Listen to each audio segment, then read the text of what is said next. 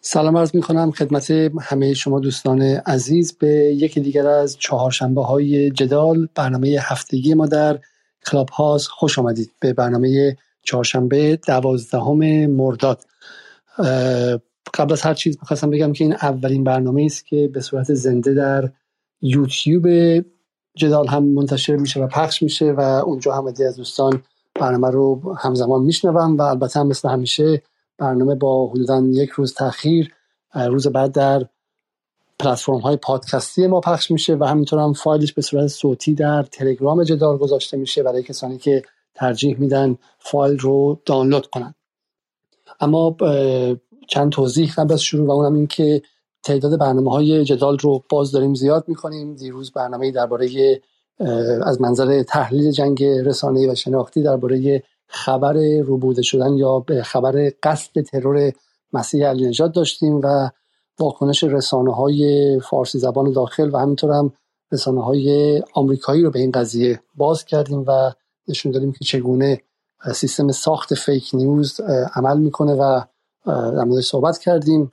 روز قبل یا دو روز قبل هم دوشنبه درباره بحث برجام صحبت کردیم. بحثی که اگرچه در کلاب فارسی همچنان بهش پرداخته میشه ولی به صورت عجیبی حتی اونقدر بیرمق بود که بی بی سی و اینترنشنال هم براش فضایی باز نکردن و بهش نپرداختن و تهدید جوزف بورل اروپا و به شکلی گذاشتن یک التیماتوم دیگه برای ایران این دفعه طوری بود که حتی خود غربی ها رو هم نتونست به تحرک وادار کنه و اون هم برنامه دیگری بود و فردا هم با دکتر مرتضی محیط برنامه خواهیم داشت درباره طبعات جنگ اوکراین و اینکه چگونه این جنگ معادلات جهانی رو عوض کرد.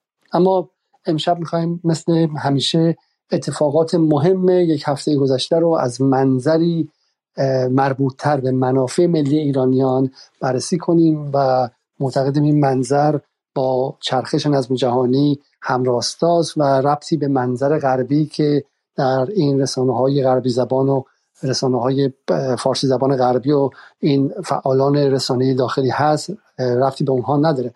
و برای همین ما هر هفته سعی می‌کنیم که اتفاقات اصلی رو بررسی کنیم. به نظر شخص خود من دو اتفاق اصلی که در این هفته افتاد که زدن ایمن زواهری رهبر القاعده بود که ادعا می‌شد که در کابل هنوز ما اسنادی در این باره البته ندیدیم همونطور که اسنادی درباره بحث ترور بن سلمان بن لادن ندیدیم در دوره اوباما و حالا من از دوستان خواهم خواست که در این باره بیشتر صحبت کنم. اما دو جمله که خودم می‌خوام بگم این که چگونه این به شکل مهره های سوخته در دست رهبران غربی و آمریکایی در جیبشون هست و هر وقت که احساس نیاز می‌کنن یکی از اونها رو در میارن. همونطور که اوباما بن لادن رو در زمانی که به نیاز داشت به شکلی با اون شکل از بین برد و بیش از هر چیز یک پدیده ای بود. واقعا به یاد حرف بودریار میافتادم که می‌گفت جنگ عراق اتفاق نیفتاد در رسانه اتفاق افتاد. واقعا قتل بن لادن هم بیش از هر چیز در CNN و در فاکس نیوز اتفاق افتاد و قتل ایمن الظواهری هم بیش از هر چیز باز در CNN و فاکس نیوز اتفاق افتاد. و به نظر میاد که وسیله بود برای بالا بردن محبوبیت بسیار بسیار پایین بایدن و دموکرات ها در آستانه انتخابات میان دوره‌ای که حالا احتمالا آقای یوسف عزیزی قضیه رو بازتر می‌کنه. و بعدی هم سفر نانسی پلوسی به تایوان بود که پس از کش و های بسیار پس از اینکه چین بسیار محکم گفتش که اگر پلوسی به اونجا بره ما خیلی ضرب شست نشون خواهیم داد و خیلی محکم خواهیم ایستاد و مانور نظامی برگزار کردن و بسیاری از جمله تحلیلگران آمریکایی مثلا برنامه جی پی اس فیض روز یک شنبه دیگه واقعا هم خودش و هم مهمانش که رئیس سابق ارتش آمریکا بود برایشون مسجل شده بود که این سفر اتفاق نمیفته اما این سفر اتفاق افتاد. در مورد این صحبت خواهیم کرد که چه اتفاقی داره میفته آیا این سفر تلاش آمریکا برای اینه که یکی دیگر از رقبای اصلیش رو به کارزار جنگ بکشونه و اون رو مستحلک کنه مثل کاری که می‌خواست با روسیه در کارزار اوکراین انجام بده یا اینکه تلاشی است برای اینکه حفظ وجهه اقتدار خودش رو بکنه و اگر اینطوره باید این رو در کنار بحث زدن ایمن الزواهری گذاشت. دقیقا این دو در کنار همدیگه آمریکایی رو می‌خواد به یاد ما بیاره که همچنان قلدر محل بود و همچنان حرفش در محل خریدار داشت در حالی که ما با آمریکایی امروز روبرو هستیم که بن سلمان قاتل خاشخچی هم حرفش رو نمی‌خره و تا حد زیادی وجهش از بین رفته. و سناریوی سوم اینه که نه آمریکا اون تغییرات کلان در در چرخش نظم جهانی رو نمی‌تونه جلوشو بگیره و همون هم هستش که بعد بحث اوکراین هم در نهایت به نابودی روسیه نینجامید بلکه آمریکایی که به شدت تضعیف شده و در افوله در بهترین حالت به دنبال اینه که از سیاست خارجی در جنگ های جناهی داخلی استفاده کنه. تقریبا چیزی شبیه آنچه در ایران سه دهه گذشته دیدیم. و برای اینکه بایدن مثلا بتونه و دموکرات بتونن در انتخابات میان دوره ای چند امتیاز بگیرن حالا این سفر رو انجام میدن حتی اگر این سفر با سیاست های کلی آمریکا همراستا نباشه. من این فقط به عنوان یک سناریو دارم مطرح می‌کنم و در واقع سوالی که از مهمانان امشب خواهم داشت اینه. اینه که سفر پلوسی آیا در راستای منافع دموکرات هاست یا در راستای سیاست های کلان آمریکا که همه می‌دونیم که در نهایت می‌خواهد تایوان رو به عرصه جنگ تبدیل کنه و تایوان هم یک اسماعیل دیگر خواهد بود برای آمریکا که به مذبح داره می‌بره ولی پرسش اینه که آیا الان میخواستش ببره؟ آیا الان آمریکا چنین آمادگی داره یا اینکه این رو نه همون پلوسی و بایدن برای منافع جناحی خودشون انجام دادن. من بیش از این صحبت نمی کنم و از آقای هومن زندی زاده از که از استرالیا هستن و خیلی خیلی دیر وقت اونجا برای اینکه دیگه بیشتر از این طول نکشه از آقای زندی زاده می‌خوام که درباره سفر پلوسی به ما توضیح بده و در واقع که هدف به شکلی پلوسی آمریکا چین و آیا آمریکا با سفر پلوسی به استان تایوان واقعا باید گفت استان تایوان به حکومت مرکزی چین ضرب شست نشان داده یا خیر؟ آقای زندی زاده شبتون بخیر و در خدمت شما هستیم. سلام خدمت شما و همه دوستان. من سریع برم سر اصل مطلب که شما فرمودید. آیا واقعا این سفر در نهایت با این کش و یک ضربه شستی بود از طرف آمریکا به حکومت مرکزی چین یا خیر. و شروع می‌کنم بحثم رو با کوین راد نخست وزیر سابق استرالیا که می‌دونیم استرالیا یکی از شاید مهمترین مرکز تولید پروپاگاندای ضد چینی هست و مدام مورد استناد گزارش های حقوق بشری قرار می‌گیره و تمام عکس های ماهواره که مثلا از استان شینجیانگ یا اونطور که ما تلفظ می‌کنیم سینکیانگ مخابره میشه رو اینها از استرالیا میاد. ایشون در چنین کشوری که بحث سیاست چین همیشه داغ هست و مسئله اول سیاست خارجی استرالیا محسوب میشه یک کتابی نوشته که اخیرا چاپ شده با عنوان جنگ اجتناب پذیر که تلاش می‌کنه توی این کتاب یه راهکاری ارائه بده برای جلوگیری از این جنگ محتمل میان آمریکا و چین درگیری نظامی که شما هم بهش اشاره کردید. او میگه بهانه این درگیری همون تایوان هست و معتقده که سفر پلوسی به تایوان در نهایت منجر به تضعیف امنیت این استان میشه. من از لفظ استان استفاده می‌کنم و خیلی تاکید دارم به خاطر اینکه چین یک سرزمین یک پارچه است و تبت شینجیانگ هنگ کنگ تایوان اینها مناطق مورد مناقشه ای هستند که خب به نوعی حالت مثلا یک کشور دو سیستم اداره میشن توی این مناطق. و این وضعیت یه جورایی باعث همیشه طمع آمریکا بوده برای اینکه بتونه توی این مناطق مشکلاتی رو ایجاد بکنه انقلابات رنگی و از اینجور داستان ها حالا کمیرات میگه هدف اولیه چین برای دنبال کردن اون چین واحد و به نوعی بازگشت این دوتا خطه به هم دیگه برای سال 2049 میلادی بوده ولی با این تحرکات و این جور اتفاقاتی که داره میفته ممکنه که این اتفاق به اواخر دهه 2020 یا اوایل دهه 2030 میلادی شکل بگیره. اون وقت زمانی هم هستش که چین در زمینه نظامی پیشرفت های مورد نظرش رو کامل کرده و از لحاظ اقتصادی هم از امروز موقعیت بهتری خواهد داشت و توجه داشته باشیم با, با وجود اینکه آمریکا همونطور که شما اشاره کردید افول می‌کنه همچنان برای سالها قدرت اول خواهد بود. منتها این روند خیزش چین و پایین اومدن آمریکا به نوعی همزمانه. یعنی در ده سال دیگه 15 سال دیگه اگر بخواد این اتفاق بیفته اون وقت موقعیت چین از چند جهت بهتر خواهد بود. حالا این کش و که پیش اومد و پلوسی در نهایت بعد از حتی تهدیدی که ما هواپیمات می‌زنیم و نمی‌دونم می‌گیریم این تایوان رو حمله می‌کنیم و همه این حرفا باز اومد اونجا و نشست. برای اینکه من اصلا فکر می‌کنم توی اون شرایطی که پیش اومد اساسا دیگه نمی‌شد که نیاد. یعنی این یک جور حقارت سیاسی می‌شد در برابر چین. و خیلی جایگاه به نوعی حیمنه آمریکا رو یه جورایی باز تضعیفش می‌کرد. باز میگم همش سر جاش هست قدرتش ولی هی این چیزهایی داره انگار تضعیفش می‌کنه. ولی من با این تحلیل به هر حال موافقم که یه دی میگن این قدرت نمایی بوده دیگه. نشون داده که نه هنوز من ارباب هستم و تو خیلی نمی‌تونی مانع همیال من بشی. اما این تحلیل بدون در نظر گرفتن یک موضوع مهم که آیا این پیروزی سیاسی چه بهایی برای ساکنان تایوان داره اصلا ممکن نیست. این سفر عبور از خود سیاست چین واحده که آمریکا به رسمیتش می‌شناسه و یک تنش بسیار کم سابقه ای رو بین دو کشور وجود آورده.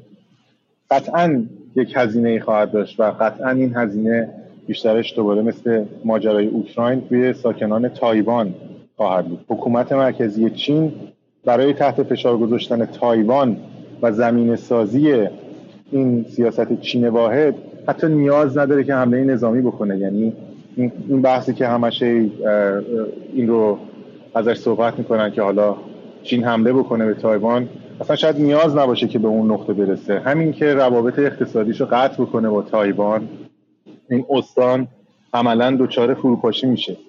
یعنی دلیلی که شاید خود بایدن تماس می‌گیره با چین و میگه که ما این سیاست چین واحد رو به رسمیت می‌شناسیم و با این سفر مخالفیم و این صحبت ها خودش حاکی از یک جور شکاف داخلی در آمریکا در رابطه با سیاست خارجی این کشور هم هست.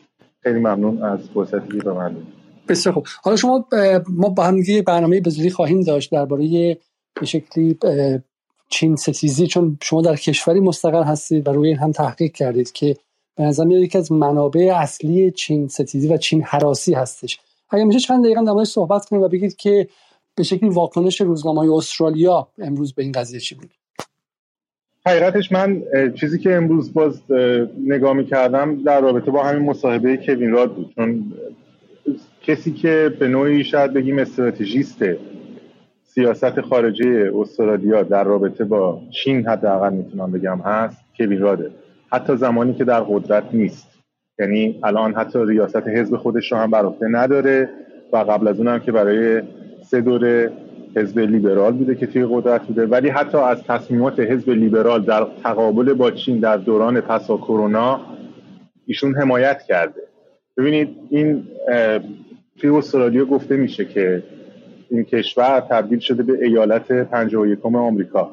و علتش هم همین به نوعی کرنش مدام استرالیا و تبدیل شدن به سپر بلای آمریکاست. در ماجرای کرونا زمانی که سال 2020 این اتفاق افتاد خب از لفظ ویروس چینی به وفور ترامپ استفاده می‌کرد و مدام این رو می‌گفتن که به قطعیت کار دولت چینه برای اینکه بخواد دنیا رو به هم بریزه و خودش پیشرفت اقتصادی بکنه این حرفا. استرالیا اومد خودش با پیش گذاشت و گفت که حالا این ادعایی که آمریکا می‌کنه رو من می‌خوام به طور رسمی پیگیری بکنم. پیگیری استرالیا و این به نوعی اصرارش بر این هم که ما بریم ریشه ویروس کرونا رو در ووهان چین پیدا بکنیم. یعنی اصلا یه سوالیه که انگار جواب توشه. ما ریشه یه چیزی رو می‌خوای پیدا بکنیم. چطور اینقدر با اطمینان میگی از اونجا و به این طریق وارد شده؟ خودش در مقابل چین قرار داد و به نوعی یک جور تعرفه های خیلی سنگینی که چین شروع کرد به گذاشتن روی محصولاتی که از استرالیا وارد می‌کرد. بعد محدود کردن صادراتش به استرالیا. اینا رو تحت فشار گذاشت. برای همین هم هست که من عرض می‌کنم خدمتتون که کوین داد این صحبت هایی که می‌کنه این حرف که می‌زنه به نوعی در مورد چین واقع بینانه است. حداقل از این زاویه‌ای که داره ازش حرف می‌زنه. چرا که او الان داره تحلیل می‌کنه چین رو. چون که پای استرالیا وسط نیست شاید راحت ترین کار می‌کنه. بین آمریکا و چین مستقیما یک اتفاقی افتاده. حالا او داره از بیرون تحلیل می‌کنه. داره میگه این ماجرا زمین سازی می‌کنه. که شاید اصلا ما حتی نیاز نداشته باشیم به یک حمله نظامی. توی تحلیلگرای آمریکایی هم این حرف گفته شده از دنی های فانگ این صحبت مطرح شده. یک کانال یوتیوبی هست به اسم دنیو اطلس که خیلی تحلیل های خوب در مورد اوکراین و روسیه هم ارائه میده و تخصصش روی چین بوده پیش از این جنگ اوکراین. او هم به همین نکته اقتصادی اشاره می‌کنه. بنابراین نبایستی تکبودی این ماجرا رو ببینیم. و رابطه استرالیا هم توی این داستان مشخصا روی اون پروپاگاندای ضد چینی متمرکز خواهد بود. اونها طی دو پیمان امزوس و اوکس و هم با آمریکا هستن در یک جور همراهی هستند در تمام زمینه های سیاسی نظامی. منتها یک مشکلی که در استرالیا هست که به نوعی بیشباهت مشکل ما در ایران نیست اینه که مثلا تصور کنید ما در ایران مبارزه با امپریالیسم در زمینه سیاسی و حالا تا حدی در زمینه نظامی در منطقه انجام میدیم ولی از لحاظ اقتصادی کاملا سرمایه‌دارانه رفتار می‌کنیم. در استرالیا این شکاف به این شکل مطرحه که رابطه با آمریکا از لحاظ سیاسی و فرهنگی و نظامی هست ولی رابطه اقتصادی با چینه. شما هر قدرم که روابط نظامی و سیاسی تقوی بکنی در نهایت اگر که اقتصادت بشه تحت خطر بیفته. مثلا همون کاری که آمریکا با تحریماش با کشورهای دیگه می‌کنه ضربه ای که می‌خوری خیلی سنگین خواهد بود. و این پاشنه آشیل استرالیاست در سیاست خارجش. و جالبه که مدام هی دارن خودشون از چین دورتر و به آمریکا نزدیکتر می‌کنن. و برای همین در مسائل داخلیشون تورم شروع شده. نمی‌دونم مشکلاتی پیش اومده از لحاظ مخارج زیادی که از پول مالیات دهنده های استرالیایی خرج زیردریایی هایی شد که بحثش هم این اواخر مطرح بود با قراردادی که آمریکا از فرانسه دزدید به نوعی. مجموعش خیلی جالب نیست. در واقع اصل حرف همینه. در واقع میلیتاریزه شدن و نظامی شدن سمت اقیانوس آرام و به شکلی سمت شرقی اقیانوس هند و اون اون منطقه است. ببیشه اینکه بالا در استرالیا این تصور که چین ممکنه که به استرالیا هم حمله کنه به عنوان بخشی از به شکلی توهم توته در اونجا داره تبلیغ میشه برای اینکه بله. بتونن بتونن اون رو سنگین‌تر کنن. بسیار خوب. اگه حالا حرفی هست آقای زندی زاده بفرمایید که وگرنه بریم نه شما حالا شما به وضوح بیشتری فرمودید دیگه. اون بحث نظامی شدن این منطقه و تنظیم سیاست بر مبنای که یک خطر بالقوه‌ای به اسم چین وجود داره که هر لحظه ممکنه به ما حمله بکنه بسیار قوی است و داره روش تاکید میشه. شما درست گفتید. خیلی ممنون. بسیار ممنون از شما. خیلی خیلی ممنون و میریم سراغ دکتر بازرگان. آقای بازرگان سلام و شبتون بخیر و خوش آمدید حالا ما واقعا یادش که اسم این اتاق رو عوض کنیم ولی مقدار دیره برای این کار. ولی بذاریم از شما این سال بپرسم های بازرگان. آیا چین به تایوان حمله می‌کنه و این مقدمه جنگ جهانی سوم میشه؟ عرض ادب و احترام دارم خدمت همه عزیزان دوستان اساتید بزرگی در استیج هستن و همچنین شنوندگان خوب. ببینید برای جواب دادن به این سوال باید از چند منظر به این مسئله نگاه کرد. یکی اینکه از یک منظر آیا جنگ تایوان و چین به معنای جنگ رو در روی قرار گرفتن آمریکا با چین خواهد بود؟ یعنی آیا ما جنگی رو خواهیم دید که آمریکا و چین وارد یک جنگ تمام ایار با هم بشن؟ یه ساله یا نه. جنگ تایوان اتفاق میفته چین به تایوان حمله می‌کنه و ما مشابه سناریوی اوکراین خواهیم بود. و آمریکا از تایوان حمایت می‌کنه اما مستقیم رو در روی چین قرار نخواهد گرفت. این سناریو کاملا مجزا می‌تونه باشه. مورد بعد اینه که ما باید بررسی کنیم ببینیم چقدر این دوتا بازیگر اصلی در بحران احتمالی تایوان که آمریکا و چین باشن چقدر تمایل دارن که این اتفاق بیفته. من, من اول دلایل عدم تمایلشون رو میگم بعد دلایل تمایلشون رو میگم. ببینید چین در مقایسه با حداقل روسیه یک بازیگری به شدت محافظه کاره. و اصلا اون رویکردهای سخت رالیستی که روسیه در سیاست خارجی خودش پیش می‌گیره رو چین ذاتا نداره و بازیگر بسیار محافظه کاریه و در طول دهه های گذشته در سیاست خارجی خودش به شدت سیاست مدارا رو داشته سیاست همکاری رو پیش گرفته. چرا؟ چون قصد پیشرفت قصد رشد داره. و الان تازه طی چند سال اخیره که ما می‌بینیم پا های جدی در حوزه های نظامی و ژئوپلیتیک داره می‌ذاره اما کماکان ما می‌بینیم که مثلا در نوع نگاهش به بحران اوکراین علیرغم حمایت هایی که از روسیه می‌کرد سعی نکرد که یک بلوکبندی تشکیل بده و صفر و صد بیاد پشت روسیه وایسه و مقابل آمریکا قرار بگیره. از این رو به نظر من option حمله چین به تایوان option ی نیست که خیلی مورد تمایل چین باشه. به خاطر که چین می‌خواد با دنیا کار کنه. چین دوست نداره تحریم هایی که رو روسیه اومد روش روی چین بیاد. حالا صحبت می‌کنیم که چقدر اثرگذار آیا اصلا خواهد بود یا نه. ولی صرفا الان چین برنامه بلند پروازانه برای خودش داره. تو 20 سی 20 40 می‌خواد هژمون بشه. می‌خواد قدرت اول اقتصاد دنیا بشه. و جنگ فعلا براش مطلوب نیست و اینکه حتی اگه پیروز جنگ هم بشه بالاخره جنگ براش هزینه داره. نکته بعدی اینه که در طرف مقابل ایالات متحده آمریکا رو داریم. من باز دارم تاکید می‌کنم اول دلایل عدم تمایلشون رو می‌خوام بگم. که بعد بفهمیم چقدر اوضاع پیچیده است. ایالات متحده آمریکا خب بدیهی است که می‌خواهد چین رو مهار کنه و این سیاست هم مال امروز و دیروز نیست. شما اگه مطالب rise of China رو از 20 سال پیش 30 سال پیش دریای چین رو بریم بخونیم می‌بینیم که دهه 90 میلادی آمریکا به شدت تمرکز داره اینجا. روی مبحث MRI خیلی جدی داره کار می‌کنه شبیه سازی می‌کنه جنگ خودش رو با چین رو در دریای چین و موضوع تازه واسش نیست. ما به لحاظ زبانی از اوباما شنیدیم اینو. جنگ گمرکی رو با ترامپ داشتیم علیه چین و خب در زمان بایدن هم که داریم می‌بینیم. و همون مبحث کرونایی که دوست عزیزمونم بهش اشاره کرد خودش از خیلی از منظرها یک جنگ بین آمریکا و چین بود. پس موضوع چین برای آمریکا یه موضوع خیلی جدیه. اما آمریکا به چه قیمتی می‌خواهد چین را مهار کند؟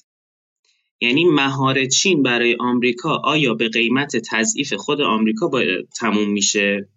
یعنی آمریکا در سناریو پردازی هایی که می‌کند آیا این احتمال رو برای خودش در نظر می‌گیره که من به قیمت تضعیف خودم چین رو مهار کنم.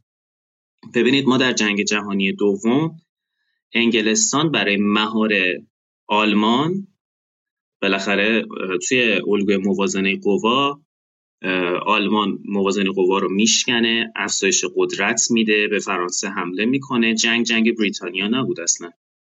بریتانیا برای چی حمله می‌کنه به آلمان؟ برای اینکه این الگوی موازنه قوا به ضرر بریتانیا تموم نشه و بخواد آلمان رو مهار کنه و خودش قدرت باقی بماند.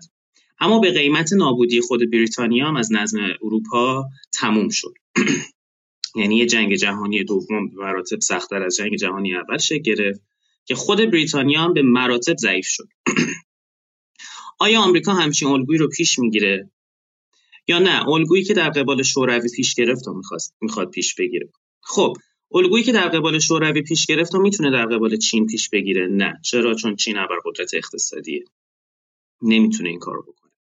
نکته بعدی این که آیا بازدارندگی ای اجازه میده که این دوتا ابرقدرت با هم رو در روی کامل بشن؟ خیلی بعیده. خیلی بعیده. به خاطر اینکه هزینه جنگ انقدر بالا میره و انقدر قدرت نابودی بالا میره که خدمت شما ارز کنم که تقریبا غیر ممکن می‌کنه. البته ما قطعیت نداریم ولی خب اوضاع رو برای آمریکا خیلی مشکل خواهد کرد. رو در رو شدن با قدرت هسته نکته بعد اینه که تجربه روسیه یه زنگ خطری همونطوری که برای چین بود یعنی چین یه زنگ خطری از تجربه روسیه در اوکراین داره برای خودش می‌بینه.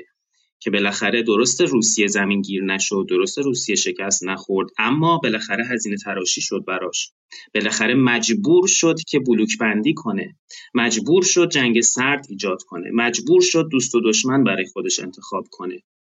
و چین الان مایل نیست این کار رو بکنه. اینا براش هزینه است. از اون طرف برای آمریکا هم هزینه است. چرا؟ چون تجربه روسیه بهش نشون داد که ساختار تحریم ها دیگه کار کرده گذشته رو نداره. و اگه همین کار رو بخواد با چین انجام بده چین اصلا قابل مقایسه نیست به لحاظ جایگاه اقتصادیش در نظام بین با روسیه.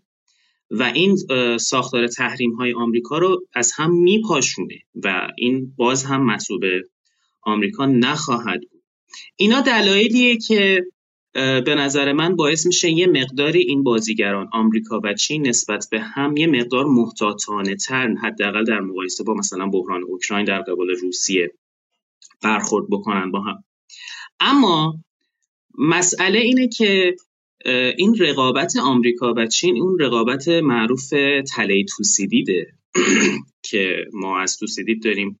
در زمان بین آتن و اسپارتا که معرفی می‌کرد تعریف می‌کرد که این جنگ جنگ هژمونیکاله دعوا دعوای هژمونیکاله. یعنی یه جایی یهو در محاسبه هزینه فایده آمریکا داره نگاه می‌کنه میگه من اگه به چین حمله نکنم چین داره رشد می‌کنه و رشد unstoppable داره می‌کنه.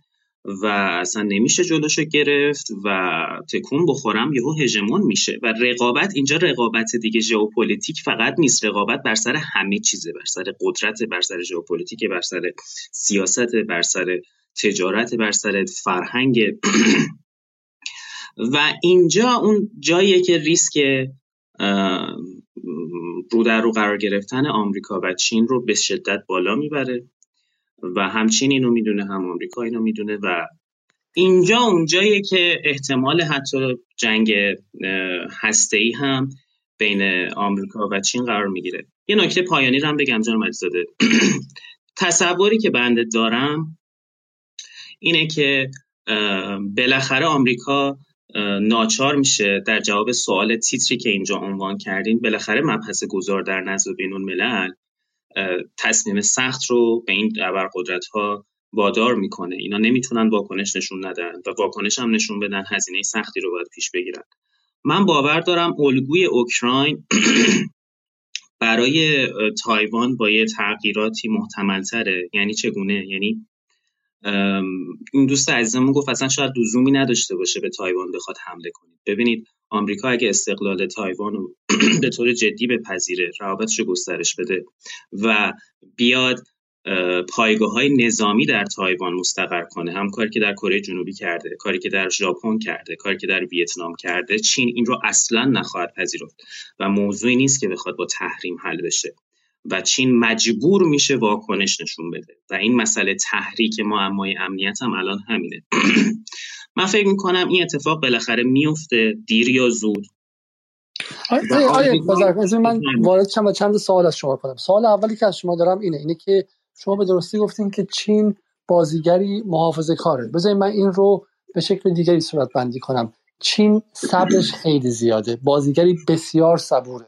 و حالا ما در ایران با یک بازیگر صبور روبرو هستیم. نظر من آقای خامنه ای هم بازیگر صبوره و خیلی بازی رو در واقع طولانی مدت در مثلا یه عرصه سی ساله طراحی کرده. اما چینی ها خیلی صبورتر حتی واقعا در عرصه 100 ساله به قضیه نگاه می‌کنن و چشمشون به 2050 و 2070 و غیره است. برای همین هیچ گونه عجله برای جلو انداختن این قضیه ندارن. اما سوال اگر چینی ها علاقه به ایجاد درگیری امروز ندارن و برخلاف گفته بسیار از تحلیلگران به شکلی عجول که بعد از اوکراین بلافاصله گفتن که چین هم حالا تایوان رو خواهد گرفت و و چین در نگاهش خیلی بلند مدت تره چرا هفته گذشته اینقدر محکم جلوی پلوسی وایستاد که حالا در موقعیت قرار بگیره که به نظر بیاد که مثلا اون وعده هایی که داده رو عملی نکرده. از دیروز هم که دقت کنید که بسیار از غربگرایان ایرانی به ویژه در کلاب هاست دارن لباس رز میپوشن و به گردان های جهادی تایوان به شوخی میگم البته. می‌خوام بپیوندن و برن اونجا به شکلی از نظم قدیم جهانی دفاع کنن و نگذارن که در به زعم خودشون مثلا به شکل آمریکا هژمونی خودش رو از دست که می‌خواستن برن پنج شیر با طالبان بجنگن بله. دقیقا همون کسانی که سال گذشته این موقع در راه پنج شیر بودن در ذهن خودشون الان در راه استان تایوان هستن. ولی بعد شش ماه پیشم که در راه اوکراین بودن خیلیشون نیروهای جهادی غربگرای ایرانی. اما سوالی که من از شما دارم اینه. اینه که چرا بس به نظرتون چین اینقدر محکم وایستاد و الان چه کار می‌تونه بکنه به نظرتون؟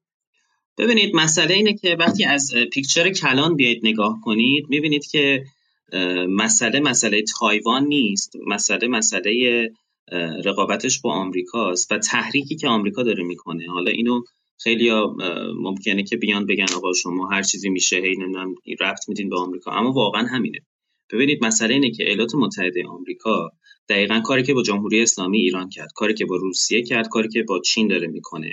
برای مهار رقیب خودش مهمترین حوزه مهار رقابت مهار ژئوپلیتیکه و باید بیای در یک مرز سومی در نزدیکی اون رقیب خودت بشینی که اگر جنگی صورت گرفت هزینه جنگ رو بیشتر به رقیبت تحمیل کنی.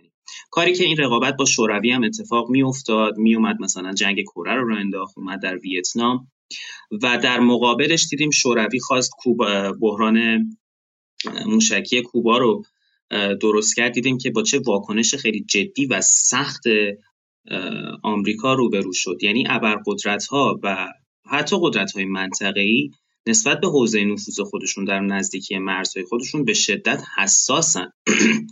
و در طول این سالها آمریکا در مرزهای چین نشسته. شما از شرقش نگاه کنید که سالها تو افغانستان بود. ببخشید در از غربش. با هند هم پیمان خیلی جدیه. از اون شما نگاه کنید با در ویتنام هست در کره جنوبی هست در ژاپن هست در فیلیپین هست. یعنی کلا چین رو در دریای خدمت شما عرض کنم در دریای چین محاصره کرده به لحاظ نظامی. و مونده تایوان. حالا تایوان جدایی از اینکه حالا چین ادعای مالکیت روش می‌کنه و, و واقعا خب تایوان چین بوده دیگه.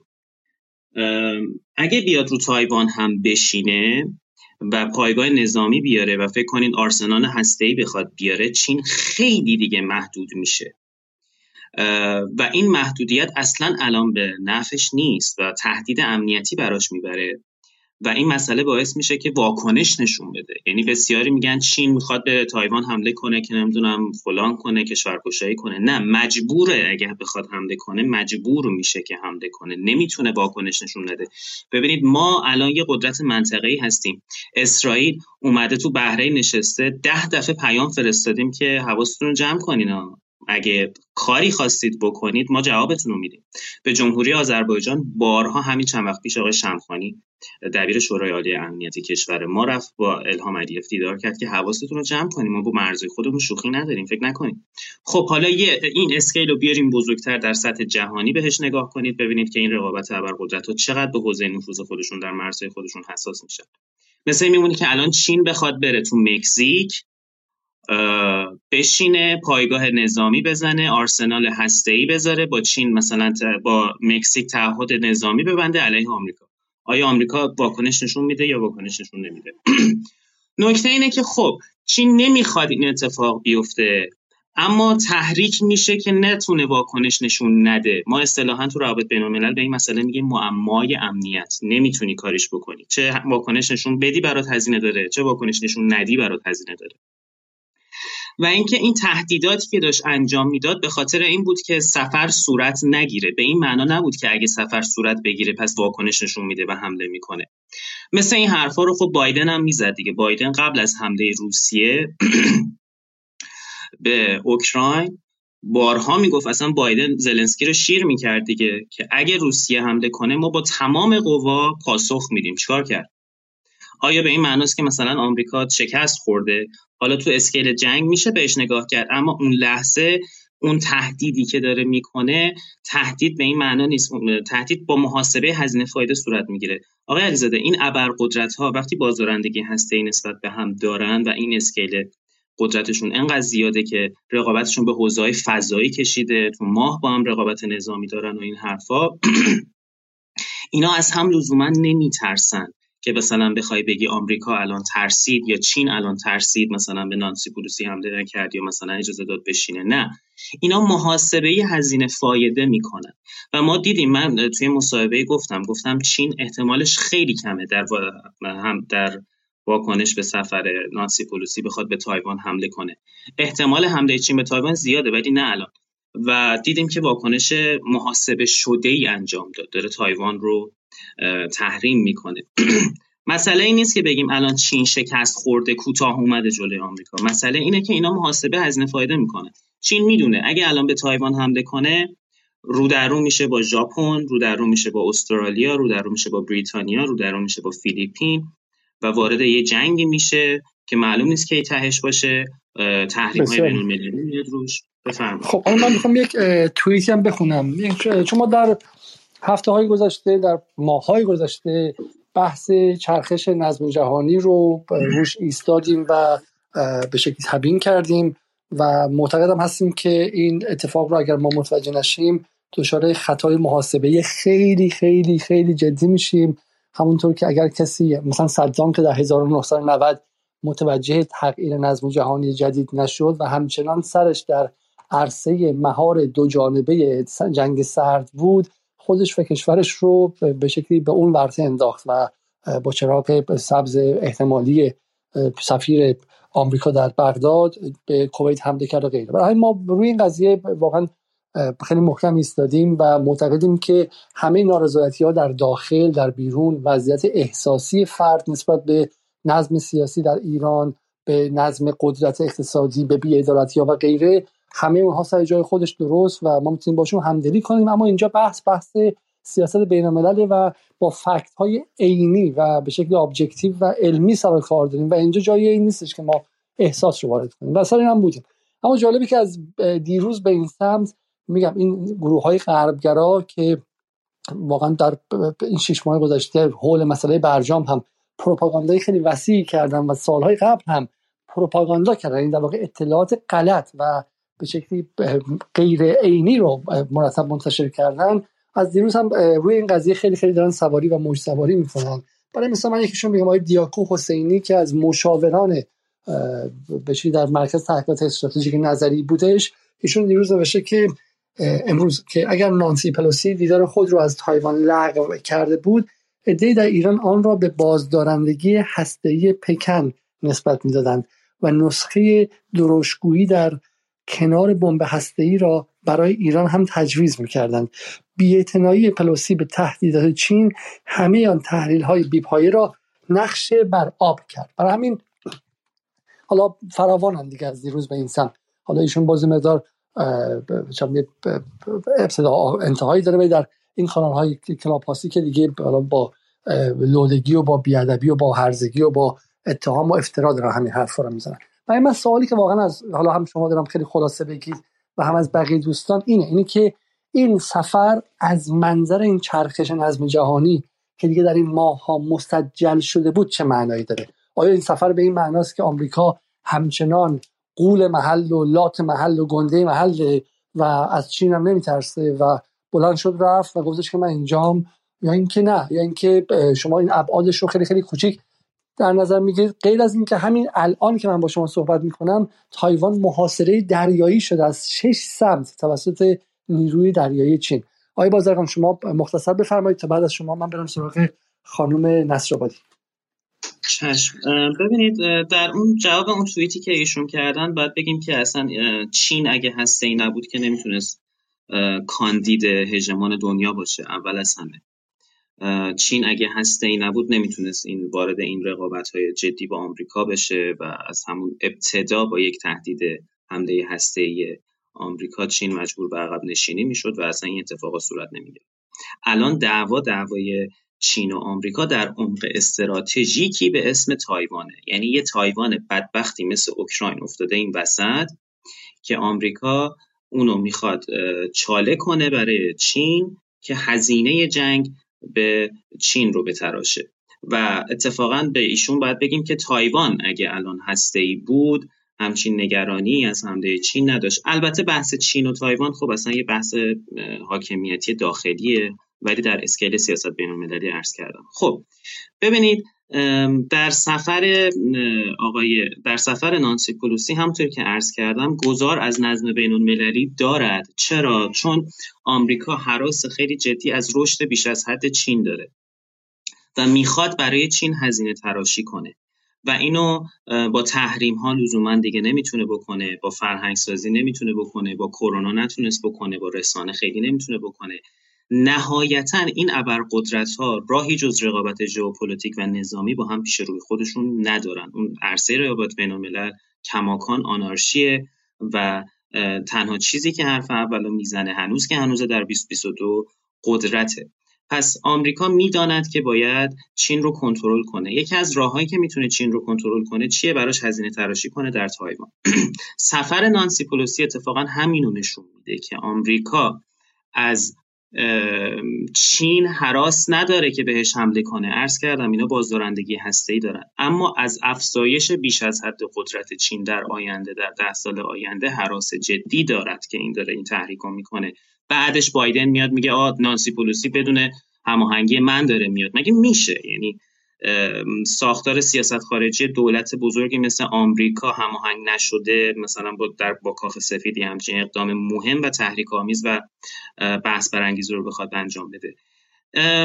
نکته اینه که اما از اون برای جریان هم شما بخواید نگاه کنید این همون محتاط بودن چین رو نشون میده. یعنی چین هم همونطور که عرض کردم در نوع واکنشش به جنگ بحران اوکراین ما داریم می‌بینیم دوست نداره الان در حال حاضر وارد بلوک بندی بشه و آمریکا دوست داره این بلوک بندی رو دوباره ایجاد کنه.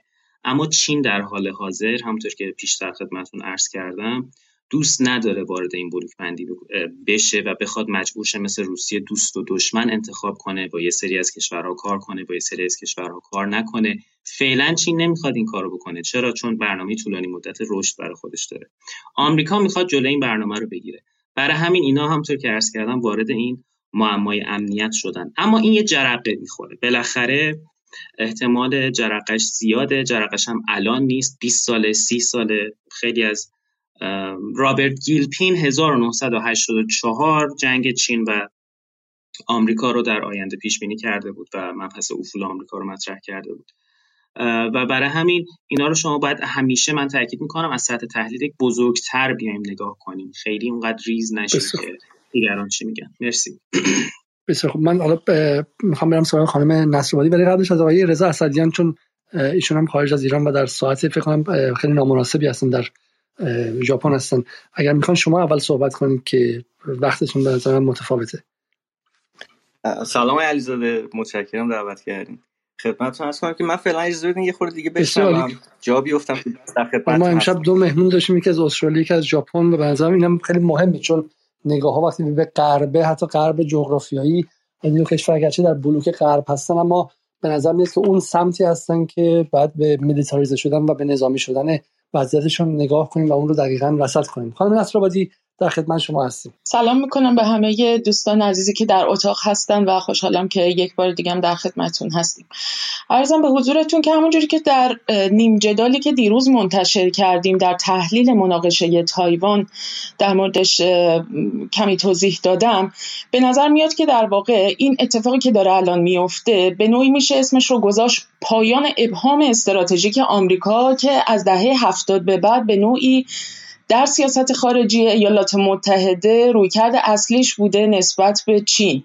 این ابهام استراتژیک در واقع یا همون به نوعی استراتژیک امبیگویتی یه رویکردی بوده که ایالات متحده همواره سعی می‌کرده که اینجور تظاهر بکنه که به اصل چین واحد و به این سیاست پایبنده یعنی از زمانی که به نوعی روابط چین و از طریق نیکسون که به در واقع این منطقه سفر کرد و این روابط رو سعی کرد که به نوعی به یک رابطه دوستانه تری بدل بکنه و اینها به شرکای اقتصادی همدیگه تبدیل شدن.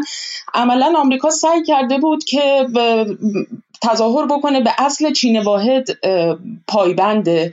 اما علیرغم همه اینها همواره رابطهش رو با تایوان به گونه ای تنظیم کرده بود که گویا مثلا تایوان ایالت و دوم آمریکاست و اساسا انگار یکی از سلول های زنجیره در واقع اقتصادی آمریکا و یکی از حلقه های بسیار استراتژیک زنجیره اقتصادی آمریکا به شمار می اومده اما قضیه اینه که واقعیت قضیه اینه که در واقع با قدرت گرفتن چین در این نظم بین المللی تک قطبی به مرور به خصوص از دو دهه قبل به این سمت به تدریج یک وضعیتی به وجود اومده که فارغ از اینکه چه کسی در آمریکا قدرت رو در اختیار داشته باشه یعنی در این نظام دو حزبی آمریکایی کدوم حزب در واقع سر کار باشن و کدوم رئیس جمهور به قدرت رسیده باشه اینها در واقع سیاست های جدیدی رو در قبال چین در پیش می‌گیرن.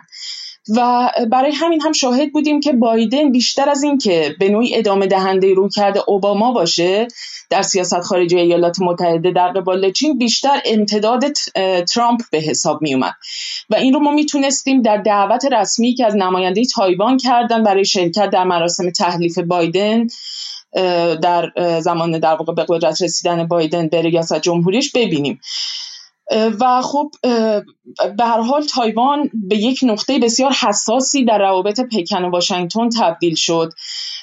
و در واقع الان هم بعد از این سفر پلوسی به تایوان کسانی که به حال جزئی از establishment آمریکا هستن یعنی دستگاه سیاسی در واقع ایالات متحده هستن اینجوری استدلال می‌کنن یعنی اینطور دفاع می‌کنن از سفر پلوسی علیرغم اختشاشات و عدم توافق هایی که سر این سفر وجود داشت بینشون. میگن که به حال آمریکا می‌خواست این پیامو به پکن ارسال بکنه که تایوان به اندازه کافی برای ما مهمه و ما در سطوح عالی می‌خوایم با این کشور تعامل داشته باشیم.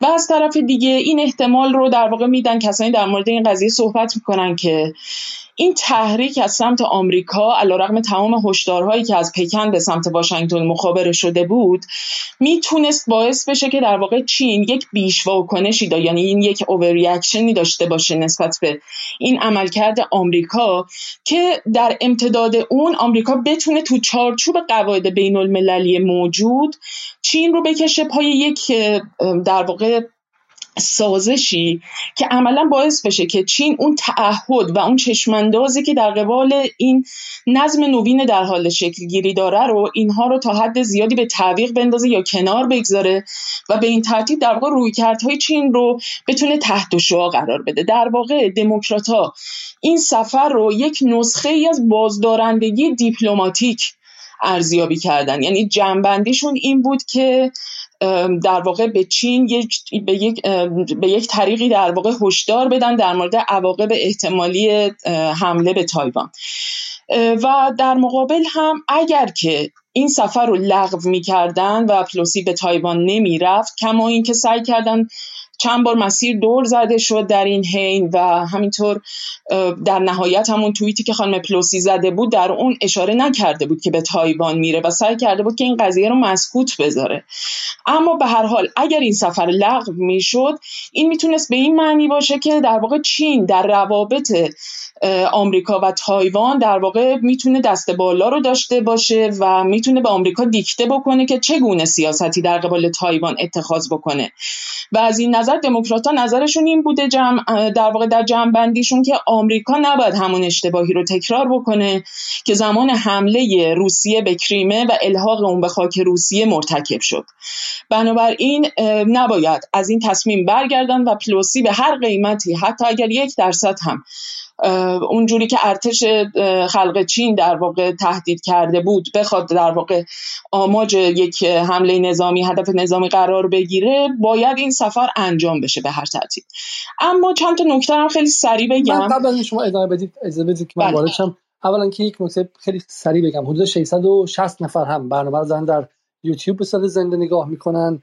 و حدود 510 نفر هم اینجا در کلاب هاوس هستن. از دوستان کلاب هاوس خواهش می‌کنم که اتاق رو share کنن. این share کردن شما حیاتی برای دیده شدن اتاق و از دوستان یوتیوب هم تقاضا می‌کنم که همین الان برنامه رو like کنن. اما بیام سراغ شما. خانم نصرآبادی در نهایت همه حرفای شما درست اما چین هم چین معمولی نیست. چینی که در دوره شی جین پینگ به سمت ناسیونالیسم رفته یه مقدار رابطه حکومت چین با مردمش بر اساس اینکه اونها هم دارن به شکلی اقتدار رو به جامعهشون میفروشن. اقتدارشون تا حد زیادی واقعیه.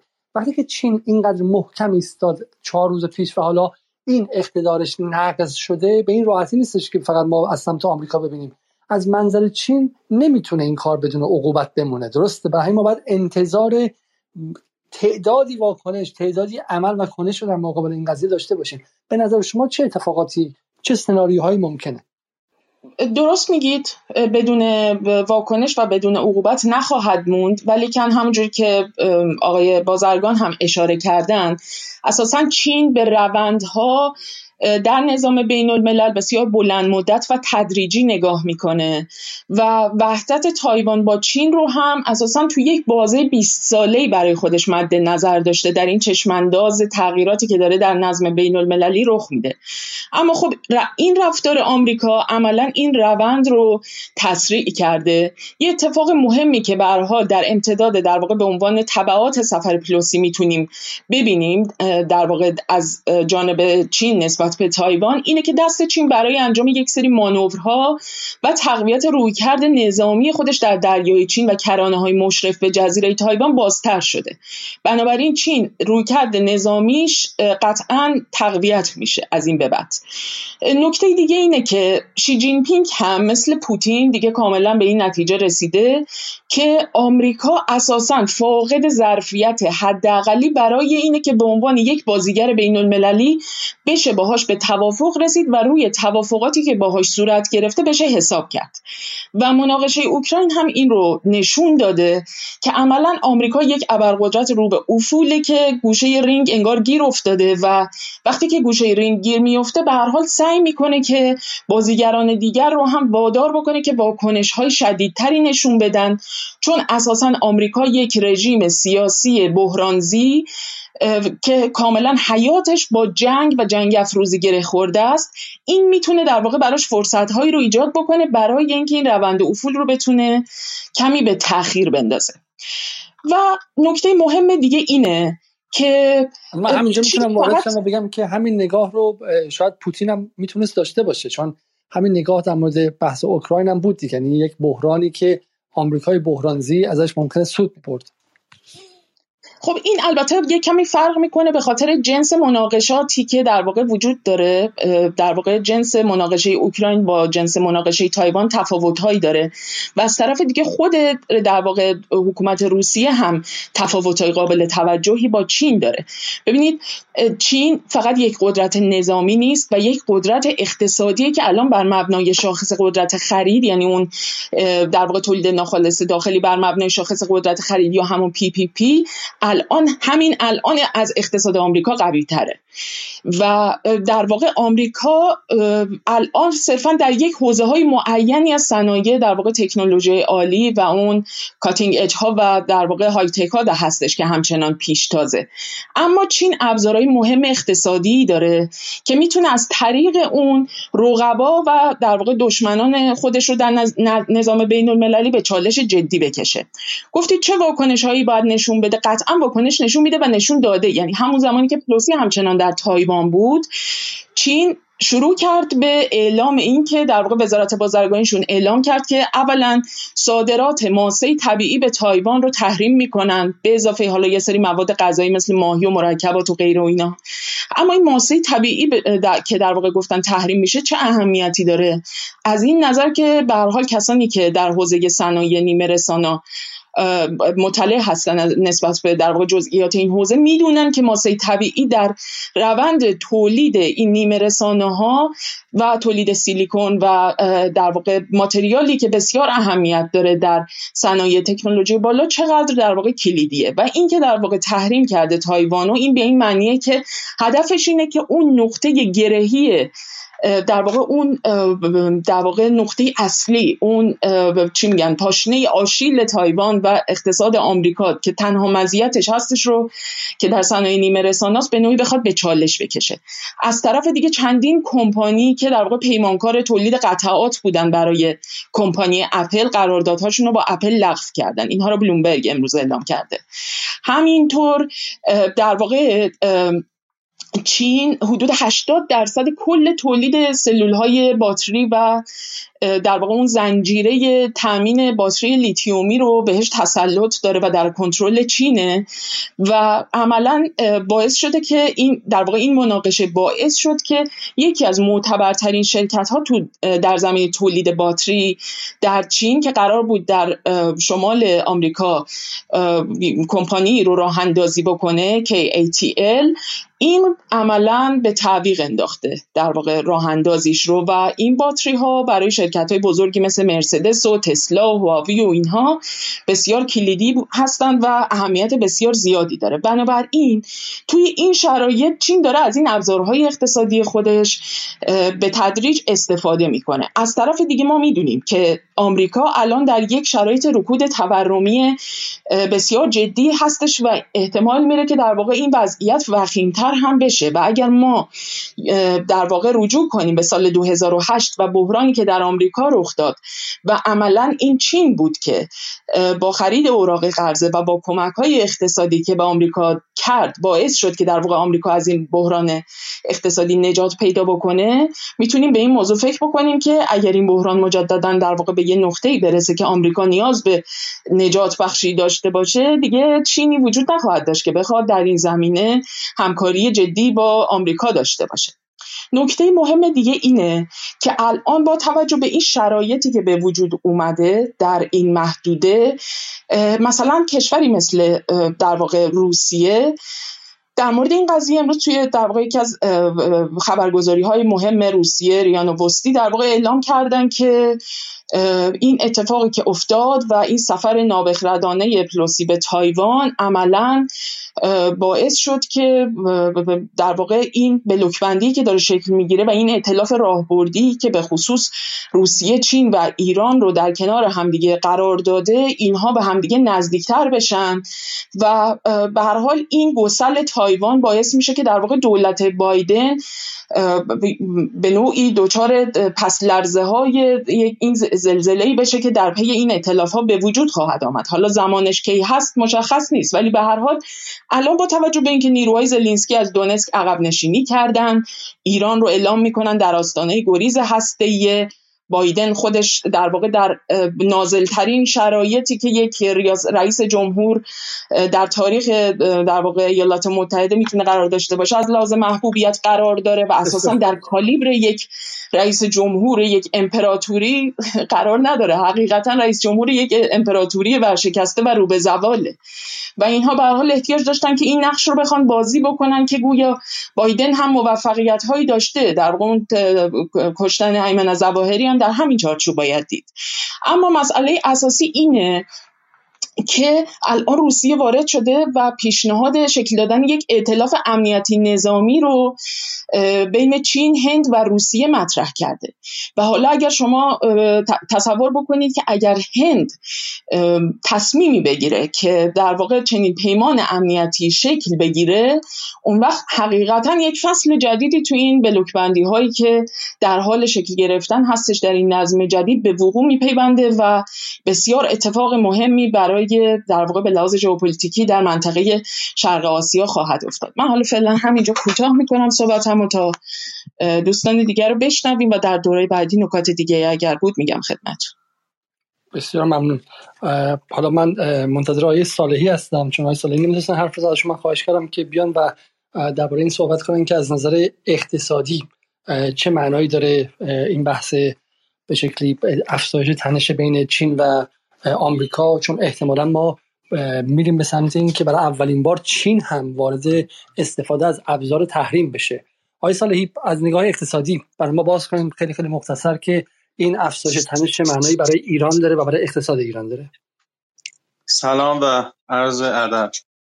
خب بازی چین همواره تو حوزه بازی اقتصاد بوده و من هم موافقم که چینی ها به هیچ به دنبال تنش نبودن و در طول چهار دهه گذشته همواره همون سیاست مدارا رو پیش گرفتن و شاید یکی از دلایلش هم اون سختی هایی باشه که به واسطه فرق در سالیان دور در چین تجربه کردن و به دوست ندارن که این تکرار بشه. اما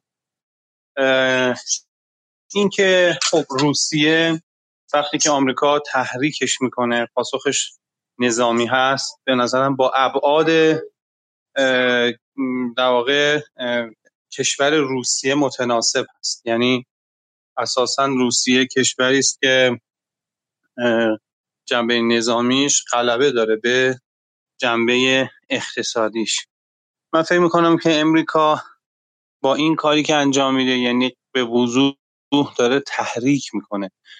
آیه علیزاده در اون مستندی که آقای ریدلیا ساخت و حالا قرار بود که یک بار به نظرم الان خیلی جذابه دیدن اون مستند.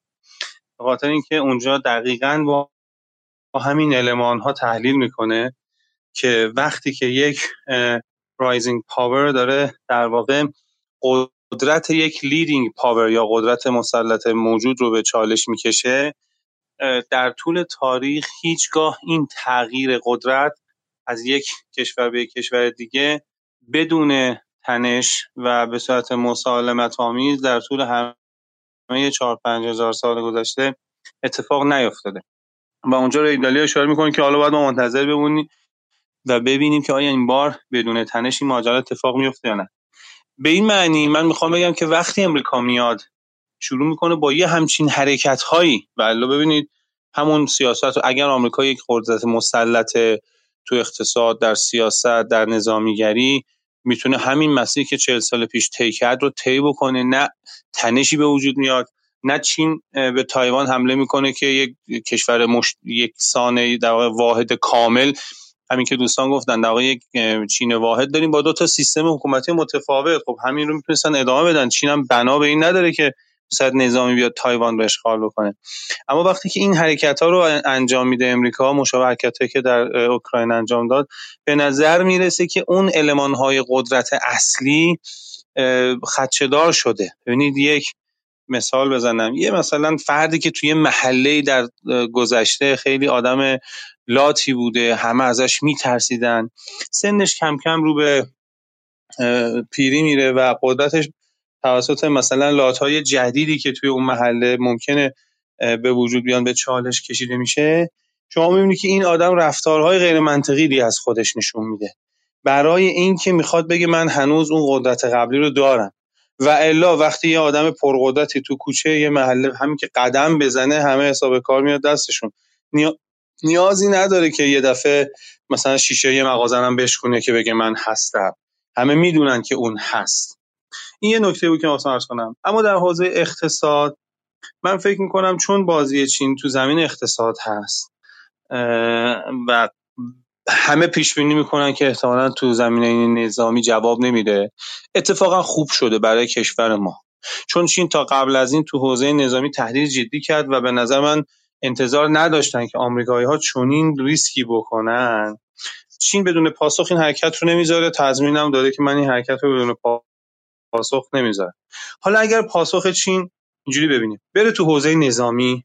مثلا محاصره کامل بکنه اجازه نده پروازها تو تایوان بنشینن یا اصلا حمله نظامی بکنه یا چیزای شبیه این حس من اینه تحلیل من اینه که این مطلوب امریکاست اصلا امریکا با این تحلیل که چین رو به این نقطه برسونه این حرکت ها رو انجام میده. چون تو اون شرایط وقتی ببینید تو نظم جاری در روند جاری ببخشید در روند جاری جهانی ما یک declining power داریم به نام امریکا یک rising power داریم به نام چین. این بازی توسط کی کی دوست داره این بازی رو به هم بزنه؟ طبیعتا اون کسی که قدرت رو به افوله یا این مسیر ما هر چی تلاش کردیم تعرفه ها رو برگردوندیم حرفای میلتون فریدمن گذاشتیم رو زمین نشستیم رومون چون میلتون فریدمن گفته بود که عدم دخالت دولت در اقتصاد یعنی 80 سال به دنیا گفتن که آقا بایستی که تعرفه ها رو برداریم اقتصاد آزاد تجارت آزاد. ترامپ که یک رئیس جمهور جمهوری خواه بود و جمهوری خواه ها به اصول نظام سرمایه داری بسیار بیشتر از دموکرات ها وفادار هستن ما همیشه میگیم اصولگراهای امریکا هم به نوعی حزب های آمریکا هم توی مکتب نظام سرمایه داریم اومد اصلی ترین و محوری ترین اصول نظام داری که عدم دخالت دولت در اقتصاد هست و تمام قد گذاشت زیر پاش و تعرفه ها رو برگردون. خب وقتی همه این کارا رو کردند یعنی از تمام قدرت های نرم استفاده کردن دیدن نه این ترند و این روندی که وجود داره یعنی rising power China و declining power ایالات متحده. این ترند تغییر نکرد. حالا وارد یه فاز دیگه شدن. یعنی چاره ای ندارن اون ریدالی هم تو مستندش دقیقا همین رو میگه. حالا یعنی میگه که این وقتی که قدرت rising power به جایی می‌رسه که قدرت leading power و قدرت موجود به چالش می‌کشه اون قدرت موجود اگر قدرت داشته باشه کنترل اگه نداشته باشه به چالش می‌کشه فضای امنیتی دنیا رو و در همه تاریخ این اتفاق تکرار شده. حالا نکته که من بگم و عرضم خاتمه بدم اینه که اگر چین بره در حوزه پاسخ دادن تو حوزه نظامیگری و سخت یعنی ابزارهای سخت شبیه به این به نفع ما نیست. چون تحریم روش میاد بعد میفته تو فشار گرفتار درون خودش میشه و چیزهای شبیه اما اگر این پاسخ رو تو حوزه نظامی نده قطع به یقین چین نمی‌تونه بدون پاسخ بگذاره این حرکت امریکا پس پاسخش تو چه حوزه خواهد بود؟ تو حوزه اقتصادی. یعنی میگه خیلی خوب. من اونجایی که مزیت نسبی به تو دارم کجاست؟ تو حوزه اقتصاده. اونجایی که مزیت نسبیم کمتره تو حوزه نظامیه. چون نمی‌خوام من یه میلیارد نفر آدم دارم که باید به اینا غذا بدم دیگه. فلزا تو حوزه اقتصاد کنشگری چین افزایش پیدا یعنی اون مدارایی که توی چهار پنج دهه گذشته ما از چین می‌دیدیم که کاملا سعی می‌کرد. البته می‌دونید در مورد ایران هم آقای ظریف این رو به صراحت اشاره کردن. همین تجارت حدودا 20 میلیارد دلار یعنی 10 میلیارد دلار واردات از چین و 10 میلیارد دلار صادرات به چین در طول دهه 90 نشون میده که حداقل در مورد ایران کاملا چین سیاست های تحریمی آمریکا رو کنار گذاشته. اما به نظر من این پاسخ چین اگر تو حوزه نظامی داده نشه میاد تو حوزه اقتصاد و به این معنیه که فرصت های فوق العاده خوبی برای ایران تو این حوزه ایجاد میشه. چون چین یه جایی می‌خواد به آمریکا چنگ و دندون خود مزیت نسبی داره حوزه اقتصاده و حوزه تجارته. فلزا من فکر می‌کنم که به صورت کلی این اتفاق می‌تونه به نفع ایران بسیار تحلیل به نظر من جالب و هوشمندانه و قابل فکر کردن. در شما میگید که نقطه مثبت چین نقطه مثبت روسیه نظامی بود نقطه مثبت چین اقتصادی. برای همین اینکه پوتین با حمله پاسخ داد کار عجیب نبود و کار منطقی بود. اینکه چین با حمله پاسخ نخواهد داد هم باز هم منطقی است و این هر دو با هم همسوه در جهت تغییر مناسبات جهانی و در جهت چند قطبی کردن جهانه و اینا منافاتی با هم نداره و همزمان هم این می‌تونه به معنای برداشت شدن بیشتر فشار اقتصاد از روی ایران باشه. پس ما می‌تونیم ببینیم که این چینی که الان به سطح نزاع و به سطح تنش با آمریکا می‌رسه احتمالا خرید نفتش رو از ایران مثلا ممکنه بیشتر کنه روی تحریم های آمریکا بیشتر پا بذاره و این تنش رو در اون سمت باید ببینیم و حالا این داستانی که طولانیه و نمی‌خوام پیش بینی کنیم. بسیار عالی. جناب علیزاده من می‌کنم یه لحظه. اجازه هست جناب آقای دکتر خان علیزاده رو ایشون بالا هستن. بالا من خودم اداره می‌خوام ایشون بالا هستن. خب خواهش می‌کنم. آیا عزیزی من از شما می‌پرسم و خواهش می‌کنم که از منظر آمریکایی برای ما توضیح بدید. مثلا هفته های گذشته این دعوا رو ببینیم که چقدر چند درصدش این دعوا دعوایی جناهی و داخلی برای آمریکا چقدرش اصلا انتخاب نانسی پلوسی شخصا بوده یا اون جناح دموکرات ها بوده چقدرش هم نه. بر اساس اینه که همه آمریکا پشتش وایستاده. اگه ما CFR یا Council of Foreign Relations رو بخونیم مثلا اونها یک دست پشت قضیه هستن و معتقدن که نه برای اون چیزی که حالا امنیت ملی آمریکا یا سیاست های استراتژیک کلان آمریکاست ما باید پشت این قضیه باشیم. با عرض سلام خدمت شما و همه عزیزان کارشناسان و همه عزیزانی که در روم هستن.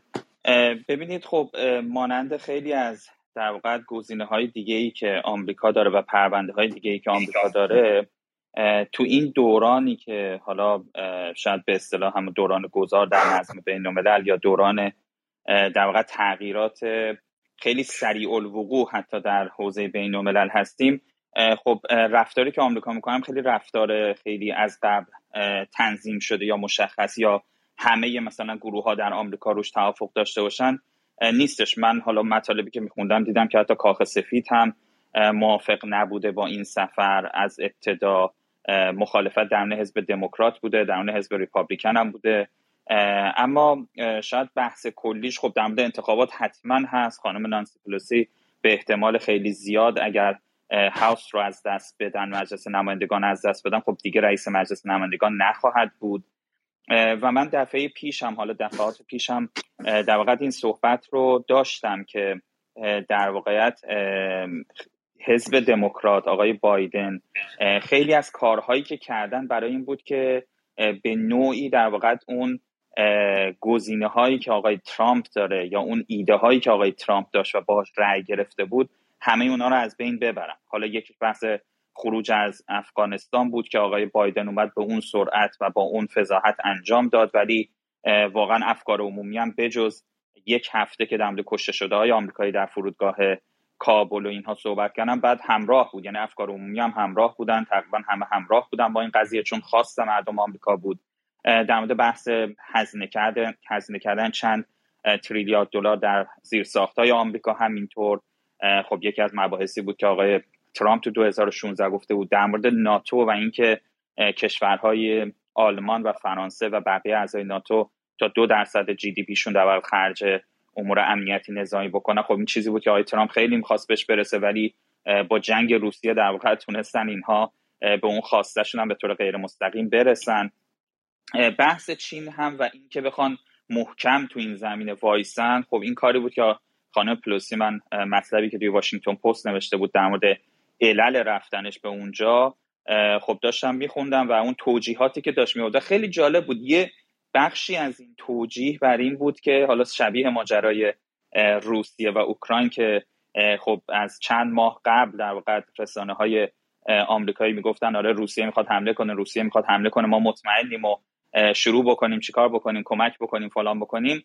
ایشون در یکی از پاراگرافاش هم در واقع به این مسئله اشاره کرده که چین دیر یا زود می‌خواد در واقع تایوان رو با زور بگیره. حالا من نمی‌دونم چقدر این ماجرای تایوان رو اصلا شما در چیزاتون فکر کنم باز کردین حتما در یوتیوب هاتون و اینکه اصلا داستانش چی بوده background ش چی بوده چه زمان در واقع حزب کمونیست چین میاد قدرت رو می‌گیره بعد از جنگ جهانی دوم تو 1971 تازه حزب کمونیست چین در واقع اون کرسی شورای امنیت رو می‌گیره که حق وتو داشته باشه. و خب این challenge ی که با آمریکا داشته اونجا خیلی مهمه. در واقع بحث نیکسون کیسینجر که در اون سالها نگران در واقع اتحاد چین کمونیستی و شوروی کمونیستی بودن باعث میشه که در واقع اون پیغام محرمانه از طریق پاکستان بفرسته برای اتحادی که با چین داشته باشه و این حق رو به چین بده که به عنوان چین واحد بیاد جای در واقع اون حزبی که به تایوان رفته بوده و شکست خورده بوده در جنگ های داخلی چین بیاد تو شورای امنیت. و خب چین هم از اول اوقات سیاست یک چین واحد رو داشته. خب آمریکا هم می‌دونید مخالفت نمی‌کنه با این عنوان که بالاخره این غیر مسالمت آمیز باید این تعیین بشه. یعنی با استفاده از زور نشه مسالمت آمیز با این, مس... این مسئله باید حل بشه. لذا من اعتقاد شخصی من اینه با توجه بحران هایی که تو جهان وجود داره این مسئله رو من بیشتر منفعت شخصی خانم پلوسی و بخشی از حزب دموکرات می‌دونم. من خیلی بعید می‌دونم آقای بایدن مثلا پشت این فکر باشه. خیلی آقای بایدن دنبال این هست که روابط رو با چین مسالمت آمیز بکنه. ولی خب در بعضی از موارد اصلا دستش نیست. یعنی واقعا نمی‌تونم این کارو بکنه دیگه از کنترل همه شاید خارج شده. بالاخره گسترش قدرت چین در واقع این اجازه رو به اینها نمیده. یه بحثی هم بود حالا در مورد نقشه که من فرستادم یا اون لینکی که بذارید ولی اگر فکر می‌کنید الان زمانش نیست می‌تونم تو دور نهایی یا دور دوم مثلا در مورد اون صحبت کنم آیا بسیار عالی. من حالا می‌تونیم بعدا صحبت کنید و به دور بعد بریم. فقط از آقای داروش وسوقی می‌خوام که برم کنم پایین ببرم چون مشکل صدا برام به وجود آوردن. من می‌خوام از خانم روحیه دانشگری که خیلی خوش اومدن به اتاق ما برای اولین بار صحبت می‌کنن. می‌خوام پلتفرم در اختیار ایشون بذارم و از ایشون بخوام که از منظر خودشون بگن که این افزایش تنش بین چین و آمریکا و تای به واسطه تایوان رو چگونه تحلیل می‌کنن. و بعد هم بعد از اون برگردم سراغ آیه حمید شهرابی و همینطور هم بعدش آیه قیس قریشی ویژه اینکه بحث عراق هم هفته گذشته داشتیم و بحث بحث مهمیه. خانم دانشگر بفرمایید. خانم دانشگاهی اگه صدای من رو میشنوید در خدمت شما هستیم. بله سلام می‌کنم به همه حضار و شنوندگان عزیز. من حقیقتش آقای علیزاده در رابطه با این داستان نانسی پلوسی و به صلاح واکنش های چین فکر می‌کنم که بایستی یه مقداری صبر کرد. بایستی یه مقدار رویدادها رو دنبال کرد. و به اصطلاح تحلیل یعنی یه کمی حقیقتش برای خود من حداقل زودرسه. ولی اون چی که آقای بازرگان و آقای صالحی اشاره کردن به نظر من نکات درستی هست. یعنی با توجه به به اصطلاح خصلت به اصطلاح این دو قدرت که الان مطرح هستند میشه این این تفسیر رو واقع گرایانه دید. اما من با اجازه شما می‌خواستم عطف به عنوان این اتاق یک نقبی به تاریخ بزنم البته خیلی کوتاه. ببینید این روزها می‌خواستم یادآوری کنم دو تا فاجعه رو که در جهان ما اتفاق افتاد. خیلی هم به گذشته خیلی دوری نیست.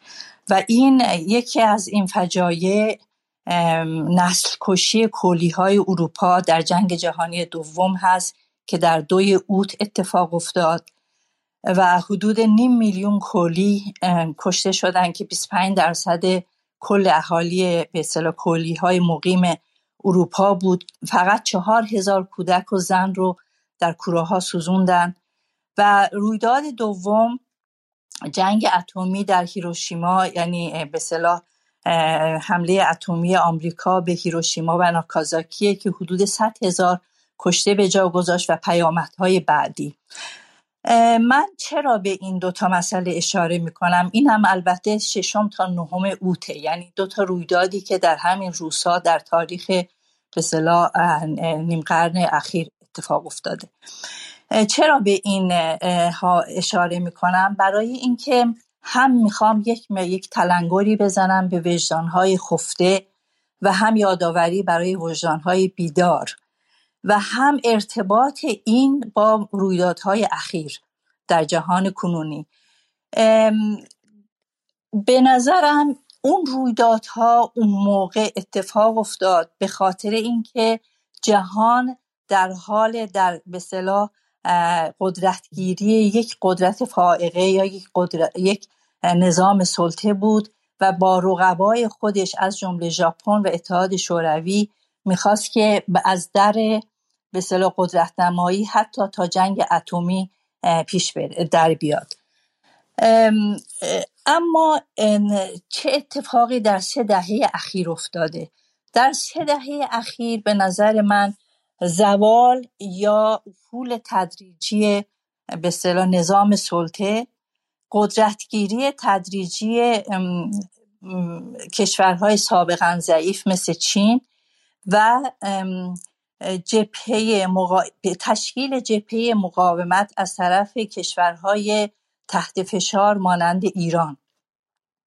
یعنی این جبهه مقاومت در برابر نظام سلطه به نظر من نقش بسیار مهمی ایفا کرده در این سه دهه و نتیجه اینه که وقتی میگیم جهان یک قطبی داره به سوی چند قطبی حرکت می‌کنه فقط مسئله مسئله این نیست که به اصطلاح یک فقط می‌خواد قطب عوض بشه. داره نظام های اقتصادی سیاسی هم عوض میشه. کانون های تصمیم گیری هم داره عوض میشه. کانون های تصمیم گیری سیاسی متکثر میشه.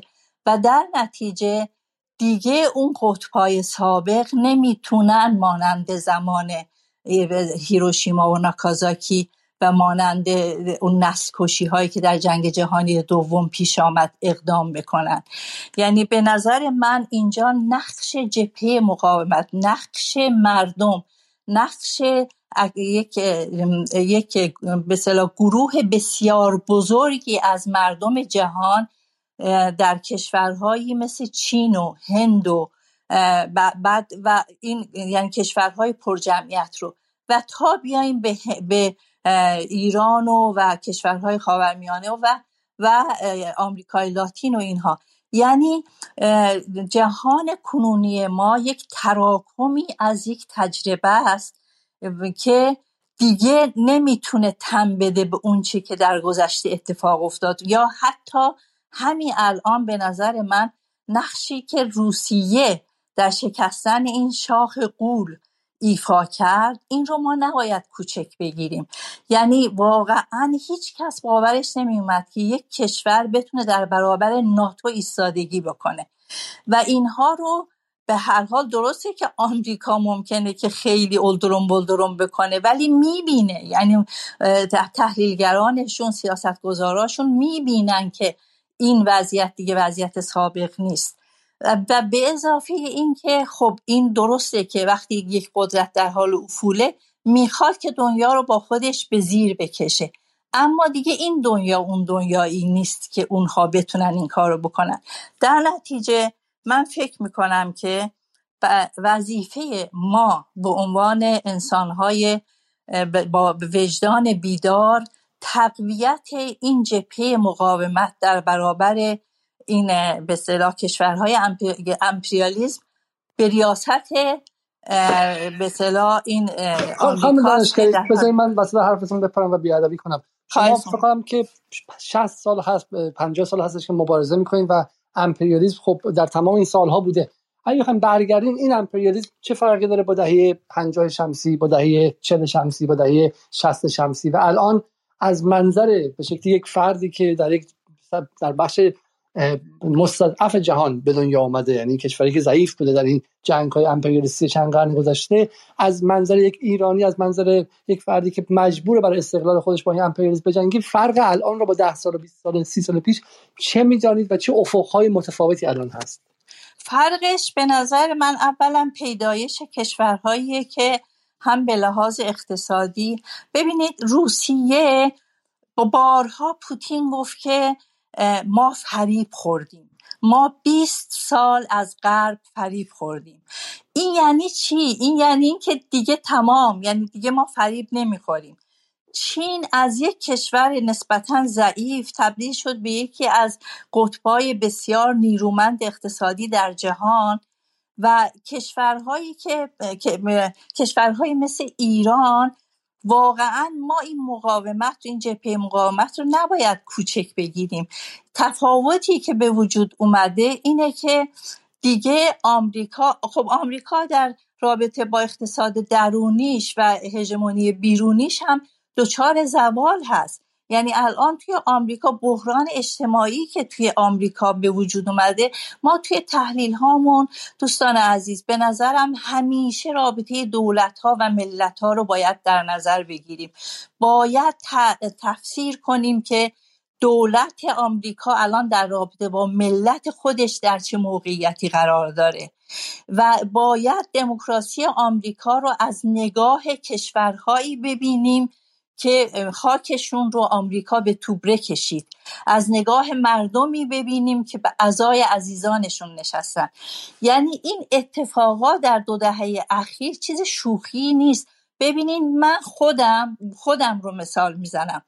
من از بعد از یه زمانی فکر کردم که ما به امر دموکراسی یعنی سازمان ما سازمانی که من عضوش بودم فضایان خلق ایران اکثریت به امر دموکراسی به صلاح ارزش زیادی قائل نشدیم. خب این خطای ما بود.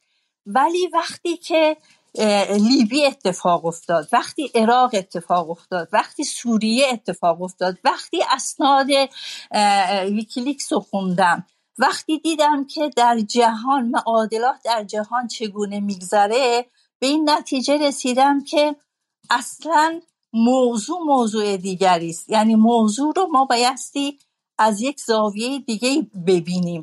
و این اتفاق فقط در مغز من تنها نیفتاده.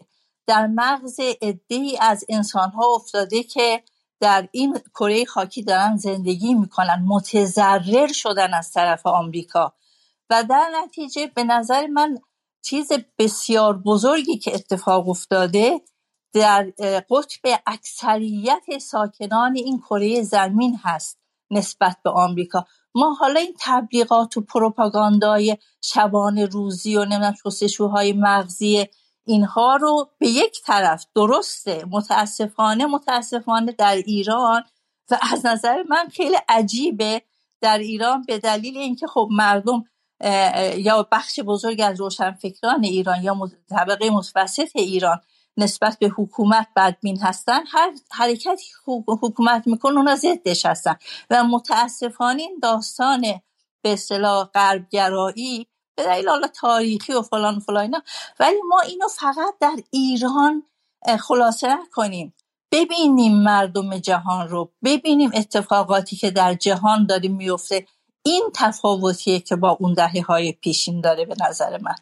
من خیلی زیاد صحبت کردم. نه نه نه بسیار ممنون از شما و صدای شما اتفاقا درش ایمانی هست که محصول همین تجربه تاریخی و مبارزه تاریخی آقای شهرابی بیایم سراغ شما و شما هم از منظر هم منظر ایرانی هم منظر بخیر کسی که روی آمریکای لاتین سالها کار کردید این افزایش تنش رو در تایوان بین چین و آمریکا چطور می‌بینید؟ و اصلا حالا خارج از اون هم چون بخاطر چین خیلی کشور مهمی برای کشورهای آمریکای لاتین بولیوی ونزوئلا نیکاراگوآ تازگی ها و حتی بحث آرژانتینی که به سمت چپ داره میچرخه و انتخابات برزیلی که هستش همشون تا حد زیادی خودشون رو در ارتباط با چین می‌دونن. یعنی خلاص شدنشون از دست آمریکا رو به واسطه می‌دونن که تونسته چین براشون فضای تنفسی متفاوتی باز کنه. و حالا این دو دیگه به نظر میاد که فض... اصلشون داره تموم میشه و تنششون داره بیشتر میشه. شما چگونه دیدید این بحث تایوان رو؟ من تا شهرابی بتونن به شکلی بلنگوشن درست کنن. میرم سراغ آیه رضا جنگجو و فکرم که الان آماده باشن که صحبت کنن. آقا رضا بفرمایید. در خدمتتون هستم متشکرم. آیا از من خیلی مختصر یک کم در مورد تایوان می‌خوام صحبت بکنم و اینکه بعدش می‌خوام نتیجه گیری بکنم که چرا واکنش چین به تایوان واکنش نظامی نخواهد ببینید تایوان تا قبل از در قرن 19 هم تا قبل از 1895 که توسط ژاپنیا اشغال شد یه جزیره بود نسبتا فقیر کشاورزی تولیداتشون رو بیشتر خودشون مصرف می‌کردن صادراتی به آنچنان نداشتن. دو تا بندر داشتن بندر کوچیک. بندر آمپینگ و تامسوی از طریق اینا خیلی محدود چای و کافور اینا صادرات می‌کردن به دنیای بیرون و به نسبت فقیر بودن. بعد از 1895 که ژاپنیا اینجا رو اشغال کردن اینا ژاپنیا به چه دلیل تایوان رو گرفتن؟ اینا نیاز به محصولات کشاورزی داشتن تولیدات کشاورزی داشتن. خصوصا نیاز به برنج داشتن. می‌دونید ژاپن کشوری که شاید سرزمین نسبتا بزرگی داشته باشه در حد اندازه خودش ولی پر از کوه و تپه است. یعنی خیلی نمیشه کشاورزی کرد هنوزم یکی از نقطه ضعف ژاپن این سکتور کشاورزی شد برای کشاورزی تایوان اشغال کردن. یکی برنج می‌خواستم بکنن یکی هم برای شکر. چون خوراکی غربی تازه وارد ژاپن شده بود. اینا شکلات و آب نبات و کندی, و اینا رو می‌خواستن شرکتاشون بسازن و مردمشون بدن خیلی محبوب شده بوده و تایوان رو به این دلیل اینا اشغال کردن. اشغال تایوان حالا برخلاف اشغال کره که مثلا خیلی با خشونت بود و نگه داشتنش هم در تمام تقریبا دوران حکومت ژاپنیا در کره پر از خشونت ادامه پیدا کرد و پر از جنایت. در تایوان اینطوری نبود. در تایوان یه مقاومت هایی شد ولی بعد از اون به هر حال تایوانی ها پذیرفتن به یه نوعی و ژاپنی ها اونجا به خاطر اهداف خودشون شروع کردن به توسعه زیرساختهای تایوان. یعنی براشون بندر بزرگی در شمال تایوان نقشش نگاه شبیه سیب زمینی ایستاده است شبیه تخم مرغ ایستاده است. یه بندر بزرگی در شمال تایوان ساختن یه بندر بزرگی در جنوب تایوان ساختن. این دوتا بندر رو با ریل قطار به هم وصل کردن. زیرساخت کشاورزیشون رو توسعه دادن که چطور آب ذخیره بکنن سیستم آبیاریشون رو اصلاح کردن.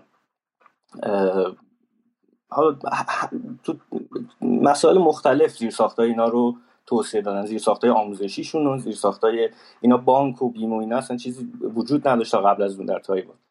اینا رو توسعه دادن. حالا یه جالبی که مثلا بخوام بهتون بگم ژاپنی ها یه پول خیلی خیلی هنگفتی رو هزینه کردن که این مسئله مالکیت زمین ها رو سر و سامون بدن. یعنی یه چیز نزدیک 5 میلیون 4.5 میلیون اونس نقره اینا هزینه کردن که هر کسی مالک زمین خودش باشه مرزش با زمین بغلیش مشخص باشه. این این خیلی مسئله مهمی بود خاطر اینکه تایوانیا تونستن یعنی چون می‌دونستن زمین مال خودشونه مالکیتش مال خودشونه بیشتر روم کار می‌کردن وقت بیشتری میذاشتن سرمایه گذاری می‌کردن رو زمینش نتیجه که می‌خوام بگیرم اینه که تایوانی ها حتی امروز هم نسبت به دوره استعمار ژاپن خیلی نگاه منفی ندارن برخلاف کره.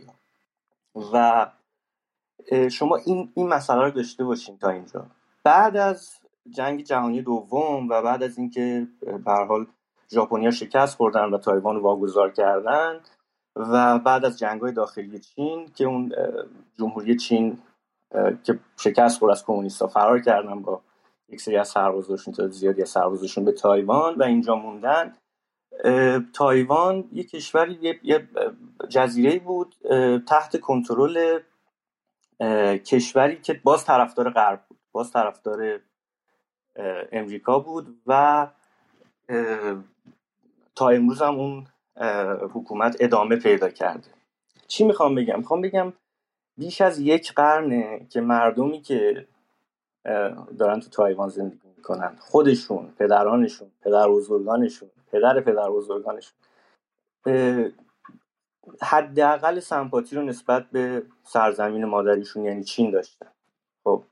و این مسئله مسئله مهمیه. برای اینکه شما می‌خواین تصور بکنید که چین می‌خواد حمله کنه به تایوان و تایوان رو بگیره و نگه داره. این به این راحتی نیست برای چین. یعنی شما اینو بذارید در کنار اینکه تایوان یه جزیره که با پستی بلندی های طبیعی احاطه شده و اشغال نظامیش هم به این راحتی, راحتی ها نیست به نتیجه میسید که این لقمه که نمیارزه به هزینش برای چین. یعنی چین واقعا باید خیلی دیوانه باشه تو این وضعیت که بخواد حمله نظامی کنه و خودش اینجوری درگیر یه جنگ نیابتی با امریکا بکنه. بنابراین من اصلا تصور نمی کنم که چین قرار باشه بخواد به تایوان یک حمله نظامی بکنه خصوصا اینکه چینی ها در سیاست بسیار صبورن. یعنی به قدر اینا با صبر و حوصله سیاستشون جلو می‌برن. به قدری محافظه کار هستن که اصلا یک همچین حرکت هایی یک همچین واکنش های از چینی ها قابل تصور نیست. من حالا نمی‌دونم که این سفر پلوسی به تایوان با هماهنگی دولت امریکا بوده یا نبوده خاص دولت امریکا بوده هم تکروی کرده یا نکرده. ولی می‌خوام بگم حتی اگر همچین چیزی هم باشه چین هیچ وقت نمیاد خودش رو درگیر یک جنگ نیابتی با امریکا بکنه بر سر مسئله تایوان. چون نمیارزه به اون هزینه ای که یعنی آوردی تایوان داره نمیارزه برای چی ببخش بفرمایید. خواهش می‌کنم جنبندی کنید لطفا. بله عرض من اینه و من فکر نمی کنم به نظرم واکنش چین واکنش نظامی نخواهد بود این همچین کاری نخواهد کرد. فکر نمی کنم حتی بیش از همین تحریم های محدودی که خانم نصرآبادی گفتن کار خاص دیگه ای هم بکنه. چینیان برنامهشون بلند مدته و خودشون در درگیر یک جنگ نظامی با امریکا یا جنگ نیابتی نظامی با امریکا نخواهند کرد. اینا دارن مسیرشون میرن جلو و از اقتصادی رو ریل دارن حرکت می‌کنن و فکر نمی‌کنم به این ریلی که تا الان براشون باعث پیشرفتشون شده دست بزن متشکرم. بسیاری خیلی خیلی ممنون. حالا اجازه بدین که یک قول انگلیسی راه میانبوری باز کنیم و بریم سراغ عراق برای چند دقیقه و از آقای قیس قرشی که من دعوتشون کردم و قبلا هم در جدال مهمان ما بودن و از دوستان جدال هستن.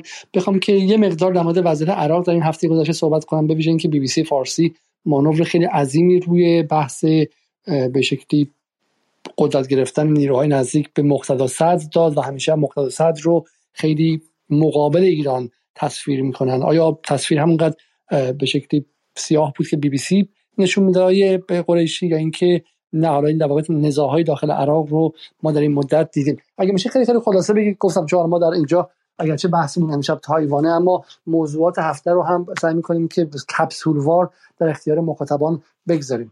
در خدمت شما هستم قریشی. ممنونم بابت دعوتتون. عرض سلام دارم خدمت همه اساتید و اونایی که قرار تحملم کنن چند دقیقه واقعیتش اینه که داستان عراق داستان پیچیده با در مصاحبه با شما هم شاید فکر می‌کنم نه ماه پیش اگه اشتباه نکنم بررسی مختصری کردیم. نه واقعیتش اینه که چیزایی که من میشنوم از شبکه های تلویزیونی بیشتر آرزوهایی هستند که مطرح میشن تا واقعیت های روی زمین.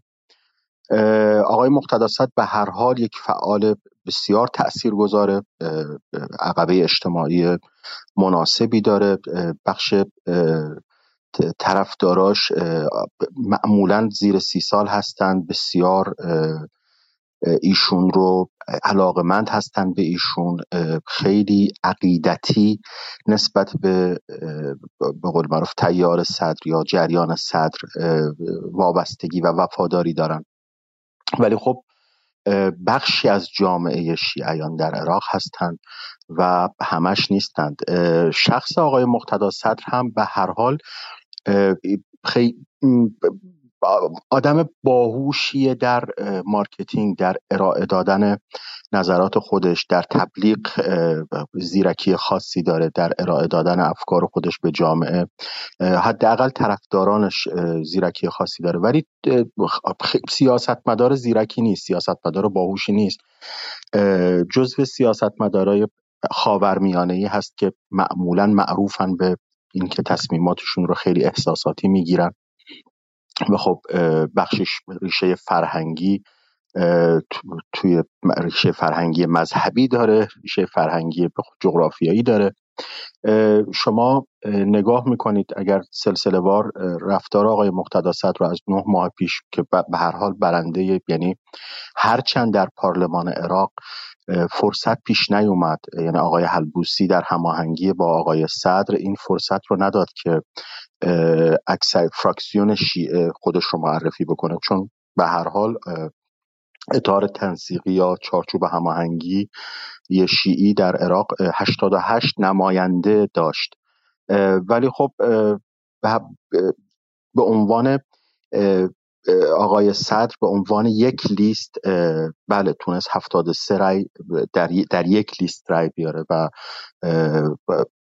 برنده اصلی جریان شیعه در عراق بود.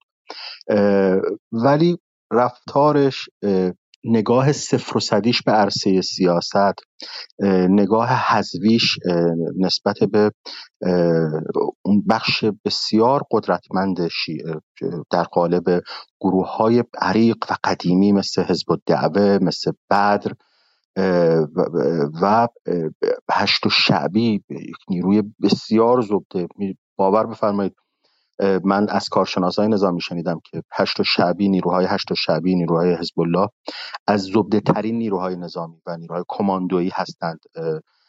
یعنی اون صد سوالی که از سربازای زبده یا کماندو می‌پرسند که آخرین باری که علف خوردی کی بوده؟ آخرین باری که جونور خوردی کی بوده؟ آخرین باری که تیر خورد وسط مغز رفیقت کی بوده؟ و همه اینا شیش ماه و هفت ماه پیش بوده این مزیت رو هشت شعبی داره.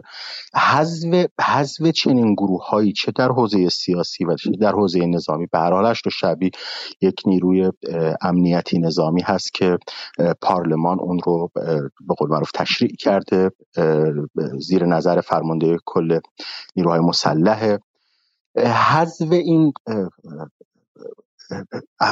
به هر حال ستونهای سیاسی بعد از سال 2003 کار ناممکنیه واقعا. و این نگاه ها صفر و صدی آقای مقتدا صدر نه فقط برای خودش و جریانش بلکه برای متحدینش یعنی آقای بارزانی حزب دموکرات کردستان و اون ائتلاف سنی ها آقای حلبوسی و خمیس خنجر هم اشکال آفرین بوده و گرفتارشون کرد واقعا.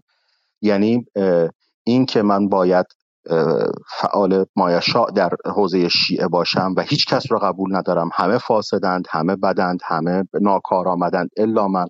و منم که تصمیم اول آخر رو توی بستر اجتماعی شیعی باید بزنم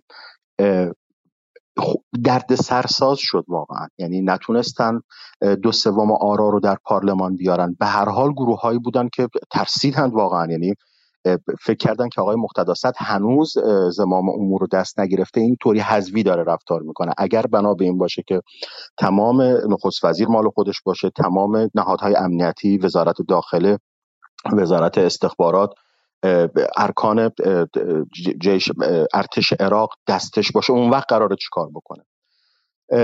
کنار رفتنش بدون مقدمه یعنی ظرف سه چهار روز تصمیم گرفت که به قول معروف فراکسیونش رو هفتاد سه نفر رو از پارلمان بکشه بیرون و ظرف دو سه روز تصمیمش حتی متحدینشون رو هم گیج کرد. یعنی آقای مسعود بارزانی تا لحظه آخر از ایشون خواهش کرد که منطقی نیست خروج اینطوری. بلا فاصله بعد از خروجش وقتی گزارش ها رو شنید که خب یک اشتباه استراتژیکی کرده این دفعه یعنی اصلا خروجش از پارلمان با, با این بهانه بود که من می‌خوام این امکان رو به اطار تنسیقی بدم که نخست وزیر معرفی کنه و گردن بگیره کارهای نخست وزیر رو ظرف مدت حکمرانی سه سال چهار سال هر چقدر. بلافاصله بعد از اینکه شنید که اشتباه کرد و هم اربیل این پیام رو براش فرستاد هم متحدان سنیش این پیام رو براش فرستادن. این دفعه از از این ورق قضیه اومد و شروع کرد اینکه هیچ کدوم از گزینه های اطار تنسیقی چارچوب هماهنگی رو قبول نکردن. یعنی چارچوب هماهنگی خیلی تلاش کرد که این سله رو با ایشون قطع نکنه و به هر حال مرتب آپشن هایی رو در, در, در جلوی پاش میذاشتند در مورد نخست وزیر ازش نظر می‌خواستن حتی حاضر شدن با وجود اینکه سه نفر عضو کابینش رو عضو نماینده مجلسش رو بیرون کشیده از مجلس به همون میزان یعنی به همون میزان وزارت بهش اختصاص بدن. خب همه اینا رو رد کرد. امروز هم شرایط شرایط تجهیزی ببینید امروز آقای مقتدا صدر می‌خواد نظام سیاسی رو عوض کنه. چطوری می‌خواد نظام سیاسی ایشون معتقده که انقلاب نمی‌خواد بکنه. و پارلمان رو هم که اشغال کرده و حاضر نیست که یعنی اجازه نمیده که پارلمان جلسه بذاره و حالا اصلا اشکال نداره. پارلمان اگر خودش خودش رو قانون عراق اینه که پارلمان خودش خودش رو باید منحل بکنه. در, در تغییر نظام سیاسی هم بزرگترین مخالفان این تغییر آقا اربیل هست یعنی آقای مسعود بارزانی هست می‌دونید. قانون اساسی عراق طوری چیده شده که مخصوصا در پارلمان و توی انتخاب رئیس جمهور طوری چیده حالا بیشتر در پارلمان طوری چیده شده که حق اقلیت محفوظ بمونه. یعنی این دو سوم دو سومی که رئیس جمهور رو باید حاضر باشن که رئیس جمهور انتخاب بشه اتفاقا برای حفظ حقوق کردها گذاشته شد این قانون. و کلی از قوانین امروز به نفع یعنی برای حفظ حق اقلیت هست که کردها خودشون رو محق می‌دونن که این قوانین رو داشته باشن. امروز آقای مقتداست می‌خواد این دفعه زده زیر کل میز بازی. یعنی پریشب آقای هوشیار زیباری که از نزدیکترین حداقل از نزدیکترین حامیان مقتداست در اربیل هست اعتراض کرد به این نظر که آقا چطوری قانون اساسی رو قانون نظام سیاسی رو عوض کنید؟ بدون اینکه نظر ما هم بخواید حتی. و اصلا در نهایت من فکر می‌کنم همونطوری که نه ماه پیش فکر می‌کردم الانم فکر می‌کنم نهایتا باید در عراق یک تفاهمی حاصل بشه و عراق از این وضعیت در بیاد. این تفاهم باعث میشه این تفاهم باید آقای مقتدست به هر حال واقع بینانه نگاه به صحنه سیاسی بکنه کوتاه بیاد بخشی رو. اطار تنسیقی حاضر کوتاه بیاد. و برن به سمت من نهایتا من اعتقادم اینه که همین آقای محمد شیع سودانی. گزینه بسیار مناسبیه برای نخست وزیر عراق. از این باب که فرد مستقلیه آدم کارآمدیه فساد اقتصادی در کارنامش نیست. و اتفاقا اطار تنسیقی ایشون رو انتخاب کرد بر اساس اون بر اساس اون حملاتی که بهش می‌شد که تار تنسیقی آدم های ناکارآمد آدم های فاسد رو معمولا انتخاب می‌کنه آدم های بی بوته رو بی, بی پشتوانه رو انتخاب می‌کنه. اتفاقا این انتخاب بر اون اساس اعمال شد که باز آقای مقدست نپذیرفت. نهایتا خیلی کوتاه در یک جمله فکر می‌کنم ما آرام آرام به سمت حل و فصل احتمال داره این جمعه اعتصاب به قول معروف اون تظاهرات و اعتراضات در پارلمان عراق خاتمه پیدا بکنه و اربیل به هر حال پیشنهاد کرده که مذاکرات عراقی عراقی در اربیل به, میزبانی اربیل برگزار بشه. باید ببینیم جواب آقای صد چیه. ممنونم از وقتی که به من داد بسیار ممنون. حالا من با هر با بایی قرشی صحبت می‌کنم به این تصویر رو ازشون می‌گیرم که عراق خیلی خیلی پیچیده تر از این حرف و اصلا به این معنی نیستش که حالا نه ایران هرگز صاحب عراق بوده و نه ایران ایران مثلا تماما نفوذ و به شکلی اون نیروهایی که باش هم بسته هستن رو اونجا از دست میده. ولی هر بار که رسانه های فارسی زبان رو می‌خونم عراق در حال سقوط کردن و تبدیل شدن به یک دشمنی که مثل دوره صدام ممکنه که الان مقتدا صدرم به ایران حمله کنه و همین بیشتر برای این هوشیار کردن و از این حالت به شکلی این تحلیل های متوهمانه در آوردن به نظرم گوش کردن به صحبت های قریشی خیلی خیلی کمک می‌کنه هر از گاهی. حالا اگر در جمع ما ببینید های قریشی بعدا به تحلیل شما از وضعیت حالا بحث تایوان و غیره هم دوست داریم که گوش کنیم. ولی اجازه بدین که خانم محمدی هم خیلی خیلی وقت اینجا منتظر بوده. آقای شهرابی برگشت. آقای شهرابی شما فقط امتحان کنید. میکروفونتون درست شد؟ سلام سلام. بله میکروفون درست شده ولی هم تازه واسه شدم اجازه بدین دوستان صحبت بکنن من میپیوندم به شما. بسیار خب خانم محمدی بفرمایید در خدمت شما هستیم و بعدم آقای خان زاده. سلام. خسته نباشید. البته من منتظر نبودم. داشتم گوش می‌دادم.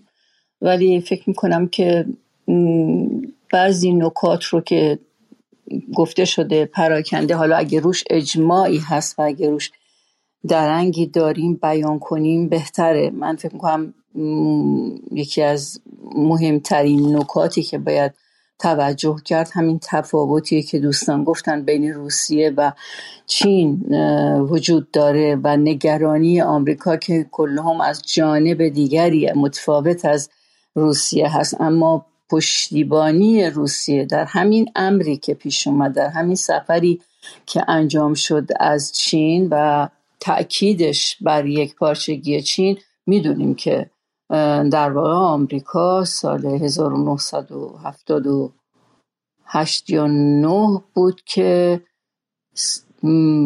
با, با چین توافق نامه امضا کرد. بر این اساس که تن چین واحد سه تا توافق نامه هم سه تا قرارداد نوشتن که چین واحد تنها چینی که به رسمیت شناخته میشه پکن هست و بر اون اساس تا کنون حتی روابط رسمی هم نداشته از 1971 به بعدم اگر اشتباه نکنم تا تایپ دیگه در سازمان ملل هم نماینده نداره. یعنی عملا و رسما به این شکل بوده رابطه.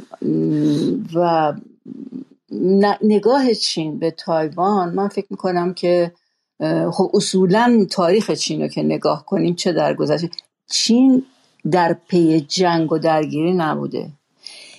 این تفاوت رو حتی در روسی شوروی هم شما با آمریکا می‌بینید. تا به جنگ مجبور نشده اتحاد شوروی نرفته. در یک نکات لحظات بحرانی تاریخی. در مورد چین هم همینطوره. به خصوص به ویژه الان که راه ابریشم یک واقعا یک برنامه اقتصادی بسیار بزرگه برای چین. چین هم هیچ تهدید مشخصی آمریکا رو نکرده بود. نارضایتی خودش رو از شایعاتی که در مورد سفر نانسی پروسی بود. چون حتی دفتر نانسی پروسی هم آخرین پیامی که داد کشورهایی که نام برد تایوان توش نبود. مجموعا مسئله تایوان از جانب آمریکا مثل کارتیه که امید داره باش بازی کنه. تایوان مسئلهش اصلا با اوکراین فرق می‌کنه. شما می‌دونید که فقط تعداد 21 کشور آفریقایی آمریکایی هستن که آمریکای لاتین هستن که تایوان رو به رسمیت می‌شناسن و در همه روابط چین مطرح هست. چین نگاهش احتمالا بر این هست بر اساس اون به اصطلاح روشی که می‌شناسیم و سیاست چین که مسئله تایوان البته گفته بارها باید مسالمت آمیز حل بشه. یک چیزی مثل الحاق کنگو و ماکاو باشه. یعنی به دور از جنگ و دخالت خارجی و درگیری ها و این سیاست رو دنبال می‌کنه. و سیاست اقتصادی استراتژیک به نظر من راه هم که با چین برای پیشبرد اون که از نگرانی های عمده آمریکا هست مثل مسئله اتحادیه اروپا که استقلالش حرکاتی که در جهت استقلال داشت امریکا رو نگران کرد و به چنین حمله سیاسی واداش و فعلا آشمزشون کرده. این معنای این نیست که اتحادیه اروپا که از خاکستر دوتا جنگ بلند شده حالا دست برمیداره و بعد از این تسلیم کامل آمریکا خواهد بود. نه کما که در جامعه سیاسی آلمان هم ما شاهد این برآمد هستیم. بنابراین به نظر من نباید منتظر اتفاق بسیار مهمی بود. پس از سفر نانسی پروسی. و این جریان انعکاس بیرونیش این نیست که چین گفت چه می‌کنم و نکرد. من فکر می‌کنم اینطور نیست چون چینیش تج... فقط گفت که اقدام مختزی که لازم باشه در زمان معین انجام میده. اما در حالی که رئیس مجلس دموکرات هست و رئیس جمهور هم دموکرات هست این اختلاف واقعیه. یعنی این اختلاف جالب نیست در موقعیتی که بایدن داره. ما قبلا هم دیدیم در زمان اوباما ولی اون در واقع بین دموکرات ها و جمهوری خواه بود. اینجا الان دو تا مقام عالی دموکرات با هم به این نقطه اختلاف رسیدن و بایدن هم صحبتی که کرد کم نبود که ایده خوبی نیست. حالا دوستان گفتن که در میان جمهوری خواهان همچنین اختلافی است. بنابراین اهمیتی که به این مسئله داده میشه بیشتر پروپاگانداییه که به حال اهداف مشخصی رو دنبال می‌کنه که دوستان همه بهش اشاره کردن. من, این نکته که شما گفتید یه خیلی نکته دقیق و مهمی بود و حالا من می‌خوام یک دقیقه خودم توضیح اینجا اضافه کنم. ما در اینجا شما نکته که اشاره کردیم در واقع BRI یا کمربند جاده بود و حالا در چند برنامه‌ای که ما داشتیم و برنامه متعدد بیشتری که خواهیم داشت توضیح میدیم که در این سالهایی که چشمهای ما به اشتباه fixate شده بود و مسحور برجام بود چگونه نظم اقتصادی جهان عوض شد چگونه پیوندهای اقتصادی انجام شد. در این برنامه دلارزاده با آقای صالحی آقای صالحی نقشه های CFR یا Council of Foreign Relation رو نشون داد. که وقتی که ایران زیر تحریم بود با دیدن تحریم ایران چگونه بقیه کشورها یک به یک مشغول ایجاد راه های ارتباطی ارزی تهاتری شدن تا اینکه تحریمی اونجوری نصیبشون نشه و ما خودمون فقط چشممون به وین و ژنو و لوزان و غیره بود. و همین توی برنامه ها ما داریم سعی می‌کنیم که بگیم این نظمی که توی این 20 سال به تدریج آجر به آجر. یعنی آجر به آجر شد چین یکی رو گذاشته ونزوئلا که دیگر رو گذاشته. حتی هم کشورهای بقیه کشورهای بریکس. حتی هند بخشش رو گذاشته. حتی برزیل بولسونارو یه بخشش رو گذاشته و غیره. این آجر به آجر که ساخته شده ساختمانی شده. و این ساختمانی که ما الان سرمون رو بالا کردیم داریم نگاه می‌کنیم میگیم اوکی اتفاقی به اسم چرخش نظم جهانی داره اتفاق میفته این غربگرایان من می‌خوام اینجا دیگه خیلی واقعا بدون درواسی بگم اینها واقعا پروپاگانداشون توهین به شعور مخاطب ایرانی است. یعنی اینها هم در زمان برجام امر پیچیده سیاست خارجی رو به بازی استادیومی تشبیه کردن و مغزشویی سعی کردن جامعه ایران رو بکنن که انگار تو اون اتاق جادویی اگر ظریف مثلا با جانکری نشسته ممکنه سرنوشت بشر رو عوض کنه. خیر دیپلماسی هیچ وقت سرنوشت بشر رو عوض نمی‌کنه.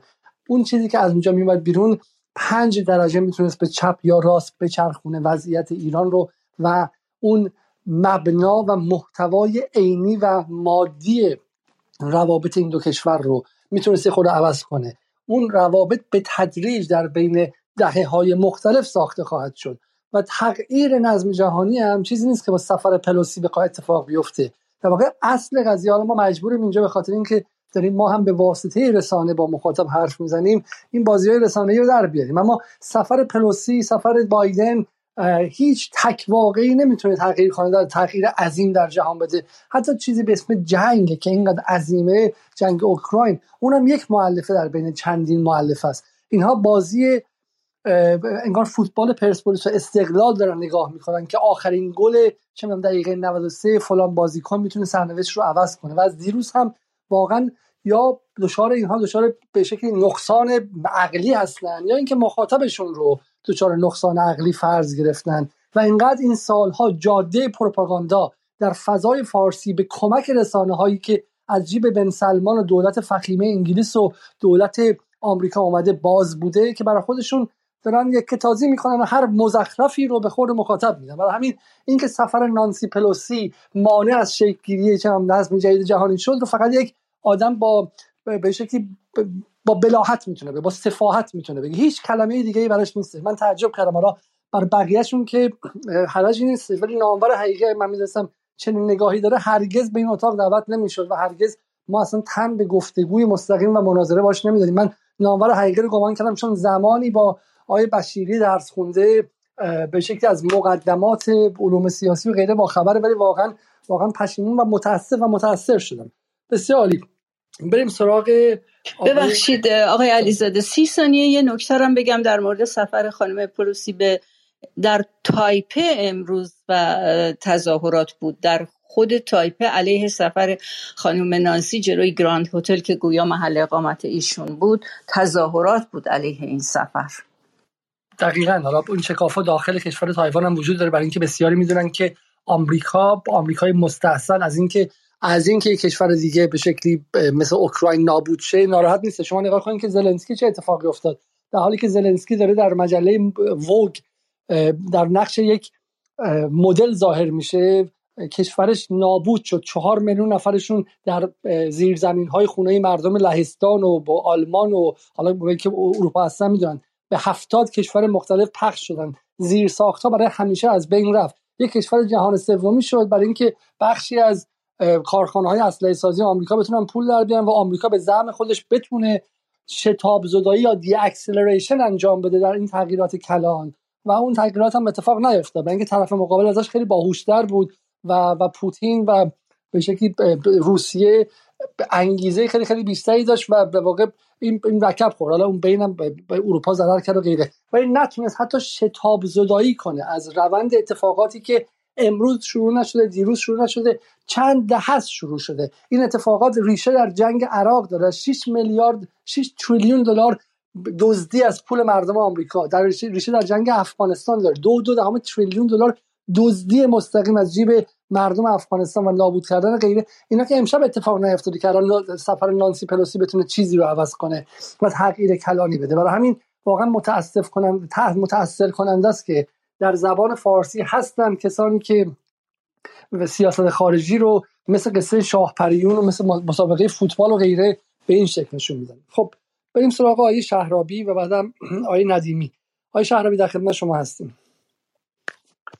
سلام عرض می‌کنم خدمت شما خدمت تمام دوستانی که پنل هستن و تمام شنوندگان محترمی که این بسته دارن دنبال می‌کنن.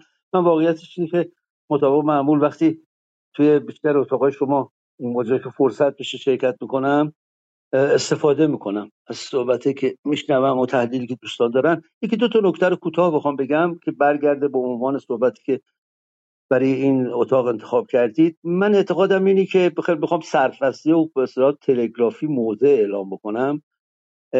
این هستش که این سفر که حالا اینجا شما آمریکا رو می‌پرسید که می‌تونه از چرخش نظم جهانی شتاب زدایی بکنه و حالا با مصداق و مورد مشخص سفر خانم پولسی آیا تو این روند برای جلوگیری از شتاب این شکلگیری نظم نوین جهانی. من فکر کنم اثر مکوس داره. نه این رو مانعش نمیشه به خاطر ذات اتفاقی که داره میفته. ببینید این از یه زاویه که نگاه بکنیم یه شاخص این شکلی نظم نوین جهانی این گرایش کشورهای مختلف و بخش مناطق مختلف جهان هستش برای فاصله گرفتن یا رویارویی یا مقابله با نظام سلطه. حالا هر عاملی باعث این بشه که این این این گرایش تشدید بشه که مورد چین الان جلو چشمون هست دیگه. الان می‌بینیم. حالا سابقه روابط آمریکا و چین دوستان اشاره کردن ولی تو این مقطع که نگاه بکنیم تنشی که امریکا داره افزایشش میده به نظر من برمیگرده بکفایر می‌کنه. یعنی جواب نمیده مقصود و منظور ایالات متحده رو واسه اینکه ممانعت بکنه و باعث بشه که فاصله بندازه یا پشیمون بکنه گرایشات و نیروهایی که دارن از این نظم جایگاه دیگه برای خودشون تو این زمینه دارن تعریف می‌کنن. من یه خود همین توی فاصله ای که قطع شده بودم نگاه می‌کردم همین بحث رو تو رسانه های مختلف نیروهایی که دارن تحلیل می‌کنن یه چیزی دیدم چند جا مطرح میشه که حالا تو صحبت دوستانم بود قابل تاکیده یه پیش بینی که میشه این هستش که در به طور مشخص در رابطه با جنگ روسیه و اوکراین این سفر و این این این حرکت ایالات متحده حرکت تهاجمی ایالات متحده حرکت تحریک آمیز ایالات متحده بیشتر این رو به روسیه نزدیک می‌کنه.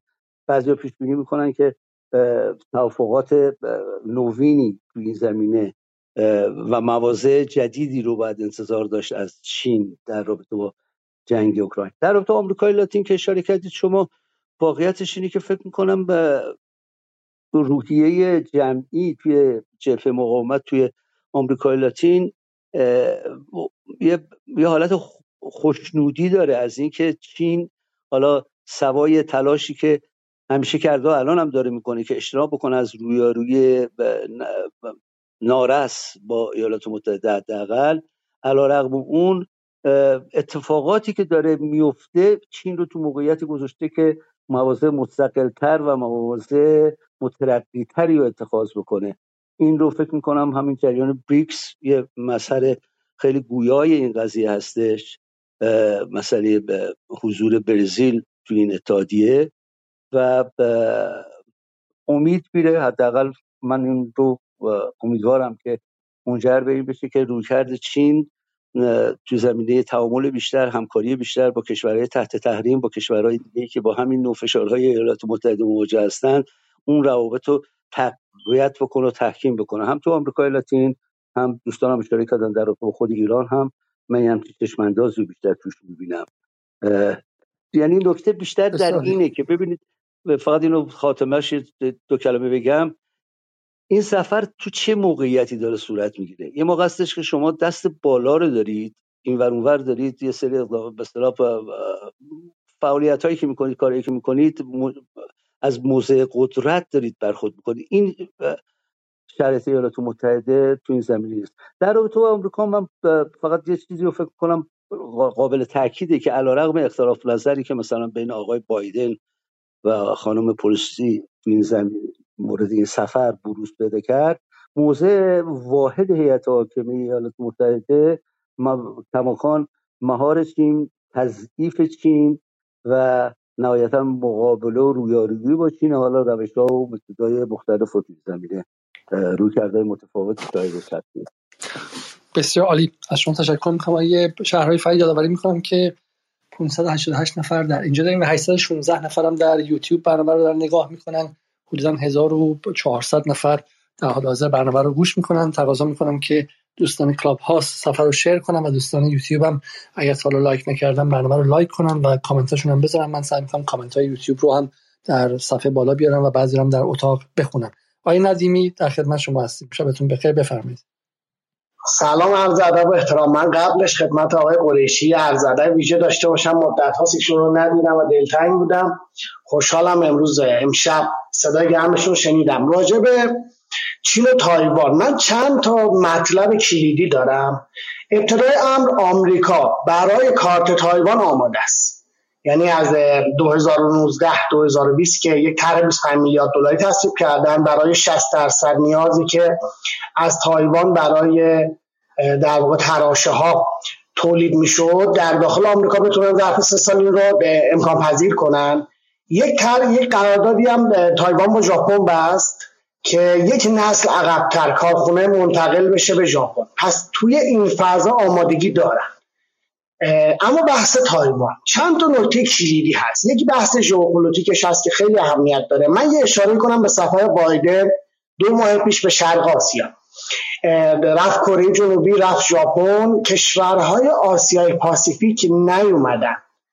یعنی اون اطلاعاتی که می‌خواست شکل بگیره هند گفت من بازی ضد چینی نمی کنم اما تو فرایند اقتصادی هستن. کشورهای آسیای پاسیفیک یک نکته گفتن. اینها لحاظ ساختار سیاسی غربی هستن لحاظ ساختار اقتصادی چینی هستن. برای اینکه میزانی از وابستگی به چین رو کاهش بدن عنوان کردن با آمریکا که مشوق های مالیتون چیه؟ خب بعد از اون سفر جی 8 یک طرح 650 میلیارد دلاری تصویب کرد که فکر می‌کنم 230 تا سهم آمریکاست که سه روز پیش تصویب شد برای این امر. بحث بعدی این بود که ببینید توی بحث تایوان شما اگر محور تایوان و چین را در نظر بگیرید بین محور اقیانوس آرام شمالی و جنوبی.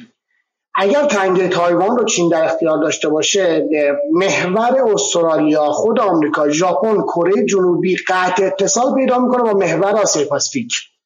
یعنی چین اینجا می‌تونه سیاست هاش رو هم در واقع تسلی بده. به جز سیاست اقتصادی سیاست های خودش هم در واقع به سمت آسیا پاسفیک روانه کنه. پس بحث تایوان بسیار کلیدیه. اما یه نکته دیگه که ذهن من رو خیلی درگیر کرده اینه که من قبلا این رو اشاره کردم بازم بگم یه تحلیل فوقالعاده آقای ترامپ داشت که کلید ماجراست. و فکر می‌کنم شرق به خوبی این رو فهمیده عالی داره انجام میده. ترامپ چی گفت؟ اشاره ای داشت به اقتصاد آمریکا. گفت ما 86 تریلیون دلار بدهکاریم سی تاش خارجیه. بخش عمده ایش بدهی مردم آمریکا به بنگاه های وامده. اگر نفت گرون بشه و دراز مدت گرون بمونه مردم آمریکا این اینو در تو اروپا هم در نظر بگیرید. مردم آمریکا در واقع توانایی پرداخت اقساطشون رو ندارن. بنگاه های وامده و در ورشکست میشن و دومینوی ورشکستگی آمریکا رو فرا می‌گیره. این تو اروپا هم صدق می‌کنه. الان داریم آثارش رو می‌بینیم. آمریکا همه کار کرد انرژی رو بیاره پایین. از سر ده 20 میلیون بشک نفت استراتژیک که آزاد کردن سفری که به عربستان داشتن قرارداد صلحی که با یمن بستن مماشاتی که با ایران داشتن اما نیومد پایین. دلیل نیومدن پایینش هم این هستش که بحث تقاضا رو چین و هند زدن به هم. یعنی چین بیشتر از نیازش تقاضا می‌کنه هند هم همینطور. انرژی بالا میمونه اما خودشون تو یک توافق در واقع نانوشته در بلوک شرق این نفت رو ارزون می‌خرن. این بالا نگه داشتن نفت داره فشارش به غرب وارد میشه. یعنی نفت رو با تقاضای بیشتر ارز و تقاضا رو می‌زنن به هم این نفت رو بالا نگه میدارن. هر کاری آمریکا کرده نتونسته این کارو کنه. و غرب زمانی می‌تونه در مقابل روسیه و بلوک شرق بیسته که انرژی رو بیاره پایین. تا این کارو نکنه گرفتار خواهد بود.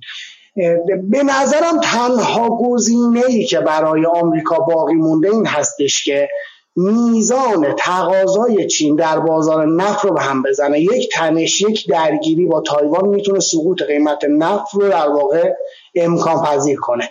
این یه نکته بسیار مهمه. بحث بعدی هم این هستش که توی فضای در واقع سفر نانسی پلوسی به تایوان ما شاهد این هستیم که خیلی از تحلیلگرها عنوان می‌کنن که چین چه تصمیمی خواهد گرفت. من معتقدم چین در تایوان کار سختی نداره. همین الان آب تایوان رو چین تامین می‌کنه. مواد غذایی تایوان رو چین تامین می‌کنه. اساسا چین می‌تونه با محاصره دو سه ماه تایوان رو زمینگیر کنه. بحث بر سر این هستش که چین از کارت خودش از کارت تایوان به چه سمتی استفاده کنه. شما این رو فراموش نکنید که آیا امکان تحریم های چین امروز برای غرب؟ امروز. امروز با شرایطی که دارن فراموش نکنید 71 درصد اقتصاد غرب خدماته.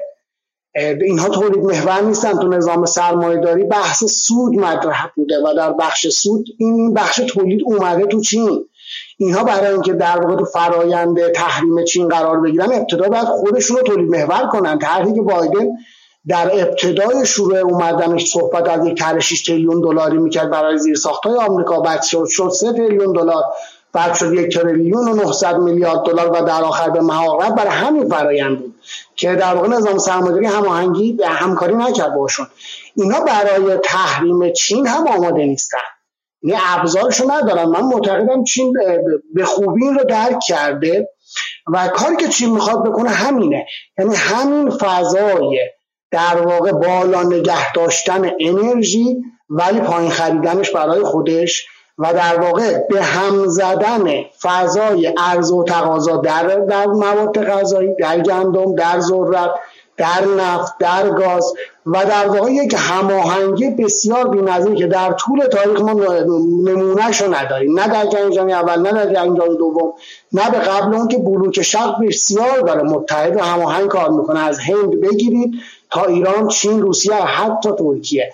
و این کار رو برای آمریکا به شدت سخت کرده و ما شاهد پراکندگی تصمیمات سیاسی هستیم. به شدت تصمیمات سریع گرفته میشه و به شدت شیفت می‌کنن به سمت دیگه. معتقدم این این مسئله در واقع تایوان و تنش در ابعاد مختلفی داره ولی چین به هر حال در لحظه ای که احساس کنه تضعیف گونه ترین وضعیت رو قرار پیدا کرده که معتقدم در ماهای آینده و به خصوص پاییز و حجم بالای اعتراضات اعتراضات سنفی نه اعتراضات سنفی وقتی تکسر پیدا کنه منجر به اعتراضات گسترده میشه. اونجا زمانی هستش که چین به سمت تایوان میره و در واقع تایوان رو می‌تونه با یک محاصره چند ماه به زانو در بیاره. فراموش نکنید بخش عمده از داخل تایوان هم فضای ضد چینی ندارن. دوز شما. خیلی خیلی ممنون از شما. حالا اینکه واقعا درگیری به افزایش تنش قیمت نفت رو بالا می‌بره و پایین می‌بره رو من با شما موافق نیستم ولی نکاتتون مهمه. ولی بازم شما معتقدید که کار به درگیری نظامی خواهد رسید در حالی که بقیه بسیار از تحلیلگران امشب می‌گفتن که در نهایت هم حداقل توی یکی دو سال آینده ما درگیری نظامی نخواهیم داشت و این چین آقای علیزاده چین یک سال آماده است. چین 310 سیلو ایجاد کرده در 2019 نزدیک به 63 درصد برنج گندم ذرت دنیا رو تامین کرده در ذخیره کرده. یک سال و نیم کفافش رو میده. یعنی در واقع بلوک شرق باید در یک سال و نیم آینده بر اساس میزان از آمادگی که داره نظم خودش رو ایجاد کنه. فکر می‌کنم چین برای تایوان یک سال زمان داره و پاییز فکر می‌کنم این فرایند رو شروع کنه. بسیار خوب. خیلی خیلی ممنون از شما. من از آقای می‌خوام. بسیار عالی. من از آقای فرنوش اعتمادی تقاضا می‌کنم که نکات خودشون رو بفرمان بعد هم آقای امیر خراسانی. سلام علیکم صدای بنده میاد؟ شما عالیه. بعد در خدمت شما هستیم. دو دقیقه هفته دقیقه هفته قبل نتونستم. عرض کنم در رابطه با مسئله تایوان من خیلی مختصر بگم. من این رو بیشتر در چارچوب یک رفتار نمایشی می‌بینم. چون اتفاقات خیلی مهم از خیلی وقت پیش آغاز شده و در شرف تکمیل و تکاملش هست در واقع. عرض کنم صدام الان بهتر بله، شد؟ خیلی بهتر شد. بفهمید عرض کنم که این یه رفتار نمایشی از سوی خانم پلوسی بود و به نظر من چین هم بیشتر یه پاسخش رو یه رفتار نمایشی میده با یک مانور نظامی که به نظر من بیشتر پیامش رو به نظامیگری ها و جنگ طلب های آمریکا ارسال خواهد کرد. حالا احتمالا این رو توی مانورهایی که اعمال می‌کنه در واقع چیزای فنی رو که اونجا اجرا می‌کنه در واقع پیام روشنی رو به نظامیگری اونای جنگ طلبای امریکا میده که بخواد استعداد خودش رو نشون بده. اما میگم اتفاق مهمتر اتفاقی که از مدت ها پیش آغاز شده و این روند ادامه خواهد داشت درگیری تو این لحظه دقیقا به ضرر یعنی به نظر من این روند رو کن می‌کنه. امریکا دلش می‌خواد این درگیری به وجود بیاد به نفع امریکاست. چین در واقع در یک روند چین در واقع چین روسیه توی روندی دارن حرکت می‌کنن که به سمت برنده شدن داره حرکت می‌کنه. یعنی یه حالت طبیعی پیدا کرده این قضیه.